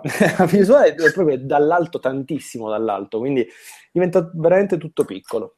Mm, E- però, boh, sfizioso, sfizioso. Mm, Eh, diciamolo che eh, eh, confermo è solo su, su PC, su Steam viene 11,99€. Che forse da come me lo descrivi f- potrebbero essere un po' tanti. mm, sì, forse sì, sì. Eh, Il prezzo più basso che mi segnala qua l'estensione per i prezzi più bassi è 8,99$ su Green Man Gaming. Allora, diciamo che io vorrei pagarlo. 8,99$ va bene? O è ancora troppo? Mm, no, secondo me è 4,99, ma io vorrei, in realtà vorrei pagarlo 1,99 e giocarlo sull'iPad gui- eh, guidandolo con il DualShock 4. Mi poggio l'iPad sulle gambe e- perché poi ho bisogno comunque dello stick analogico da, da manipolare eh, piuttosto che quello virtuale di un iPad. Però chissà boh, se arriverà mai in mobile. Cioè, eh, eh, sembra veramente un gioco mobile, quindi effettivamente ti dà l'idea, e poi la durata è, bre- è quella che è, insomma, è abbastanza breve, quindi ti dà l'idea di essere un, un giochino da, ah, ok, se lo pago 2 euro è anche tanto. Boh, eh, se, se va avanzano i soldi, eh, cazzo, eh. E se no, tanto poi ci sono i saldi. eh. Ma sì, ma se no anche io ho ignoratelo, eh, non, non, giocate da, da corsa. eh. Vabbè, ok. Ehm, invece l'Overs in a Dangerous Space Time che è PC e Xbox One e vedo su Steam costa 14,99. Sì, e eh, come dicevi bene prima, ci ho giocato la prima, abbiamo giocato io e te insieme per la prima volta, ma probabilmente forse siamo stati anche i primi che ci hanno giocato nel mondo, oltre agli sviluppatori. non credo, però. so, vo- voglio credere a questa cosa bellissima, anche se non è vero, però eh, mi ricordo che c'era quel ragazzo Era il 2013, sto guardando adesso. 2013. Insomma, siamo stati i pionieri di questo Lovers in a Dangerous Space Time. Dopodiché ci ho giocato a due giorni dal mio matrimonio con eh, Stefano Talarico e poi ieri sera addirittura, attenzione, ci ho giocato con mia moglie perché eh, mi sembra, mi sembra ovvio giocarci con, eh, con la persona amata perché proprio ci sono tanti cuoricini ed è tutto basato sull'amore contro l'antiamore. Ricordiamo, Eh, tua moglie è quella che gioca ad Assassin's Creed mentre tu guardi. No, è Stefano Talarico. sì, sì, sì, è, è lei, è lei. che, che sembra quasi un, un- un gioco sessuale di quelli No, aspetta, mentre io dormivo in realtà e Io, eh, mi raccontava, "Ah, adesso andiamo qua, adesso andiamo dal Papa e io gli dicevo, ah, vai un attimo da Leonardo da Vinci, "Ah, aspetta, e... Eh, e quello, quello è il colpo di scena, no? Tu ti metti lì, "Ah, adesso ti guardo mentre giochi, mi arrapo, ed è poi in realtà ti addormenti. Sì, ma poi a me che cazzo ne... Cioè, per dire, io mi sono fatto raccontare da, da- da Brown Lewis tutto Metal Gear Solid 4 prima di- il giorno prima di giocarmelo, quindi eh, non, non ho problemi di, di spoiler, di... Considerando quanto mi sono rotto il cazzo con gli ult- il filmato finale di Metal Gear Solid 4, non oso immaginare come sia farselo raccontare da Luigi. in un garage, tra l'altro, eravamo. su un divano Forse, in un forse è garage. meglio, magari, magari riassume un po', chissà, però dalle sue interpretazioni. Comunque, la Beh, sarà un'oretta. Comunque è una figata totale. A me è piaciuto tanto, sta piacendo tanto perché non, non ancora l'ho finito. Durerà più o meno un 6-7 ore a essere bravi, ma essere bravi in due è tosto perché, perché è tosto, perché c'è sempre l'incognita di che cazzo stai facendo? Vai di là, vai su, vai giù, vai. Eh, c'è sempre l'incognita moglie o fidanzata o amico che non ci capisce un cazzo eh, e mm, diciamo così boh, eh, per chi non l'ha mai visto eh, c'è questa astronave che sembra un po' la morte nera però è la morte nera dell'amore Ehm, con due protagonisti, eh, due personaggi, eh, quindi è consigliabile giocarci comunque in, in, coop locale con divano condiviso. Si può anche giocare in single player con eh, la, l'aiutante eh, guidato dal, dall'intelligenza artificiale, ma insomma se ne va mezzo, al mezzo se non di più del divertimento. Sì, tra l'altro non c'è proprio il supporto online, bisogna giocare per forza sì. in locale quindi non possiamo fare come, come con i bendo, i, eh, Sì, che poi, che vabbè, eh, lo, loro dicono, beh, è una scelta, abbiamo preferito concentrarci sul divano, che in genere il sottotitolo è, oh minchia, se abbiamo sviluppato in due, fare anche online era uno sbattimento. Però vabbè. E comunque, insomma, c'è questa astronave con eh, quattro cannoni nelle quattro posizioni eh, cardinali, ehm, dopodiché c'è una il, la, posizione, la, postazione di guida, la postazione che, per gestire gli scudi, eh, la postazione per gestire la mappa e insomma e vari altri power up eh, e postazioni che possono essere collezionate o aumentate nel corso dell'avventura ed è una figata perché, perché è tutto un uh, ok, io guido mentre tu gestisci un attimo i nemici che stanno arrivando, vai su, spara con il cannone a nord, spara con il cannone a sud, uh, attento agli scudi, uh, dove cazzo stai andando? Da, gli asteroidi. E lo scopo è collezionare tanti coniglietti, tanti coniglietti e distruggere l'anti-amore, che è quello che farà collassare il mondo. E... L'universo. L'universo. Sono, sono, se non sbaglio, eh, quattro livelli, quattro mondi di gioco da cinque livelli ciascuno. Io ieri ho giocato due ore e mezza, tre forze, eh, quindi insomma sono, sono, più o meno a metà dell'avventura e, e diventa, um, dopo la prima ora e mezza incomincia a diventare tosto del tipo che si muore spesso e volentieri, del tipo che bestemmi, del tipo che, che divorzi. Ehm, e, però è veramente bello, è veramente bello quando incominci ad avere armi molto più potenti, eh, quando a, a, magari puoi cambiare la prima astronave, che sono tutte di forma tonda, quindi non è che si scappa più di tanto, però eh, magari ha il motore più potente, dei raggi laser che distruggono mezzo mondo e pianeti figata ci sono i pianeti che ti attirano. Noi non ci eravamo arrivati nella demo che avevamo giocato a San Francisco. Ci sono dei pianeti che ti attirano eh, con la loro forza di gravità, quindi puoi anche ignorare temporaneamente il, il, il, il motore, quindi la guida dell'astronave, lasciarti trasportare da, da, insomma, dalla loro forza e incominci a girare e poi concentrarti sui nemici da, da, distruggere. C'è tutta una, una mappa da, da, consultare spesso e volentieri perché poi ci sono i coniglietti nascosti in zone amene del, dell'universo, quindi bisogna, bisogna collaborare tanto, tanto, tanto e bene, perché sennò si, si muore spesso. E, boh, mi sta piacendo veramente tanto. E... Precate quindi. Quasi a livello di... No, ma anche forse, guarda, oserò dire anche più di Bendob, perché eh. c'è molto più di... c'è molto più gameplay. No, non c'è molto più gameplay, c'è molto più amore. eh, ci sono proprio i cuori, quindi... eh, no, ma c'è lo spazio, ci sono... È più articolato di... forse. È molto più articolato, ci sono tanti nemici che poi sono idioti, però fanno, fanno ridere, ma sono anche pericolosissimi.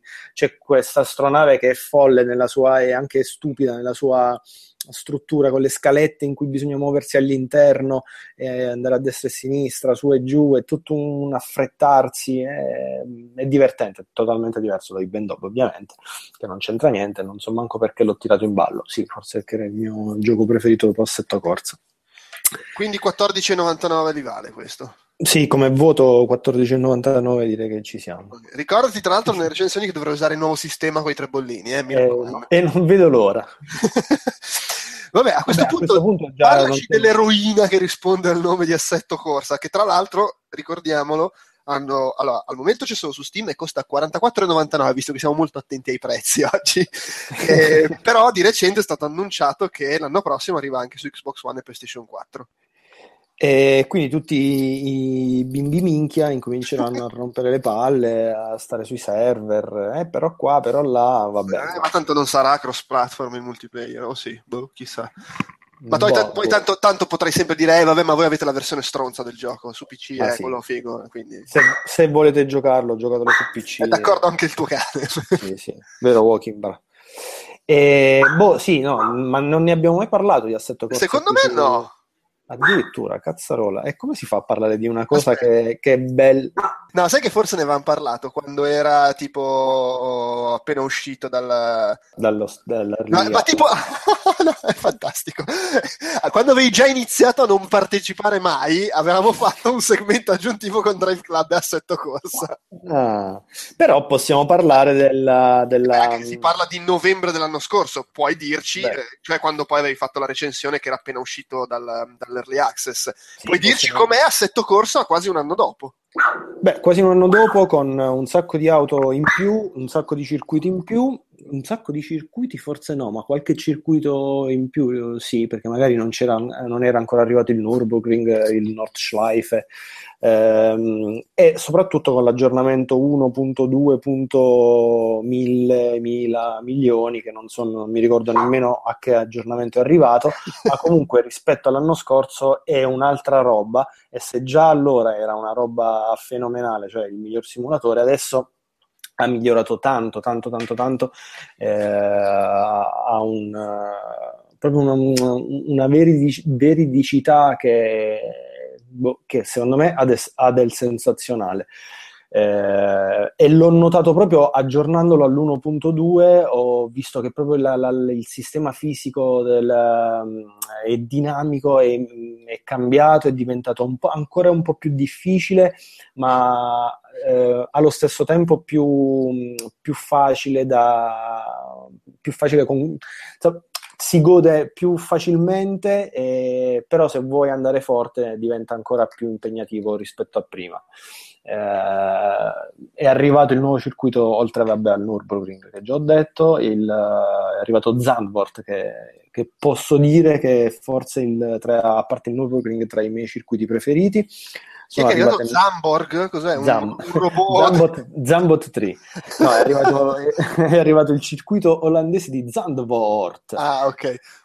Che è molto sconnesso con curve saliscendi, curve cieche, traiettorie da, da- da inventare, da sperimentare, mille sorpassi. Infatti, online è uno dei, dei circuiti più gettonati.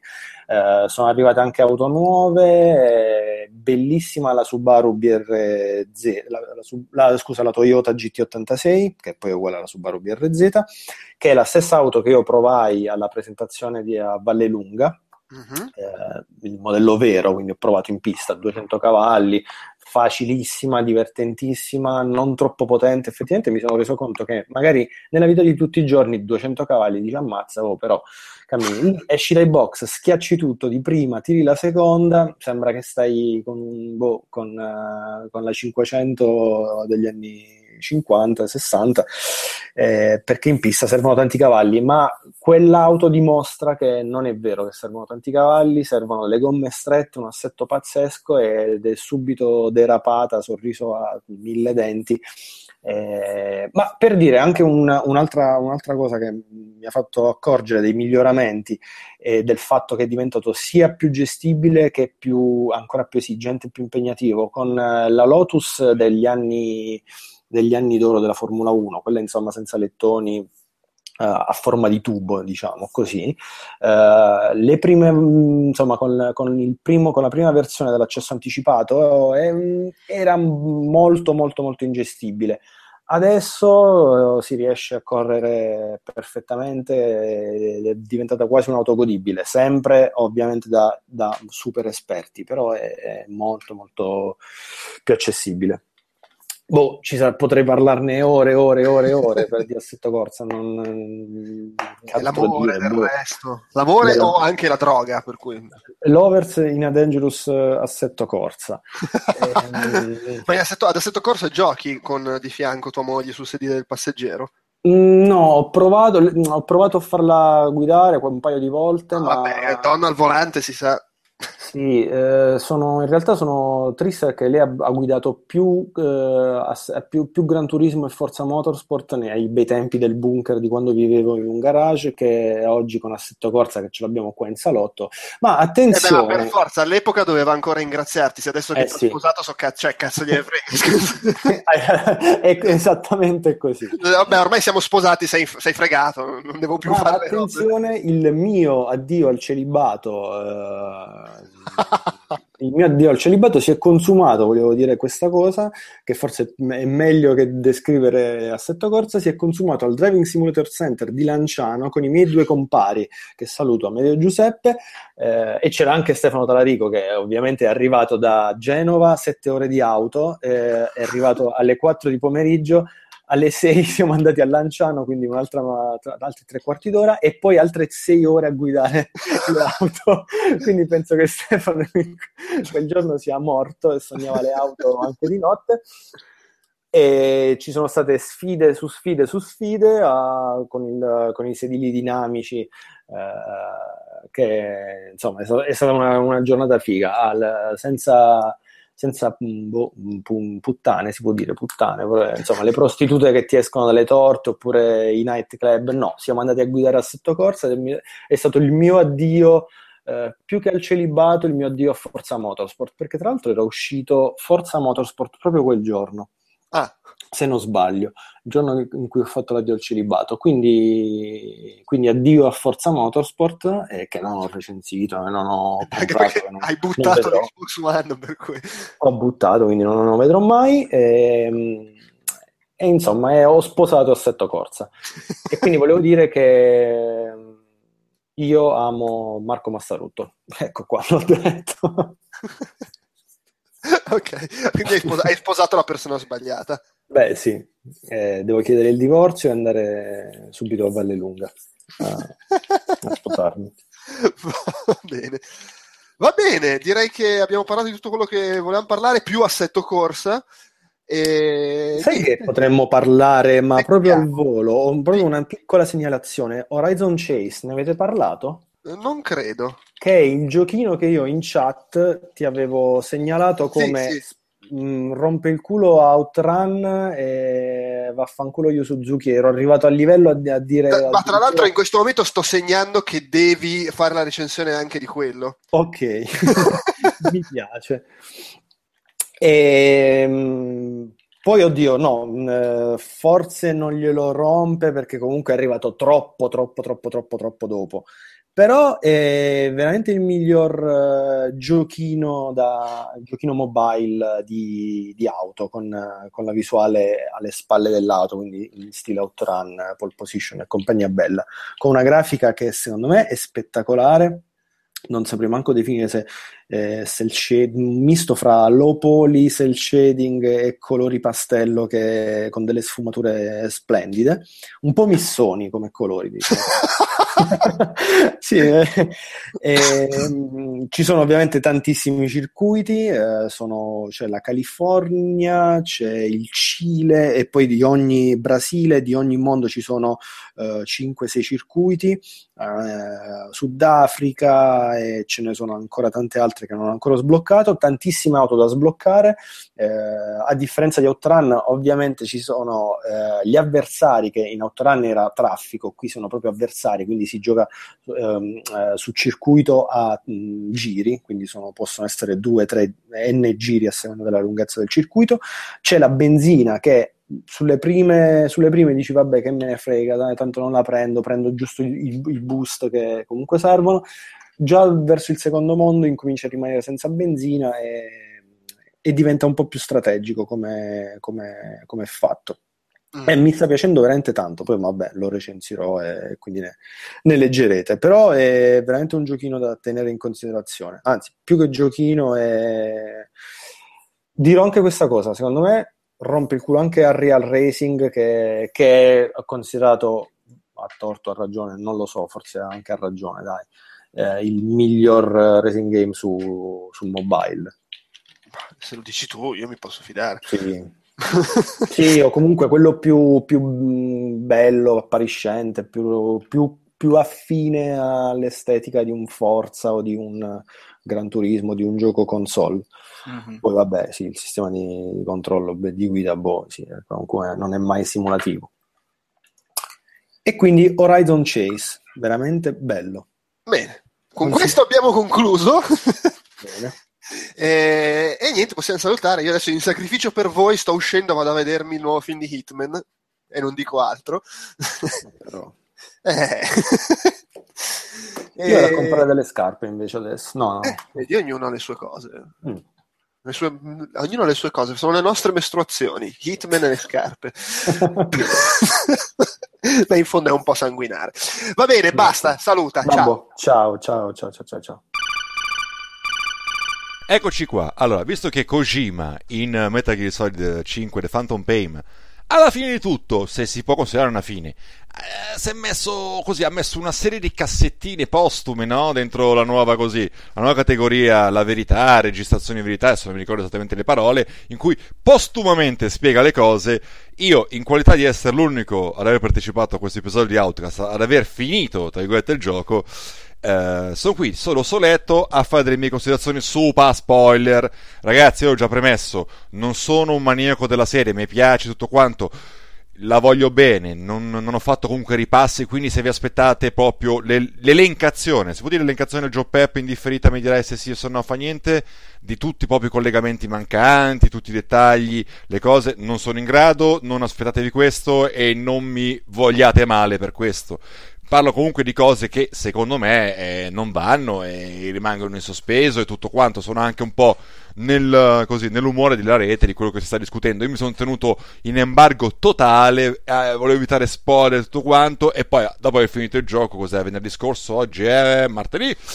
E avevo continuato a giocare un po' per i cazzi miei. Ci ho fatto tipo 110 ore, vedete voi, 70%, 49 missioni su 50 fatte. In realtà la 50 Salontofos di sto cazzo ed estrema l'avrei anche fatto sto pezzo di merda, ma alla fine mi cipa. Avete presente le cose esplosive? Durante tutto lo scontro vi tirano via un tot in cui solitamente potete eh, sopravvivere. Quando lui c'ha la, la cosina, la cagatina così di, di energia piccolina, quei 5, 10, 20 pixel che gli rimangono e che c'è il baby mantis così che tu eh, lo counter e tutto quanto, ti fa le caccolette esplosive e ti ammazzano sul colpo. Mi è successo un boh 4-5 volte ho detto sai che c'è, vai anche a cacare che tanto non ti devo dimostrare un cazzo, sto gioco io ho già dimostrato tanto, ci siamo tanto divertiti assieme, chi se ne frega. Poi boh, que- delle 150 sono le side ops, ne ho fatte boh 120. E... Però mi piacerebbe continuare perché in realtà eh, la, la sfida è bella adeguata. Sono alla fine, raga, i, i tipi sono quelli, si ripetono e tutto. Però insomma vedo elicotteri, vedo gente bella incazzata armata e poi mi sono sbloccato la tutina di Grey Fox che mi diverte, ho fatto anche un montage sul mio canale YouTube che è simpatico, cercatelo magari così che esprime la mia zingarità. Quindi cosine ancora non sono finite fra me e Metal Gear, sebbene lui non abbia sostanzialmente più nulla da dirmi a livello narrativo. Che, uh, che succede? Succede che, scusate, io faccio cagare a parlare, mi sono sempre reputato incapace di parlare, poi sono tutto sconnesso, che ho sempre troppe cose da dire, tutte incomplete, già di mio, figuriamoci così. Provate un attimo a seguirmi. Che ne so, l'atto 1, bene o male, stai a posto. In realtà Skullface non mi, non è granché piaciuto e a un certo punto fa tutti i mescolamenti di mescolamenti. Io ho anche sospettato per quale cazzo di motivo voleva uccidermi. Cioè, giochiamo a Ground Zeroes, si rimane con la manata in faccia che ti distruggono la, la mother base, il piano bastardo di, di Skullface che col fatto dell'ispezione è salito sulla mother base, ha messo cos'era le il C4, no, l'esplosione nucleare no, è un C4 sui piloni credo, che poi si sospettava di Emmerich e tutto quanto e bababli. Un Skullface grandissimo figlio di Troia. Poi dopo si scopre che insomma eh, lui era un po' il Deus Ex Machina che sta, non Deus Ex Machina no, però l'uomo d'appoggio, no? Mr. Wolf che comunque nell'oscurità garantiva il funzionamento di tutte le, le missioni a cui partecipava, quasi uno che lo proteggeva, che gli puliva i panni sporchi, cioè, e quindi non lo so, cioè, eh, capisco che poi ci sono i motivi elencati che lui comunque segue una filosofia diversa da Zero e tutto quanto, quindi i suoi motivi per voler far fuori Snake e tutto quanto ci sono, comunque sono così nella, uh, nel filo logico, vogliamo, della trama ancora ancora sussistono, però proprio smetti di percepirli, di sentirli, avete capito? A me tra l'altro poi è venuto fuori solo poi un po' post, ho detto cazzo, hanno voluto fare un personaggio che sembra un po' Gas, si chiama Gas, quello di Breaking Bad, no? Quello fichissimo, Mr. Poglio, il Poglio fritto. E c'ha quel tipo di carisma, quel tipo di atteggiamento. Poi, così, con questa citazione anche quando c'è l'interrogatorio con uh, Pannella, no? Lì il uh, code breaker, code dealer, code whatever, che insomma non è che me ne è piaciuto molto come personaggio. E che c'era il fatto della campanella anche, insomma riferimenti così, quindi mi sembra che abbia voluto realizzare un personaggio alla Gas di Breaking Bad, vagamente, e uh, che però Gas più lo conoscevi, perché si racconta anche il passato, in realtà si racconta, non è una cosa che ha copiato Kojima, perché racconta sempre il passato di tutti in realtà, però nel senso, Gas è un personaggio che poi approfondisci la sua gioventù e lo vedi un po' più da vicino e tutto, non smette di essere carismatico. Skullface a me più andava avanti, più lo conoscevo e più l'ho conosciuto post, e più mi è sceso, insomma. Vabbè, questo è uno dei fatti, ad esempio, che non mi hanno convinto poco. Poi, ad esempio, il fatto che appunto um, il ragazzino lì, il signore delle mosche, coso, che io pensavo fosse Raiden, qui vedete eh, il fatto di non aver ripassato magari prima, ma anche sti cazzi alla fine, non è che devo fare l'enciclopedia di Metal Gear. Però nel senso, lì per lì, io per la grossa fetta dell'avventura pensavo che il ragazzino che porta la madre si capoccia, e l'hai? Eh Eli, il, the, the, White Mamba fosse Raiden, perché mi ricordavo che Raiden era cresciuto in Africa, aveva combattuto whatever. Mi sembrava un po' troppo facile che fosse Liquid, invece a quanto pare era Liquid. Vabbè, Liquid che sparisce col uh, Salantrufus, non riuscivo mai a dirlo bene. Probabilmente nel corso di questa registrazione lo dirò 25 volte, tutte male. E poi i bambini e tutto quanto, i bambini sono bellissimi. Ecco, una cosa che mi piace di Kojima, pensateci un attimo. Uh, quante volte in videogiochi vedete i bambini? Boh, io mi ricordo in The Witcher, in The Last of Us, uh, se ne parla in Metal Gear, si vedono adesso i bambini di colore bellissimi, poi tra l'altro sono proprio fatti benissimo, adorabili, e proprio come proprio rendering, adesso non potete dire razzista, ok, proprio cioè, i capelli crespi, con la pelle lì bellissimi, e pochi altri giochi, sono un po' tabù i bambini, però vedete anche col, col leggere le cose su internet, eh, io questa cosa apprezzo, perché allora, secondo me questo Metal Gear, in generale Metal Gear, questo Metal Gear è comunque un videogioco maturo. Maturo che cazzo vuol dire? Maturo vuol dire che hai smesso di crescere, sei arrivato alla fine del percorso di crescita, in cui hai avuto le tue eruzioni di euforia, le tue depressioni, i tuoi sconquassamenti, finalmente sei cresciuto, se, ti conosci, sai cosa puoi fare, sai cosa sei, sai cosa sono le co- cose dove puoi arrivare con le tue capacità e tutto quanto. Quindi il videogioco maturo è il videogioco che prende, usa, è conscio di quello che può fare e lo usa in maniera conscia. E io adoro, cioè, penso che Rise, sì, buonanotte Rising, ciao. Eh, Phantom Pain sia un videogioco maturo perché usa tanti mezzi del linguaggio del videogioco, sia giocato, sia con la in mezza interattiva, sia l'ammiccamento un po', capito, metareferenziale, cazzo.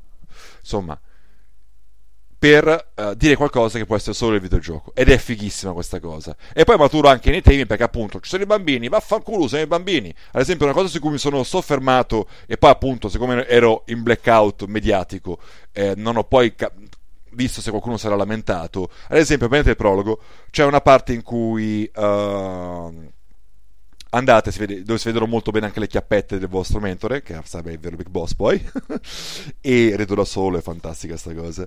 Così per nascondere anche un po' l'imbarazzo io sentimo un coglione che registra da solo cioè mi sento un po' un deficiente. Non sono abituato a queste cose perdonatemi Joe Pep come cazzo sei sotto male guarda chi cazzo devi ricorrere e quando c'è la scena appunto in cui uh, ci si trova ammassati con tanti altri pazienti dell'ospedale. Te presente nel corridoietto con dietro le sbarre dopo che vengono aperto, che poi ci si fa spazio, piano piano, tu lo, lo immagini cosa sta per succedere, e vengono tutti falciati. Ecco, quella è, un, è una scena gratuita. Non aggiunge veramente un cazzo a quello che succede narrativamente, non aggiunge un fatto in più, un'interpretazione in più, un'elaborazione in più, però per me quella strage così di innocenti buttata lì è sacrosanta e non va toccata.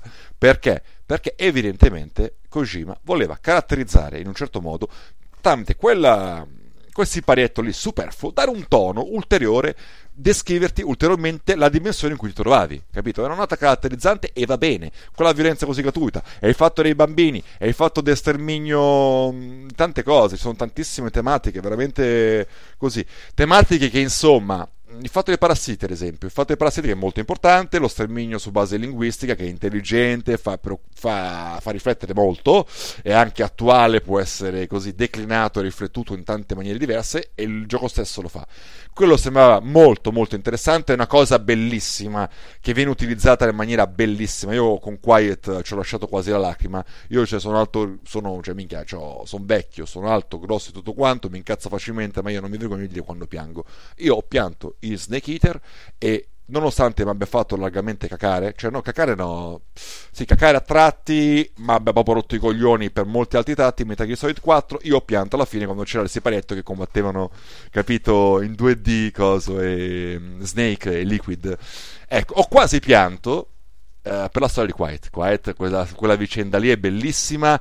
Quel fatto che insomma lei decide di non usare l'inglese perché era lei praticamente era così, un'arma di, di sterminio silente, come un port- una portatrice di questa arma di sterminio, una bomba vocale, cioè una figata questa cosa qui, è bellissima e ho trovato meraviglioso eh, il capitolo 45 che è quello che chiude la sua storia ed è una delle cose che eh, The Phantom Pain prende, svolge e chiude e lo fa bene e c'ha anche dei titoli di coda mi sembra meritatissimi. Sono tipo boh i terzi titoli di coda che c'è il gioco a parte quelli intra episodietto, no? E meritatissimi perché è veramente un bel finale. Sono contento, una bella vicenda, un bel personaggio. Chi cazzo se ne fotte di come è vestita?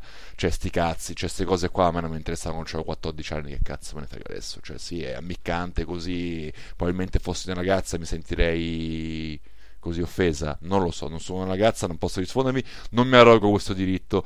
Però appunto, dal mio punto di vista, chi cazzo se ne fotte di come vestita, andate a cacare, cioè pensate ad altro. Cioè, veramente. Pensate alla figa vera, dai. Allora, e ehm, questo è tutto un casino. Appunto, questo atto 2 qua, però, è veramente. non si capisce. Una cosa come l'atto 2, come chi avrà giocato avrà constatato di persona, non si è mai, non si è mai proposta, è sconvolgente. Perché cazzo, tu giochi, la storia va avanti, perché appunto c'è questo capitolo 2, va avanti, e a un certo punto, senza dirti un cazzo, nella tua lista missioni trovi missioni già fatte tre missioni già fatte in varianti, però attenzione c'è la variante subsistence che devi praticamente f- partire senza risorse, c'è la variante estrema che è a livello di difficoltà superiore, c'è la variante total stealth che mi sembra che se ti sgamano mh, uh, devi ripartire da zero subito, al primo allarme. E non è un problema, io sono, io, io cazzo sono un nerdone, io se i giochi mi piacciono come giocabilità, mi, come dicevo anche nel podcast, mi spacco di brutto a rifare le stesse cose, se la giocabilità è bella e tutto quanto. Sono contento, però ste cagate qua, mettimene in un cazzo di menu a parte. Cioè, non è che appunto senza senso mi spiattelli le stesse missioni e tra l'altro le, molte delle quali con un grosso valore narrativo. Io allora sto seguendo appassionato la mia storia di, di Venom Snake o chi cazzo è, che la sapete che poi è il medico e whatever. Vabbè, quello si scopre dopo tutto quanto e mi ritrovo queste cose qua. Vabbè, uno le puccia, le prova e cazzo, ma sono. Oh, ci sono le stesse cazzine. C'è in Quiet c'è la differenza che c'è un barlume per alcuni istanti in cui lei è vestita come Sniper Wolf e quindi vi sblocca anche la cosa, la suite, la skin, il cazzo come volete chiamare. E ancora, ancora, ok. Altre in cui c'è il Gordon Freeman, quello che ha realizzato il braccio bionico di Snake. Ed è uguale, cioè, una, una, una, cioè, nel senso, è una missione dalla grossa impronta narrativa, con sui dialogoni e tutto quanto, che racconta di fatti già successi, che, che non c'entrano più un cazzo, sono già successi, e c'è.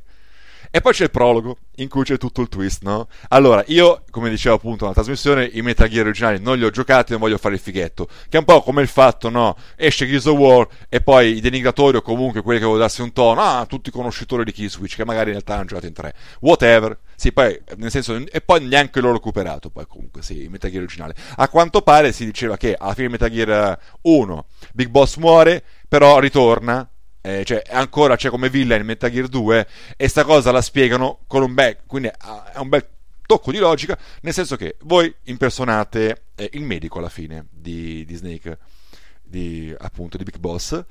E quindi Big Boss vero intanto si vede alla fine un po' Renegade un po' anni 80 con la sua Harley con il suo siglo il giumbotto in pelle che si va a fare i cazzi suoi a costruire Outer Heaven l'Outer Heaven vera e tutto quanto. E quindi è giustificata dal fatto che eh, David si chiama David lo Snake, quello di, dei Metal Gear poi successivi, il figlio così progettato dall'Les Enfants Terribles, come dice Coso, come dice Otacon, eh, scusate, come dice eh, Ocelot.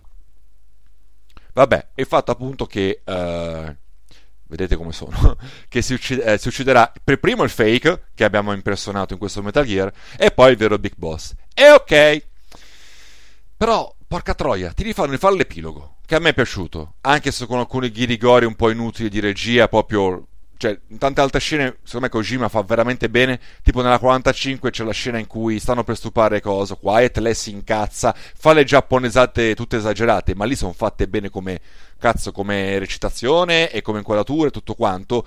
E lì è un po' indulgente, secondo me la regia a volte fa un po' così, a volte sembra un po' bimbo minchia, cioè così, un po' troppo così, eccessiva. Ma sti cazzi. Vabbè, vedete di subire il prologo che è affascinante, senza nessuna cazzo di variazione, cioè una variazione soltanto all'inizio quando comincia a giocare con il discorso dell'avatar, perché sapete che all'inizio what the fuck vi fa creare l'avatar e lì viene un po' la pulce nell'orecchio un po' tutti quanti se non siamo scemi. Che cazzo vuol dire che ti devi creare l'avatar?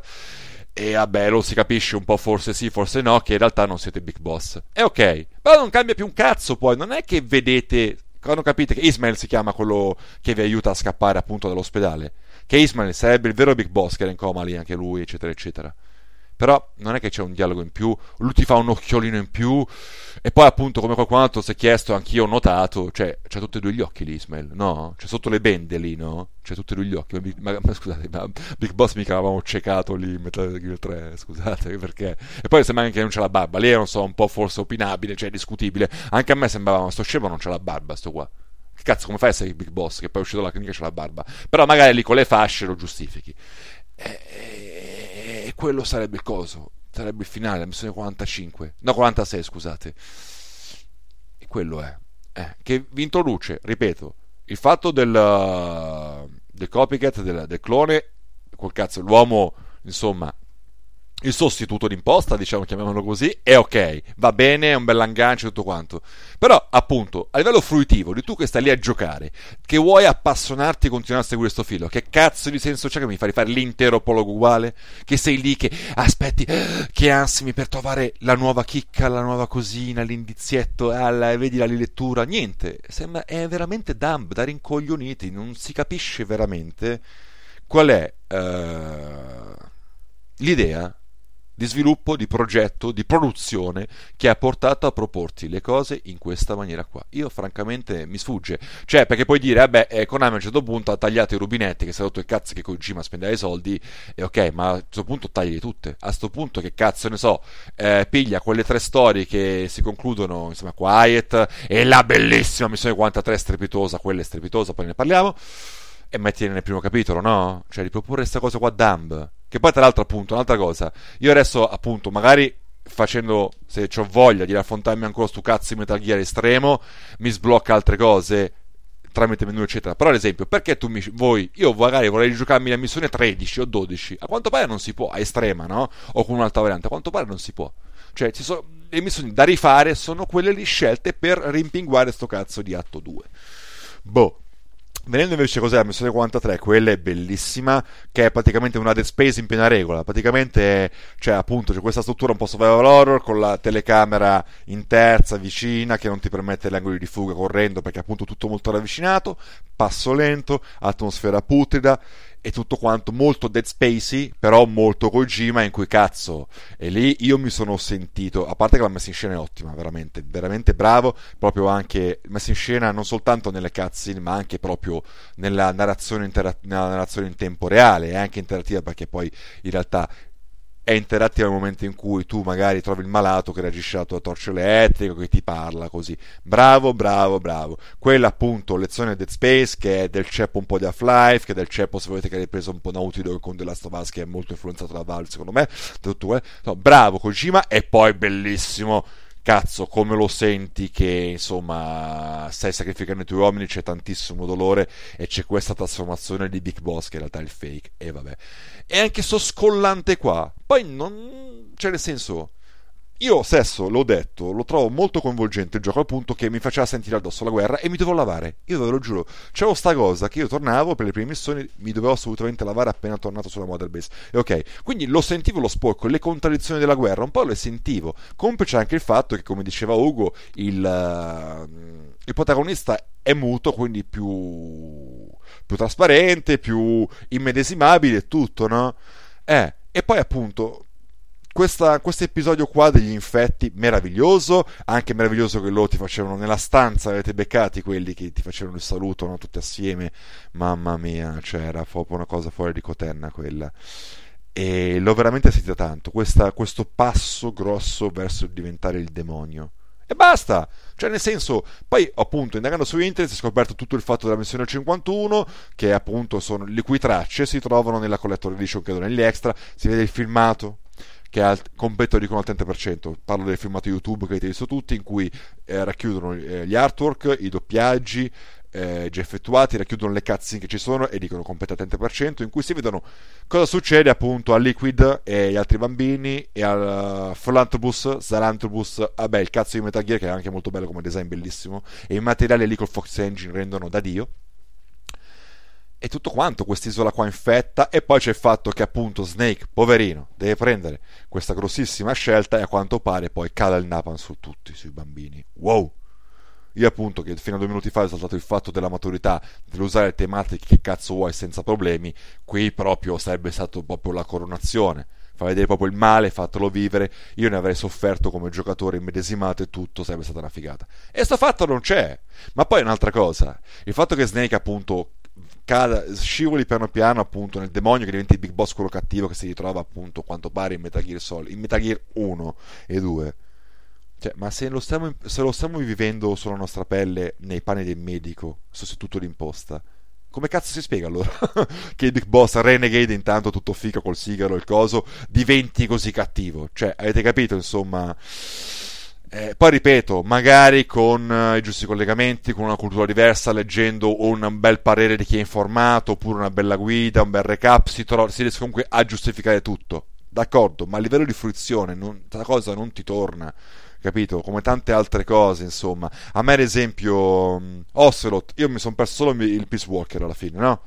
mi sono perso il Peace Walker e magari non lo so però Ocelot io me lo ricordavo un po' più psicopatico già in Metal Gear 3 era un po' scemo un po' così adesso è veramente super ragionevole è più, è più sano di tutti e a me piaceva in realtà comunque anche così un bel compagnone quello in gamba. Però cazzo cioè è monocorde. Cioè io in 100 ore di gioco vedere Ocelot non ho mai avuto un guizzo un qualcosa. Lo stesso Miller. Miller me lo sono perso l'ho conosciuto in realtà alla fine di coso di, di Ground Zeroes perché mi sono perso il Peace Walker. Miller è incazzatissimo. E c'ha ragione. Minchia gli ha rubato la vita tutto quanto gli ha rubato. E il braccio cazzo la gamba Fa, ha ragione essere sospettoso, paranoico, incazzato e vendicativo, però è sempre solo così. E alla fine smetti di credergli, tra virgolette. Se uno è sempre così, tratteggiato in una maniera così, senza qualche altra tintina un attimo, dargli un po' più di spessore, di dimensione, cioè, avete capito? Diventa la macchietta. Macchietta no, esagerato, però avete, ci siamo capiti, diventa piattarello. Poi, comunque, tramite cassetta, un po' Miller mostra qualche altra sfumatura con tutte le cose carinissime degli hamburger, quello è carinissimo. E poi con un discorso che ha fatto sui bambini, no? Lì dimostra un po' di umanità. Mi sembra, se non ho capito male, perché lui è proprio affogato nelle cassette.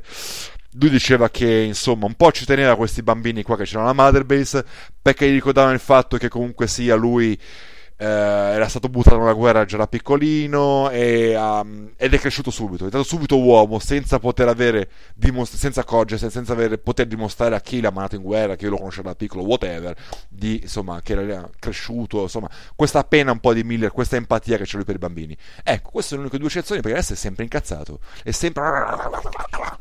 E cazzo, cioè nel senso, frate, eh, questo è quanto. Poi vediamo un po' che altri dilemmi, cose. Poi, vabbè, sulla struttura del gioco ve l'ho detta. Secondo me è fantastico come gioco. Quando appunto lavora un po' come Crisis nella sua fetta di un territorio più o meno vasto, eccetera, eccetera. L'open. Uh, uh, uh, cioè l'open, no, l'open, ecco, il world, insomma, eccetera, eccetera. Dire che appunto ho apprezzato comunque il fatto di, che ne so, di stare in elicottero e vedere la faccia sua e poi aspettare che scende, che in realtà ha anche delle implicazioni interattive, perché a seconda della zona in cui scendi, decidi di uh, atterrare, insomma, potresti anche trovare dei nemici, potrebbero attaccarti, quindi insomma è anche giusto che sia giocabile, che non sia skippabile. Mi piace, è veramente ingegnoso il fatto della cosa, del, del viaggio rapido organizzato tramite il sistema TNT, no? quello del, della consegna, quello è molto Kojima ed è molto unico, va bene, te, te devi guadagnare, tu vai, avete capito di cosa parlo, no? anche se mi spiego malissimo. Dovete andare, che ne so, in certe, in certe location potete trovare appunto questi, così, queste pedane in cui, in cui stazionano i pacchi e poi appunto ritirare la ricevuta e da quel, nel momento in cui ritirate la ricevuta potete usarlo come se mettete addosso una scatola per viaggiare rapidamente in altri posti in cui trovate la ricevuta. È un sistema ingegnoso ed è un sistema molto Metal nel momento in cui risponde al requisito che secondo me è sacrosanto, te lo devi guadagnare col giocato che sistema di, uh, questo sistema di trasporto funziona solo se non c'è un'allerta in corso. Eh, in realtà a volte io l'ho fatto praticamente addormentato tutti, che magari c'era prima, ho fatto un po' di bordello, ho appianato la situazione e non mi ha funzionato comunque, lì ha fatto un po' incazzare. Però, eccetera, eccetera.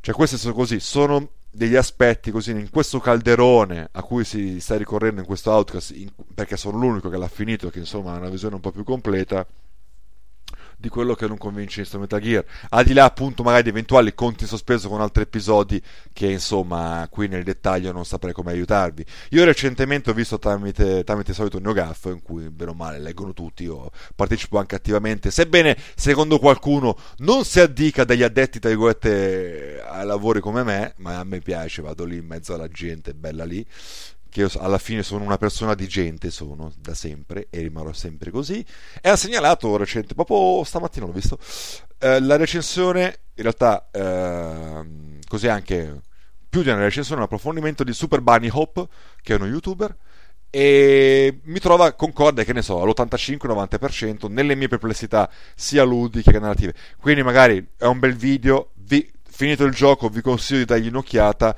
perché veramente secondo me riesce a mettere nero su bianco e non solo, anche con l'ispezione del giocato e quindi quella corrispondenza fra eh, spiegazioni e gio- realtà effettive del giocato che insomma soltanto un video può fare, un video commentato può fare. Com'è che si chiama? Sto cercando adesso su Google. Metal Gear Solid 5 Dissociative Disorder. Tra parentesi, story, analysis più review ed è del Super Bunny Hope, che poi Bunny Hope è un, è, Bunny Hope è un bellissimo tema. Io non sono un fan di questo, ho visto, intravisto qualcosina sua in passato, eccetera, però insomma è uno ganzo, alla luce dei video che ho visti, ed è uno che insomma scera molte delle mie impressioni, probabilmente anche vostre su questo Metal Gear che insomma è, non lo so è, è, doloroso in tanti modi è bello è pieno ti scava a fondo e ti lascia ti fa incazzare e ti annoia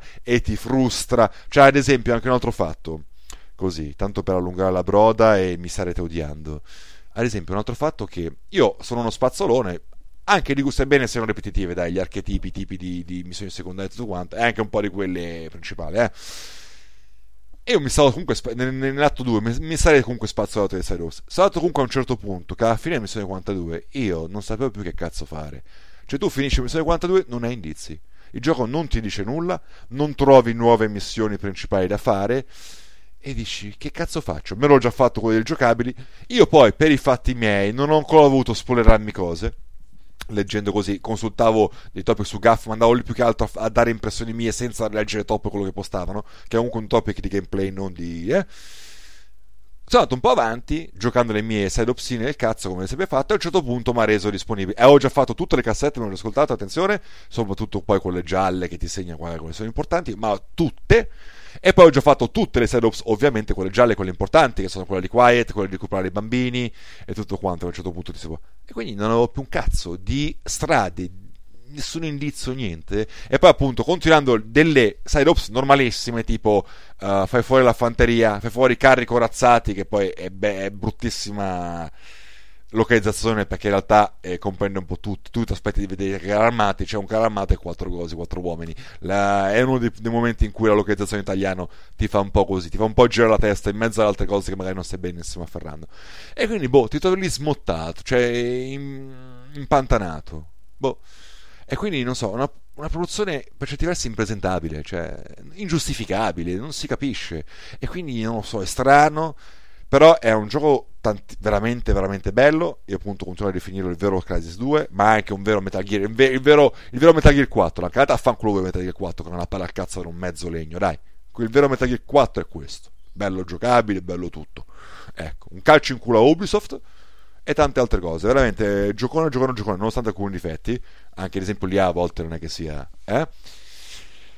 E però appunto controverso, doloroso, irrisolto, chi cazzo ne so. Boh, però teniamone vivo la discussione, secondo me teniamone vivo il ricordo, teniamone vivo la giocata, perché cazzo è un, un giocone.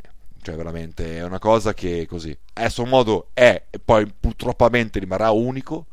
E insomma, quindi così sono contento che esista e, e, sarebbe dopo che se ne continui a parlare che si così. Boh. Va bene? basta? dai vi ho ammorbato e non so eventualmente feedbackatemi o mandatemi a cagare o anche no come volete voi. Bacioni e ciao. Ci si becca boh, da qualche parte o in un'altra vita. Ciao ciao